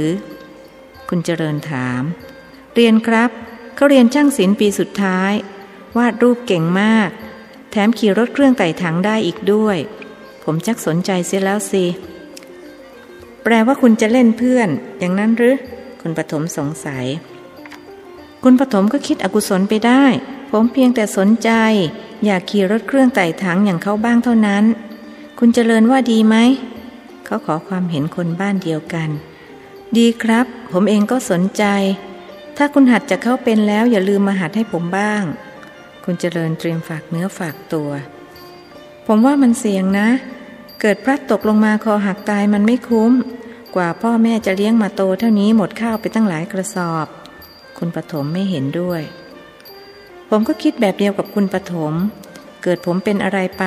คนที่จะเสียใจมากที่สุดก็คือคุณแม่ เพราะผมเป็นลูกคนเดียวของท่าน นอกจากนี้ผมยังมีคุณตาคุณยายที่รักและห่วงใยผมมาก คุณประพจน์เห็นด้วยกับคุณปฐม แต่ผมว่ามันขึ้นอยู่กับโชคชะตาต่างหาก ถ้าเราจะต้องตายจะขี่รถไต่ถังหรือไม่ ก็ต้องตายจนได้ จริงไหมครับคุณเจริญ คุณกันเชียงหาเพื่อน นั่นสิเรื่องนี้ผมขออยู่ฝ่ายเดียวกับคุณกันเชียง ไม่แน่นะ ผมอาจจะได้เป็นแชมป์ขี่รถเครื่องไต่ถังก็ได้ หนุ่มน้อยตั้งความหวัง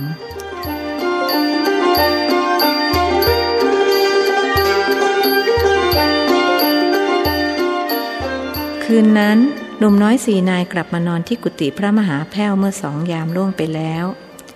คุณเจริญกับคุณกันเชียงฝันถึงการเป็นแชมป์ขี่รถเครื่องไต่ถัง ขณะที่คุณประพศกับคุณปฐม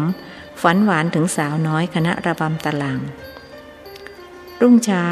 คุณกันเชียงกับคุณปฐมตามพระมหาแพ้วไปบินทบาท ส่วนคุณเจริญกับคุณประพศลาท่านกลับบ้าน อยู่ทานข้าวเช้าก่อนค่อยกลับ ภิกษุวัยห้าสิบเศษชวน ไม่เป็นไรครับ ขอบพระคุณ ผมเกรงคุณปู่คุณย่าจะเป็นห่วงครับ หนุ่มเจริญกราบเรียน ถ้าเช่นนั้นก็รีบไปกันเถอะ ท่านกล่าวอนุญาต หนุ่มน้อยทั้งสองกราบเบญจางคประดิษฐ์สามครั้ง แล้วจึงลุกออกมา จากนั้นภิกษุวัยห้าสิบเศษจึงออกไปโปรดสัตว์ โดยมีหนุ่มน้อยสองคนหิ้วปินโตเดินตามหลัง คุณเจริญกับคุณประพศในชุดนักเรียน พากันเดินจากวัดสะเกตมายังท่าเรือสะพานพุทธ ผู้คนพากันมองด้วยความแปลกใจ ที่เห็นคนแต่งชุดนักเรียนในวันโกน ซึ่งโรงเรียนปิด สองหนุ่มรู้สึกร้อนร้อนหนาวหนาวที่ถูกมอง คุณประพศปรับทุกข์กับคุณเจริญว่า คนเขาก็เลยรู้ว่าเมื่อวานเราสองคนไม่ได้กลับบ้าน รู้ก็ช่างเขาเถอะครับ ถึงยังไงเราก็ไม่ได้ไปขอข้าวเขากิน ขออย่างเดียวอย่าให้ถูกตำรวจจับก็แล้วกัน ไม่เช่นนั้นคุณปู่กับคุณย่าจะต้องเดือดร้อนไปกับเราด้วย หนุ่มน้อยพูดหวัดหวาดได้ยินก็พูดกันว่า เด็กที่หนีโรงเรียนไปเที่ยวจะถูกตำรวจจับขังคุก แต่เขาก็มีข้อแก้ตัวกับตำรวจ เพราะความจริงเขาไม่ได้หนีโรงเรียนนนอกจากนี้ยังได้ฝากคุณสายทานไปขออนุญาตจากผู้ปกครองให้แล้ว เรือจ้างมาจอดที่หน้าบ้านสามกระได นักเรียนหนุ่มเดินขึ้นจากเรือ แล้วขึ้นบ้าน คุณประพจน์เดินออกหน้า คุณเจริญเดินตามหลัง สมาชิกในครอบครัวกำลังล้อมวงทานอาหารเช้ากันอยู่ หนุ่มน้อยทั้งสองรู้สึกแปลกใจที่มีชายวัยกลางคนนั่งร่วมวงด้วย คุณเปี่ยมมองบุตรชายไม่วางตา อยากจะเข้าไปกอด หากก็ไม่รู้ว่าลูกจะมีความรู้สึกอย่างไรกับตน เจ้าเด็กบ้านนอกอาจจะเสี่ยมสอนบุตรชายให้เกลียดชังเขา จึงนั่งรับประทานอาหารไปตามปกติ เพื่อรอดูท่าทีสองหนุ่มน้อยกราบคุณหลวง คุณหญิง แล้วจึงกราบคุณสายใจ แล้วทำท่าลังเลว่าจะต้องไหว้ชายวัยกลางคนผู้นี้หรือไม่ ฝ่ายสาวน้อยทั้งห้าไม่มีใครปริปากพูดสักคน คุณหลวงเห็นท่าทางเก้อเขินของบุตรเขยก็ให้รู้สึกสงสาร จึงบอกหลานชายว่า พ่อประพศ กราบคุณพ่อเขาเสียสิ เขาจะมาอยู่กับพ่อประพศและแม่สายใจที่นี่ คุณประพศตกใจนิดนึง นิดเดียวเท่านั้น เขาคลานเข้าไปกราบผู้บังเกิดกล้าว ใจนั้นไม่ยินดียินร้ายที่ได้พบ เมื่อก่อนเขาโหยหาบิดา อยากมีพ่อเชกเช่นเด็กอื่น แต่เมื่อมีคุณเจริญมาอยู่ด้วย เขากลับมีความรู้สึกว่า มีพ่อหรือไม่มีก็ไม่เห็นจะแตกต่างกันที่ตรงไหน หนุ่มน้อยคิดไปไกลถึงขนาดว่า หากต้องเลือกระหว่างบิดากับคุณเจริญ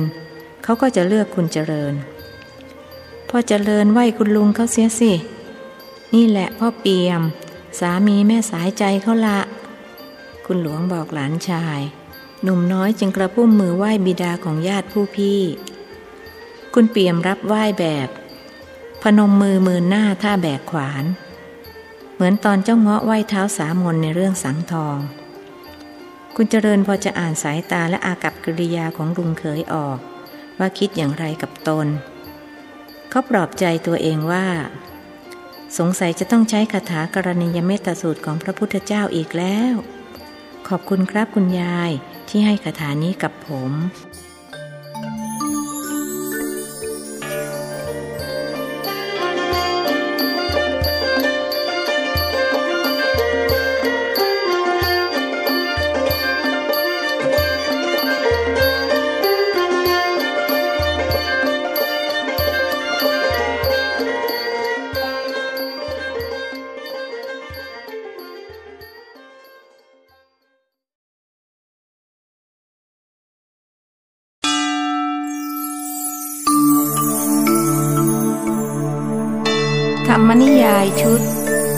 สัตว์โลกย่อมเป็นไปตามกรรม ประพันธ์โดย สุทศาอ่อนค้อม เรื่องที่หนึ่งมักกะลีผล บทที่ 40 ความพลัดพราก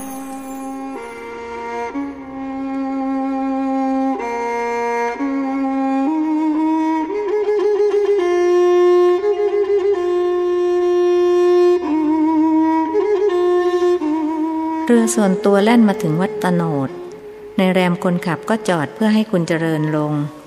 เขาจะกลับมารับอีกครั้งเมื่อเวลาหกโมงครึ่ง ขึ้นจากเรือแล้ว หนุ่มน้อยก็หันมาโบกมือกับหนึ่งหนุ่มและห้าสาวที่นั่งอยู่ในเรือ สาวน้อยสามคนโบกมือตอบรังส่งเสียงเจ้ยแจ้ว ส่วนคู่แฝดได้แต่ยิ้มจางๆในหน้าบายบายค่ะคุณเจริญ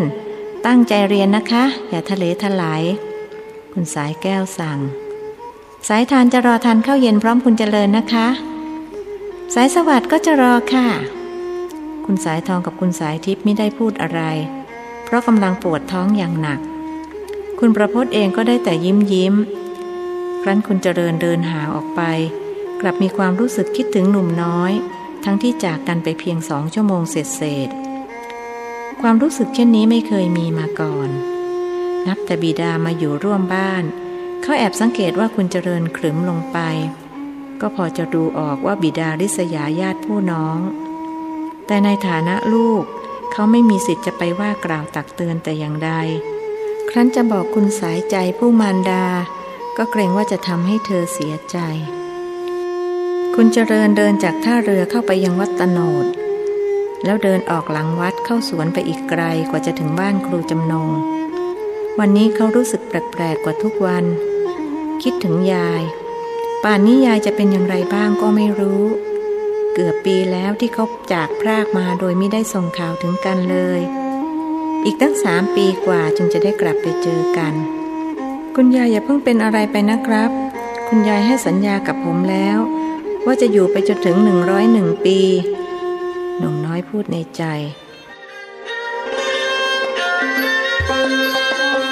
เมื่อเดินไปได้สักครึ่งทาง ก็มีพระภิกษุชลาเดินสวนมา เพียงมองแวบเดียวก็รู้ว่าเป็นหลวงตาวัตโนดคนที่พระมหาละมัดเล่าให้ฟังว่า มาอาศัยพระเหลืองหากิน เพราะไม่ปฏิบัติตามพระวินัยที่พระองค์ทรงบัญญัติ เป็นต้นว่าแอบกินยาฝิ่น ชอบต่อนกเขา กินข้าวค่ำเขาเองก็เคยเห็นมากับตา ว่าหลวงตารูปนี้เป็นอย่างที่พระมหาละมัดเล่าให้ฟัง ความเกลียดพระเป็นทุนเดิมอยู่แล้ว จึงไม่ยอมหลีกทางให้ หลวงตาวัตโนดรู้สึกชังน้ำหน้าไอ้หนุ่มน้อยผู้นี้มานาน จึงแกล้งด่าซึ่งซึ่งหน้า ไอ้ลูกพ่อแม่ไม่สั่งสอน มึงไม่รู้จักหลีกทางให้พระสงฆ์องค์เจ้า นรกจะกินหัวมึง หนุ่มน้อยจึงย้อนว่า คุณน่ารือเป็นพระ พระที่ไหนเขาแอบกินยาฝิ่นต่อนกเขากินข้าวข้ามคิดว่าผมไม่รู้หรือไง โจรในร่างพระรู้สึกโกรธจนแทบจะหักคอหนุ่มน้อย ถ้าไม่คิดว่าตัวเองแก่เกินกว่าที่จะทำเช่นนั้นได้ ก็คงจะทำดังที่ใจคิด แต่เมื่อรู้ดีว่าไม่สามารถสู้แรงเด็กหนุ่มไว้จึงได้แต่ด่าต่อไปว่า กูกินยาฝิ่นจะเป็นอะไรไป มันหนักกระบาลมึงหรือไง มันก็ไม่หนักกระบาลอะไรผมหรอก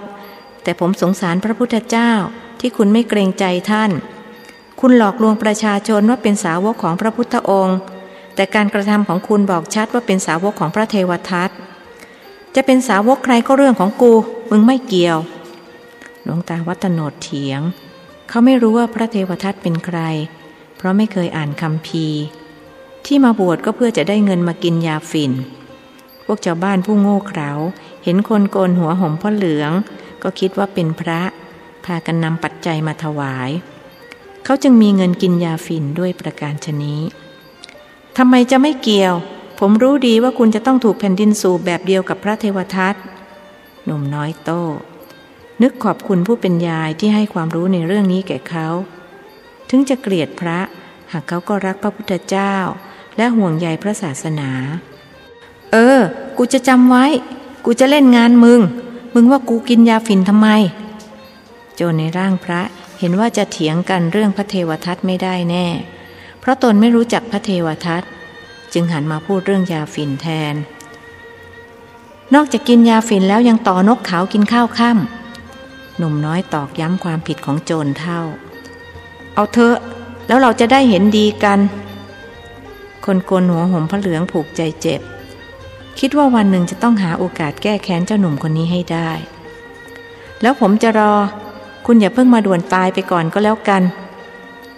คุณเจริญรับคำท้า ทั้งวาจาก็ยวนยั่ว จนเท่ามีรู้ที่จะโต้ตอบประการใด ทั้งรู้สึกหิวฝิ่นเป็นกำลัง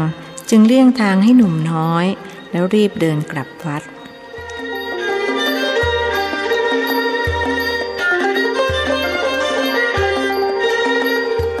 นายแรมนำเรือเข้ามาจอดในลำประโดงทางทิศใต้ พวกเด็กๆพากันขึ้นจากเรือ คุณสายทองกับคุณสายที่ปวดท้องมากจนขึ้นเรือนไม่ไหว คุณสายแก้วต้องไปเรียกแม่วาดและสาวๆในครัวมาช่วยกันอุ้มขึ้น สายทองปวดท้องหนัก ช่วยพาไปห้องสุขาหน่อย คุณสายทองบอกพวกสาวๆที่มาช่วยกันอุ้มหล่อนขึ้นไป สายทิพย์ก็ปวดค่ะ ปวดมากด้วย บรรดาสาวใช้จึงช่วยกันประคองนายสาวทั้งสองไปยังห้องสุขา โชคดีที่บ้านสามกระไดมีห้องสุขาถึงห้าห้อง สองสาวจึงไม่ต้องรอกัน ออกจากห้องสุขาแล้ว พี่น้องฝาแฝดก็ยังไม่หายปวดท้อง ประเดี๋ยวหนึ่งก็ร่ำร้องให้พาไปห้องสุขาอีก เข้าๆออกๆอยู่อย่างนี้กระทั่งหมดเรี่ยวแรงทั้งสองคน คุณหญิงห่วงไม่เป็นอันทำอะไร เพราะสงสารหลาน คุณสายใจกับแม่วาดช่วยกันหาหยุกยามาให้กิน แต่คู่แฝดก็อาเจียนออกมาหมด คุณหลวงเห็นท่าไม่ดี จึงสั่งนายแรมให้เอาเรือออก พาไปโรงพยาบาลศิริราชดีกว่า อาการไม่น่าไว้ใจเลย แม่สายแก้วกับแม่สายทานไปจัดแจงของให้น้องเร็วเข้า เอาพวกเสื้อผ้ายาสีฟันแปรงสีฟันไปด้วย ท่านสั่งหลานสาว ดิฉันกับพ่อประพศจะพาหลานไปเอง คุณพ่ออยู่บ้านเถิดค่ะ คุณสายใจบอกบิดาเมื่อเห็นท่านเตรียมตัวจะไปด้วย พ่อไปด้วยดีกว่า เผื่อเจอหมอที่รู้จักกันจะได้ฝากให้เขาช่วยดูแล ผมมีเพื่อนหลายคนทำงานอยู่ที่นั่น ให้ผมไปกับแม่สายใจเถิดครับ คุณพ่ออยู่ดูแลคุณแม่ดีกว่า คุณเปี่ยมรับอาสา เป็นโอกาสที่เขาจะได้ใกล้ชิดภรรยา ทั้งจะทำตนให้เป็นประโยชน์กับครอบครัวที่เขามาอาศัยอยู่ด้วย ดีเหมือนกัน พ่อไม่อยากนั่งเรือสักเท่าไร มันคอยจะเวียนหัวอยู่เรื่อย เฮ้อพอแก่เข้าก็ไม่มีอะไรดีสักอย่าง บุรุษวัยเก้าสิบบ่นแบบปรง ๆ แต่แล้วเหตุการณ์ร้ายก็เกิดขึ้นกับครอบครัวของหลวงทาราจนได้ นั่นคือคุณสายทิพย์สิ้นใจก่อนที่เรือจะถึงโรงพยาบาล เพราะทนปวดไม่ไหว ทั้งเรี่ยวแรงก็ไม่มีจะต่อต้านกับโรคภัย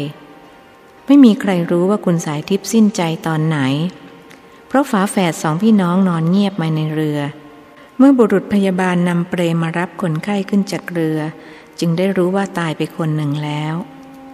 คุณสายแก้วกับคุณสายทานร้องไห้สงสารน้อง คุณสายใจก็น้ำตาไหล คุณเปี่ยมคุณประพศแม้มิได้ร้องไห้ หากดวงตาแดงกำ่ำคุณช่วยหลานฉันด้วยนะคะ อย่าให้เขาเป็นอะไรไปอีกคนเลย คุณสายใจบอกบุรุษพยาบาล ครับ ผมจะนำไปห้องฉุกเฉินเดี๋ยวนี้ คุณเปี่ยมรีบไปถามหาเพื่อนที่ทำงานอยู่ในโรงพยาบาล โชคดีที่คนหนึ่งเป็นแพทย์เวรจึงให้ความช่วยเหลือเป็นอย่างดี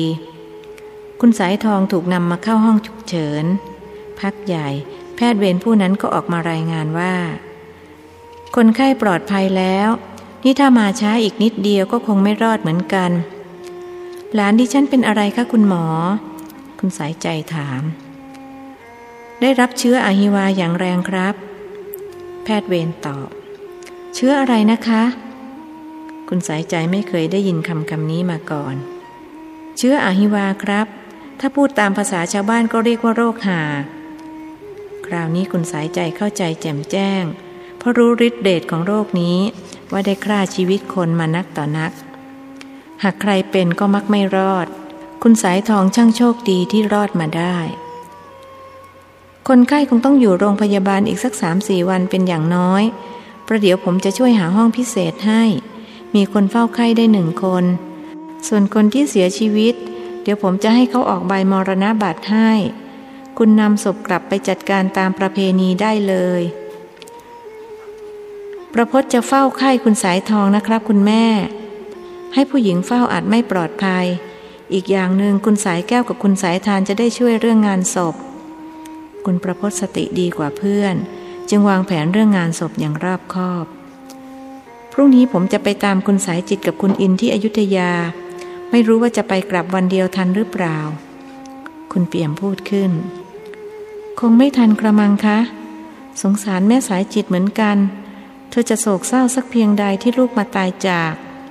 คุณสายใจรู้สึกสงสารน้องสาว ผมว่าเราเอาศพไปไว้ที่วัดสีหน้าก่อน ส่วนโลงศพจะหาซื้อไปจากที่นี่เลย หรือว่าจะไปหาซื้อเอาข้างหน้า คุณเปี่ยมปรึกษาภรรยา ดิฉันว่าไปหาซื้อเลยดีกว่า ระหว่างที่รอใบมรณบัตร คุณเปี่ยมกับพ่อประพจน์ช่วยกันไปหาซื้อโลงศพให้หน่อย ไปดูแถวแถวหลังโรงพยาบาลมีอยู่หลายล้าน พูดพรางควักเงินออกมาจากไถ่ส่งให้บุตรชาย ผมว่าไปหาซื้อตามร้านริมน้ำดีกว่า จะได้เอาเรือไปซื้อได้เลย เดี๋ยวผมจะไปกับนายแรม แล้วสองพ่อลูกจึงพากันเดินไปที่ท่าเรือ ซึ่งนายแรมรออยู่ ซื้อลงศพได้แล้ว คุณเปี่ยมกับลูกชายก็กลับมาที่โรงพยาบาลอีก คุณสายทองออกจากห้องฉุกเฉิน และถูกนำไปอยู่ห้องพิเศษ คุณสายใจและพี่สาวทั้งสองของหล่อนเฝ้าดูอาการอยู่ คุณสายทิพย์เป็นอย่างไรบ้างคะคุณป้า หล่อนถามหาคู่แฝดทันทีที่รู้สึกตัว คุณสายแก้วกับคุณสายทานมองหน้ากัน แล้วทำท่าจะร้องไห้อีก ผู้เป็นป้าจึงพูดตัดบทว่า แม่สายแก้วกับแม่สายทานไปดูพ่อประพศเขาซิไปซื้อของได้หรือยัง พี่น้องสองสาวจึงถือโอกาสออกมาจากห้อง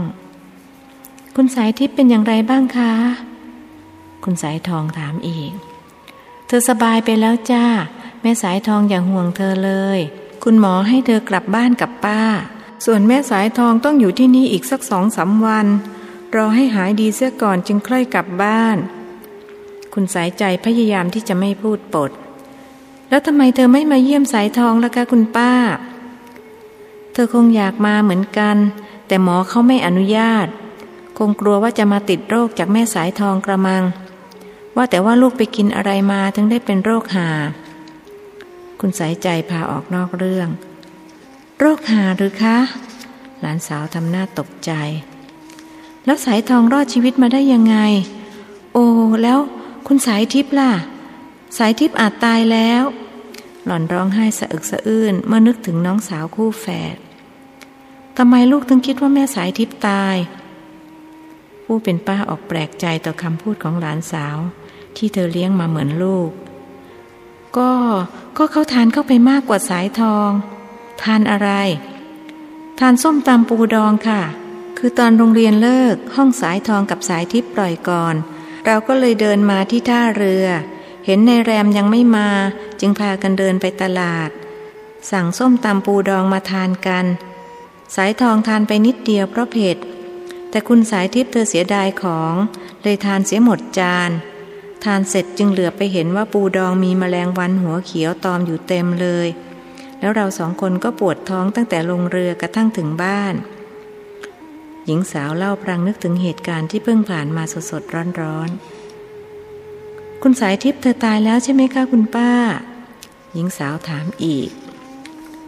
คุณสายใจกำลังคิดหาคำตอบ ก็พอดีกับคุณเปี่ยมและคุณประพศเปิดประตูห้องเข้ามา พบแม่สายแก้วกับแม่สายทานหรือเปล่าคะ คุณสายใจถามสามี นึกขอบคุณที่เขากลับมาอยู่กับเธอและลูกอีกครั้ง มีเขาอยู่ใกล้ ๆ ในยามทุกโศกเช่นนี้ ก็ทำให้อุ่นใจไม่น้อย คนถูกถามมองหน้าคนไข้แล้วตอบว่านั่นแหละ เฝ้าแม่สายทิพย์อยู่ที่เรือโน่น เป็นอย่างไรบ้างหนู เขาถามคนไข้ คุณสายทิพย์ตายแล้วใช่ไหมคะคุณลุง คุณสายทองถามอีก คุณเปี่ยมมองหน้าภรรยาเหมือนจะปรึกษา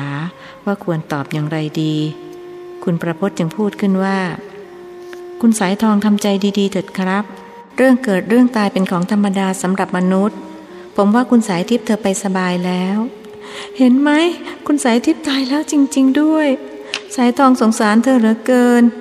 แล้วหล่อนก็ร้องไห้กร่ำครวญ คุณประพจน์จึงบีบมือบอบบางที่ดูซีเซียวนั้น พลางปลอบ คนเราเกิดมาก็ต้องตายทุกคนนั่นแหละครับ เพียงแต่ว่าจะเร็วหรือช้าขึ้นอยู่กับว่าเราทำกรรมมาเช่นไร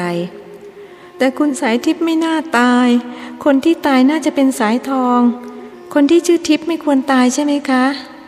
หล่อนถามญาติผู้พี่ แม้เทวดาซึ่งเป็นทิพย์ก็ยังต้องตายนี่ครับ คุณสายทองจำไม่ได้แล้วหรือ คุณตาเคยเล่าให้พวกเราฟังว่า แม้เทวดาซึ่งมีอายุทิพย์เมื่อถึงเวลาก็ยังต้องจุดตินับประษาอะไรกับคนเดินดินอย่างเราเราๆแต่คุณสายทิพย์ไม่น่าจะตายเร็วอย่างนี้ เธอควรจะอายุยืนเหมือนอย่างคุณตาคุณยาย คนไข้เถียงทั้งที่รู้สึกเพลียและอ่อนล้า คนเราทำกรรมมาไม่เหมือนกันนี่ครับคุณสายทอง ไม่เช่นนั้นจะมีคนรวยคนจนคนสวยคนอัปลักษณ์คนโง่คนฉลาดหรือ ผมว่าคุณสายทองอย่าคิดมากเลยครับ พักผ่อนให้มากๆดีกว่า จะได้หายเร็วๆ ไม่งั้นจะเรียนไม่ทันเพื่อน คุณพ่อคุณแม่จะกลับไปจัดการเรื่องศพคุณสายทิพย์สายทองอยากไปงานศพคุณสายทิพย์ค่ะ ขอสายทองไปด้วยนะคะ สาวน้อยอ้อนวอน คุณกำลังไม่สบายนะครับ คุณสายทอง เอาไว้หายแล้วค่อยว่ากันใหม่ คุณประพศปรามแล้วใครจะอยู่เป็นเพื่อนสายทองล่ะคะ ผมนี่ไง พรุ่งนี้คุณพ่อจะไปตามคุณน้าสายจิตกับคุณน้าอินทำไมไม่ให้คุณสายแก้วกับคุณสายทานมาเฝ้าสายทองคะ คนไข้ถามอีก เพราะเขาอนุญาตให้เฝ้าได้คนเดียว แล้วทีนี้คุณสายแก้วกับคุณสายทานเธอเป็นผู้หญิง ผมเกรงจะไม่ปลอดภัย ไม่มีที่แห่งไหนปลอดภัยสำหรับผู้หญิง แม้แต่ในวัดจำไม่ได้หรือ ที่ผู้หญิงคนหนึ่งหนีผู้ชายที่จะข่มขืนเธอเข้าไปในวัด เลยถูกลูกศิษย์วัดข่มขืน ผู้หญิงเป็นเพศที่มีอันตรายรอบด้าน ขนาดอยู่บ้านตัวเองยังถูกพ่อบังเกิดกล้าวข่มขืนก็ยังมี คุณประพจน์ยกตัวอย่าง กรรมของผู้หญิงนะคะ ชาติหน้าสายทองจะไม่ขอเกิดมาเป็นผู้หญิงอีกแล้ว แม่จะไปแล้วนะ พ่อประพจน์ดูแลน้องให้ดี อย่ามัวนอนหลับเพลินล่ะ ประเดี๋ยวจะให้ในแรมเอาเสื้อผ้ามาให้ ป้าไปแล้วนะแม่สายทอง ขอบพระคุณค่ะคุณป้า ขอบพระคุณค่ะคุณลุง หล่อนกระพุ่มมือไหว้คุณสายใจและคุณเปี่ยม เขาจะเอาศพคุณสายทิพย์ไปไว้ที่วัดไหนคะคุณประพศคุณสายทองถาม อดร้องไห้เสียไมิได้ ด้วยว่าหล่อนกับคุณสายทิพย์รักกันมากที่สุด เมื่อคนหนึ่งมาจากไปอย่างไม่มีวันกลับเช่นนี้ ย่อมทิ้งความทุกข์ความโศกเศร้าให้กับคนที่ยังอยู่ เห็นคุณพ่อบอกว่าจะเอาไปตั้งที่วัดสีหน้าก่อน จากนั้นจึงจะไปรับคุณตาคุณยายมาจัดการเรื่องพิธีรดน้ำศพ ญาติผู้พี่ตอบทำไมไม่เอาไปตั้งที่วัดตโนดคะ ใกล้บ้านเรามากกว่าวัดสีหน้า คุณสายทองออกความเห็น พอดีคุณพ่อท่านคุ้นเคยกับสมภารวัดสีหน้า ส่วนวัดตโนดท่านไม่รู้จักใคร อีกประการหนึ่งคุณตาคุณยายก็เคยไปช่วยสร้างโบสถ์สร้างศาลาไว้ที่วัดสีหน้า เรียกว่าเคยทำบุญกับวัดนี้มาก็ควรจะมาพึ่งวัดนี้ สงสารคุณตาคุณยายนะคะ ท่านคงเสียใจมากที่หลานสาวมาจากไปตั้งแต่อายุยังน้อย ที่จริงคนที่ตายน่าจะเป็นสายทอง หรือไม่ก็ตายทั้งคู่ เพราะเรามาด้วยกันก็น่าจะไปด้วยกัน เอาอีกแล้วคุณสายทองพูดเพ้อเจ้ออีกแล้ว ไม่เอาหน้า ประเดี๋ยวผมได้เคี่ยนให้หรอก คุณประพศปรามและทำหน้าดุใส่คนมีศักดิ์เป็นน้องสาว ป่านนี้คุณเจริญจะรู้หรือยังนะว่าคุณสายทิพย์เธอตายแล้ว คุณสายทองเปลี่ยนเรื่องพูด คุณประพศขนลุกสู้โดยไม่มีสาเหตุ พูดกับคุณสายทองว่า นั่นสิ แล้วเธอจะเสียใจสักเพียงใดหนอ ขนาดผมเป็นคู่ปรับกับคุณสายทิพย์ยังเสียใจทั้งเพียงนี้ คุณเจริญก็ชอบพอกับคุณสายทิพย์คงจะเสียใจยิ่งกว่าผมหลายเท่า หนุ่มน้อยพูดเสียงเกลือ พรางซ่อนหน้าไม่ให้คนบนเตียงเห็นน้ำตา